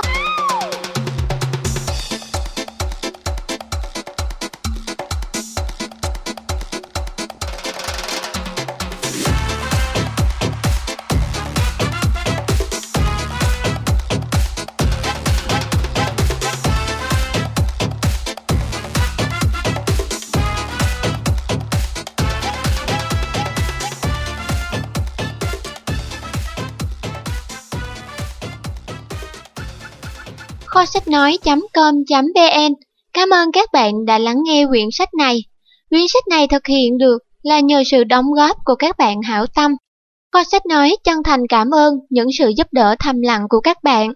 Các bạn hứa đóng góp và đã thật sự giữ lời hứa. Kho sách nói cảm ơn các bạn nhiều lắm. Kho sách nói sẽ tiếp tục thực hiện thêm sách mới để phục vụ các bạn. Đã sinh ra kiếp trong trời đất, phải có công gì với núi sông. Chỉ cần làm được một điều tốt cho đời, dù chỉ là nhỏ bé thôi, cư sĩ Thích Thiên Phúc vẫn cố gắng thực hiện. Hy vọng rằng dân tộc ta tiến bộ, đất nước ta phồn vinh, người Việt Nam ta luôn sống có nghĩa có tình, có trước có sau, ăn quả nhớ kệ trồng cây, gieo nhân thiện, gặt quả lành. Cư sĩ Thích Thiên Phúc, điện thoại 0986 219 192, email thích thiên phúc a gmail.com. Sau đây kho sách nói.com.vn mời các bạn cùng đến với mục 2 Bí mật của sự thành công của Benjamin Franklin và anh ta đã giúp tôi như thế nào. Cái đầu đề này có thể đặt lên đầu quyển sách, nhưng tôi lại để nó ở cuối cùng bởi vì có thể nó quan trọng nhất. Trong nó chính là đề tài quyển sách của tôi. Tôi sinh ra vào ngày bão tuyết năm 1888 trong một ngôi nhà nhỏ trên phố Nassau ở Philadelphia. Ở cả hai bên lề phố nhà tôi đều có đèn, chúng cách nhau 50 arder.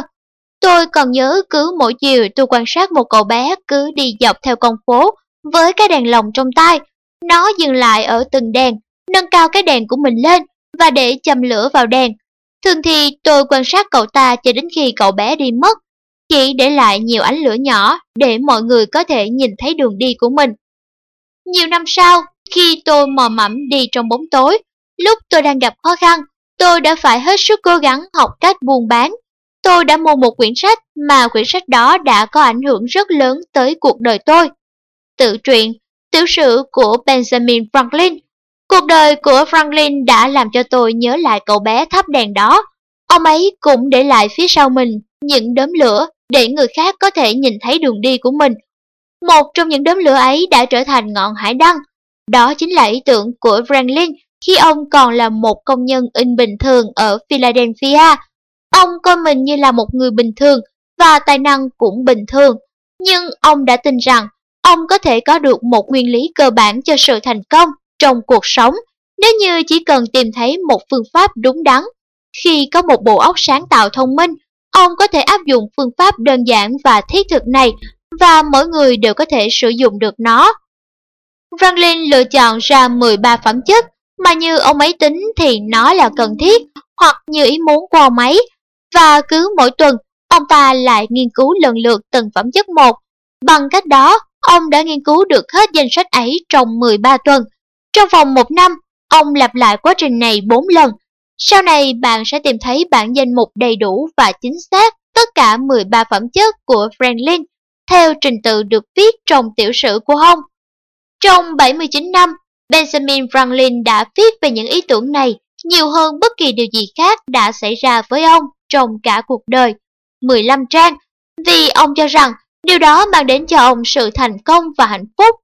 Trong phần kết luận, ông đã viết Tôi hy vọng, bởi vậy nên một số người trong những người tiếp bước sẽ noi gương tôi để trang bị cho bản thân và mang lại lợi ích cho mình. Lần đầu tiên khi tôi đọc được những dòng này, tôi liền dở lại ngay trang nơi mà Franklin giải thích về kế hoạch của ông.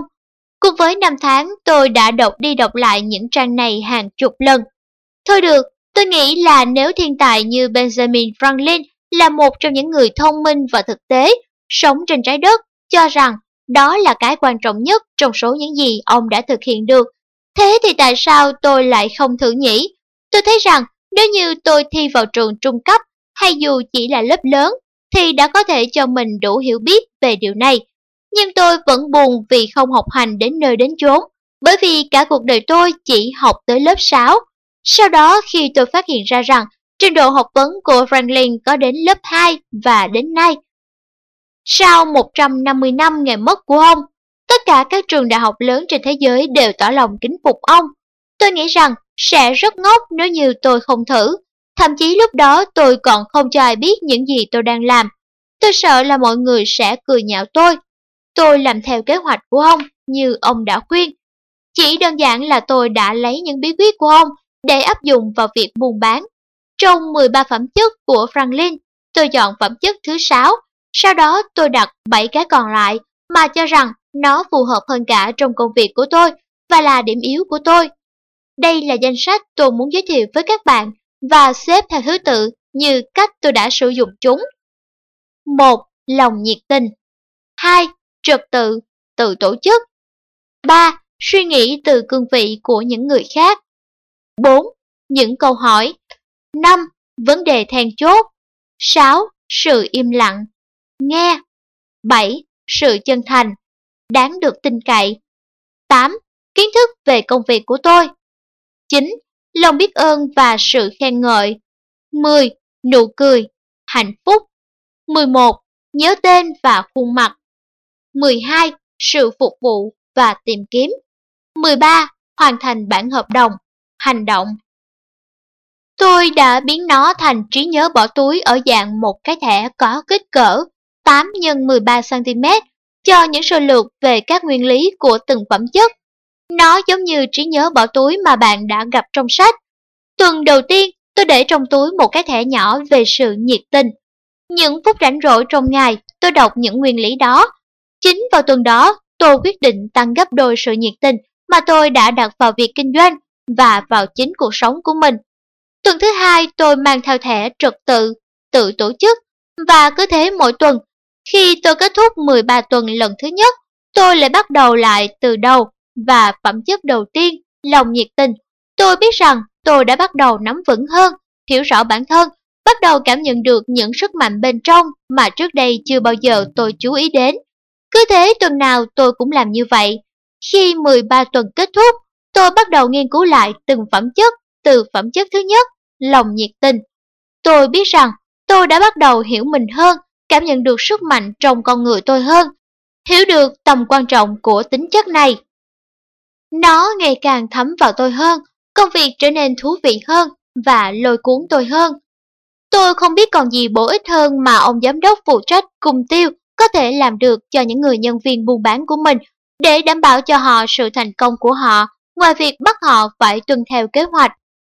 Các bạn có nhớ Franklin, một nhà khoa học, kế hoạch của ông đã được nghiên cứu. Nếu không công nhận ông ấy, bạn sẽ bác bỏ một trong những ý tưởng bổ ích nhất mà một lúc nào đó nó sẽ là của bạn. Tôi thì biết điều đó. Tôi biết được rằng ông ấy đã giúp tôi như thế nào. Tôi biết rằng ông cũng sẽ giúp đỡ bất kỳ ai nếu họ làm theo ông.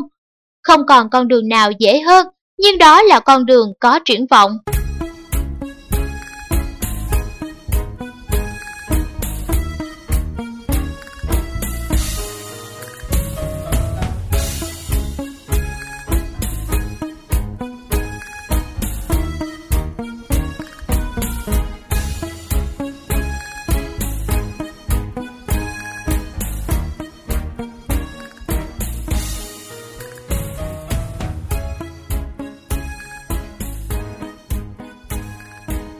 13 phẩm chất của Franklin. Ông đã viết lại theo đúng trình tự ông sử dụng chúng. 1. Tự kiềm chế, không ăn đến chán chê, không uống đến sai cước. 2. Im lặng, hãy chỉ nói những điều có lợi cho những người khác hoặc bạn, hãy tránh những cuộc nói chuyện không đâu. 3. Trật tự, ngăn nắp, hãy để tất cả các đồ dùng của bạn vào đúng chỗ của nó Hãy dành thời gian cho mỗi công việc của bạn. 4. Kiên quyết. Hãy quyết định làm những gì cần phải làm, nhất định phải làm được những gì đã quyết định. 5. Tiết kiệm. Hãy chi phí cho tất cả những gì vì lợi ích của người khác hoặc lợi ích của chính bản thân mình, có nghĩa không được chi tiêu một cách phung phí. 6. Yêu lao động. Đừng để phí thời gian, hãy luôn làm một điều gì đó có ích Hãy chấm dứt những công việc làm không cần thiết. 7. Chân thành. Tránh lừa dối. Hãy suy nghĩ một cách trung thực và trong sạch. Còn nếu bạn nói, hãy nói với một tinh thần trách nhiệm. 8. Công bằng. Nếu không làm được điều tốt, thì đừng làm điều ác cho ai. Không xúc phạm ai đó là nghĩa vụ của bạn. 9. vừa phải có chừng mực. Đừng vượt quá giới hạn cho phép, hãy cố chịu đựng sự tiếp xúc chừng nào chưa đáng phải lên tiếng. 10. Sạch sẽ, hãy giữ vệ sinh cá nhân, quần áo và nơi ở. 11.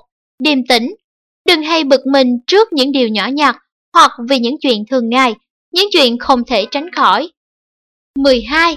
Trong sạch, trong đời sống tình dục, không buông thả, tình dục chỉ để cho sức khỏe và sự duy trì nội giống. Đừng bao giờ vì buồn chán, vì sự yếu đuối tức thì mà gây thiệt hại cho mình, cho mọi người và làm xáo trộn sự bình yên của người khác. 13.